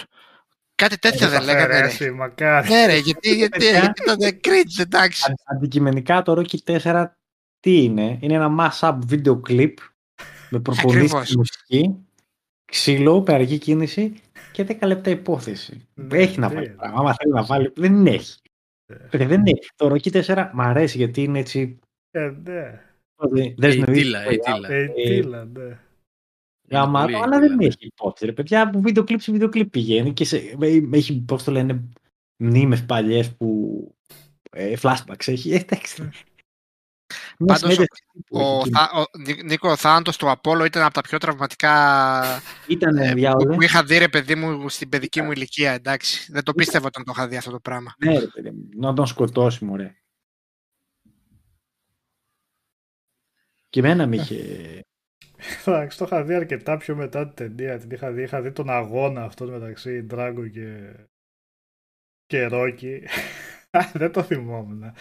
Κάθε γροθιά βρίσκει το στόχο, έτσι. Άμα ήταν σε κανονικό αγώνα, στο πρώτο γύρο, λιπόθυμος κάτω, έτσι. Ένας από τους δύο, δεν ξέρω ποιος, αλλά όλες βρήκανε, βρίσκανε μούτρα, έτσι, κατευθείαν. Καλή ερώτηση έβαλε ο Μιχάλης. Μ' άρεσε πολύ η τέτοια σου. Μια τραυματική σκηνή από ταινία ή σειρά, ταινία κυρίως, η οποία σας σημάδεψε όταν την είδα, ας πούμε, μέχρι μια τρυφερή ηλικία, δέκα ετών, ας πούμε. Που ο, ο θάνατος του Απόλλου είναι κάτι τέτοιο. Γράψτε και εσείς, ρε παιδιά, κάτι τέτοιο. Εγώ σας είχα πει τραυματική εμπειρία από άποψη τραυματική. Στο έπακρο ήταν που είχα δει μικρός μόνος μου στο σπίτι, μόνος. Ίσως το θυμάμαι έτσι, ήταν η γιαγιά μου κάπου εκεί πέρα τριγύρω, μάλλον σε άλλο δωμάτιο, και είχα ανοίξει τηλεόραση και είχε το εφιάλτη στον δρόμο με τις λεύκες, στη σκηνή που ο Φρέντι Κρούκερ βγαίνει με το μαχαίρι από το στήθος του άλλου, με, τα, με το χέρι έτσι, μέσα από το στήθος του. Και το είχα δει αυτό παιδάκι, μπορεί να ήμουν έξι εφτά χρονών, οκτώ ξέρω εγώ. Αλλά αυτό είναι μια πραγματικά τρομακτική σκηνή. Κάτι που δεν έπρεπε να είναι. Ας πούμε, εμένα είναι η μπουνιά του Θάνου του Κολοκυθάκη στο Μάνο το Μανάβερ, παιδί μου. Τον στέλνει στο... και λέω τι γίνεται, γιατί. γιατί... τι, τι, τι γροθιά ήταν αυτή, γιατί τον έστειλε να πούμε στην άλλη Ήπειρο. Κάτι, κάτι πιο αθώο. Αν πεις ο θάνατος του Απόλλου είναι αθώος, αλλά εντάξει, είναι λίγο πιο φάνηκε. Εσύ λογικά να τρομοκρατηθείς, δεν έπρεπε να το βλέπεις. Ναι, ναι. Στο Free Willy θυμάμαι είχε πάρει πολύ από κάτω. Οκ, okay. ε. το ακούω. in, in, in, όχι, α, τώρα τι λες τώρα, να στεναχωρηθούμε ή να σοκαριστούμε, ρε παιδί μου. Εντάξει, δεν θα πω για thriller και τέτοια. Ε, όταν τα δύο θες, πες και τα δύο. Απλά το, το Indiana Jones το πρώτο θυμάμαι τα φίδια, εκείνα τα φίδια που έβγαινα μέσα από το σκελετό, ρε παιδί μου, από τα μάτια ναι, και τα λοιπά, ναι. Και στο τέλος που έλειωναν οι Ναζί. Ε, Αυτά τα δύο, εγώ, εντάξει, ναι. ναι. Okay. Okay, το, το λιώσιμο των Ναζί... Είναι μια τέτοια σκηνή. σκηνή. Ναι, ναι. Και είναι και το ωραίο ότι οι γονείς εκεί μπορεί να μην σε αφήνουν να δεις, δεν σε αφήνουν, δεν με αφήνουν thriller και τα λοιπά, αλλά ο Indiana Jones βλέπαμε γιατί είναι περιπέτεια, είναι τέτοια. Και σου πετάει αυτή τη σκηνή στο τέλος και είσαι, οκ, okay, τα έχω δει όλα αυτή τη στιγμή. Έχω δει ιταλική σπλατεριά, ας πούμε, από το πουθενά σε τέτοια φάση, ναι. Αλτζέντο. Ε, πολλά παιδιά γράφουν για θάνατο Μουφάσα. Εντάξει, είναι η Lion King, είναι παιδικό, παιδιά, είναι σοκαριστικό. Okay, εντάξει, για, ναι. και, ειδικά, ναι. και ειδικά για παιδικό έτσι τώρα. Εντάξει, γελάει ο Γιώργος. Γιατί γελάς, Γιώργο, για τον Μουφάσα? Όχι, για αυτό που λέει ο Νικόλας. Αλλά άμα το πάμε στην Disney, υπάρχει χειρότερο. Υπάρχει ο θάνατος της μαμάς του Μπάμπι. Δεν το είχα δει αυτό ποτέ. Ωραία, γαμημένα, γιατί ρε. Θες να με στείλεις τον ψυχολόγο πάλι, γιατί το έκανες τώρα, τι, τι φάση με το. Αυτό είναι χειρότερο. Δεν το είχα δει. Αυτό είναι και σήμερα να το δεις. Σήμερα το βλέπεις και λες, ρε εσύ, τι κάνανε εδώ. Δεν το κάνει ποτέ η Disney σήμερα αυτό. Ποτέ, ποτέ, ποτέ. Και νομίζω είναι λογικό να μην το κάνει, έτσι. Γιατί να δείξεις. Υπάρχει και η μαμά... Και η μαμά δεινοσαυρίνα με το δεινόσαυρος σε εκείνη την ταινία που έπαιζε παλιά, δεν θυμάμαι τώρα το όνομά της, που την έδειχνε στα κρατικά. Κατάλαβε, φίλε. Κατάλαβες. Πρέπει να βγει και σαν remake, δεν βγήκε αυτό τώρα.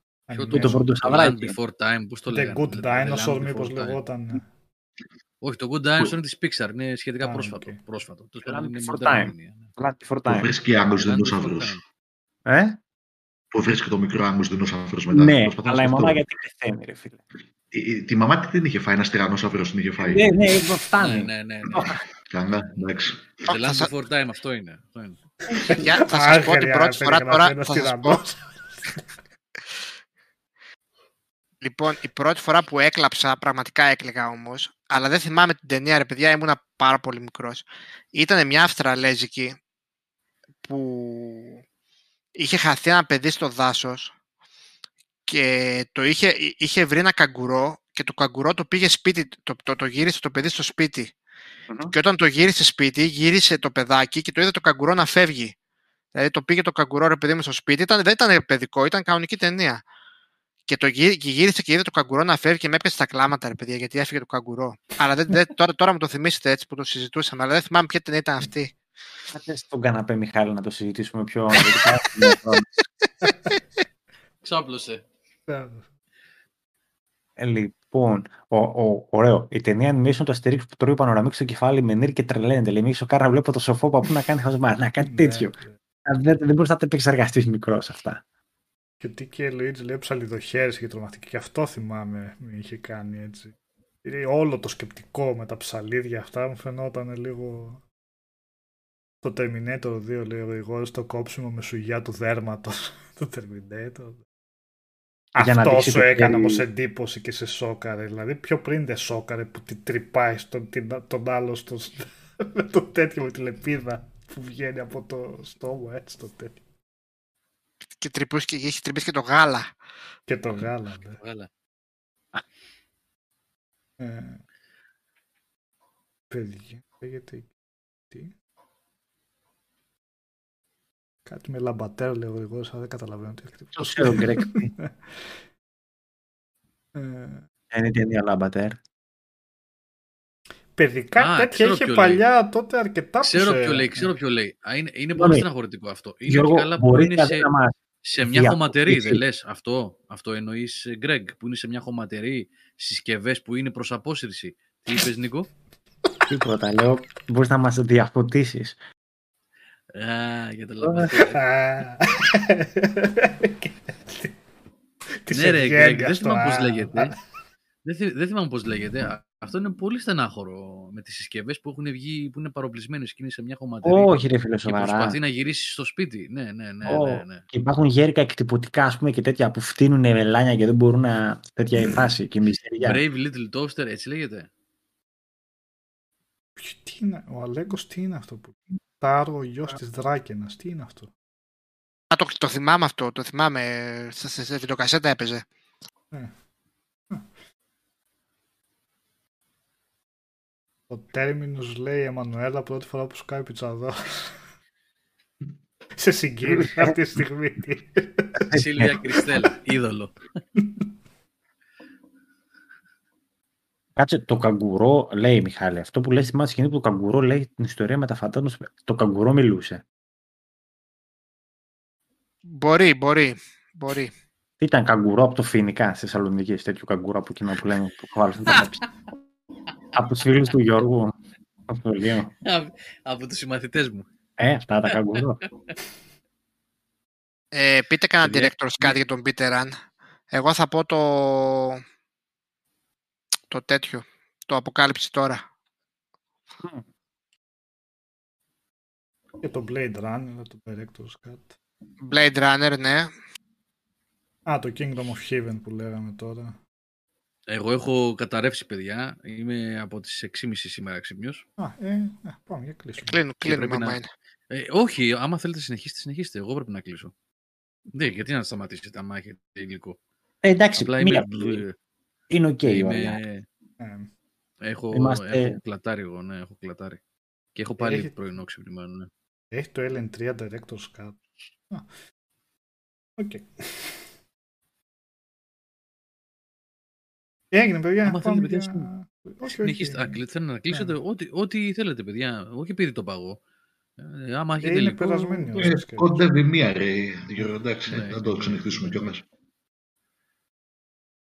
Οκ, okay, οπότε λοιπόν, ναι.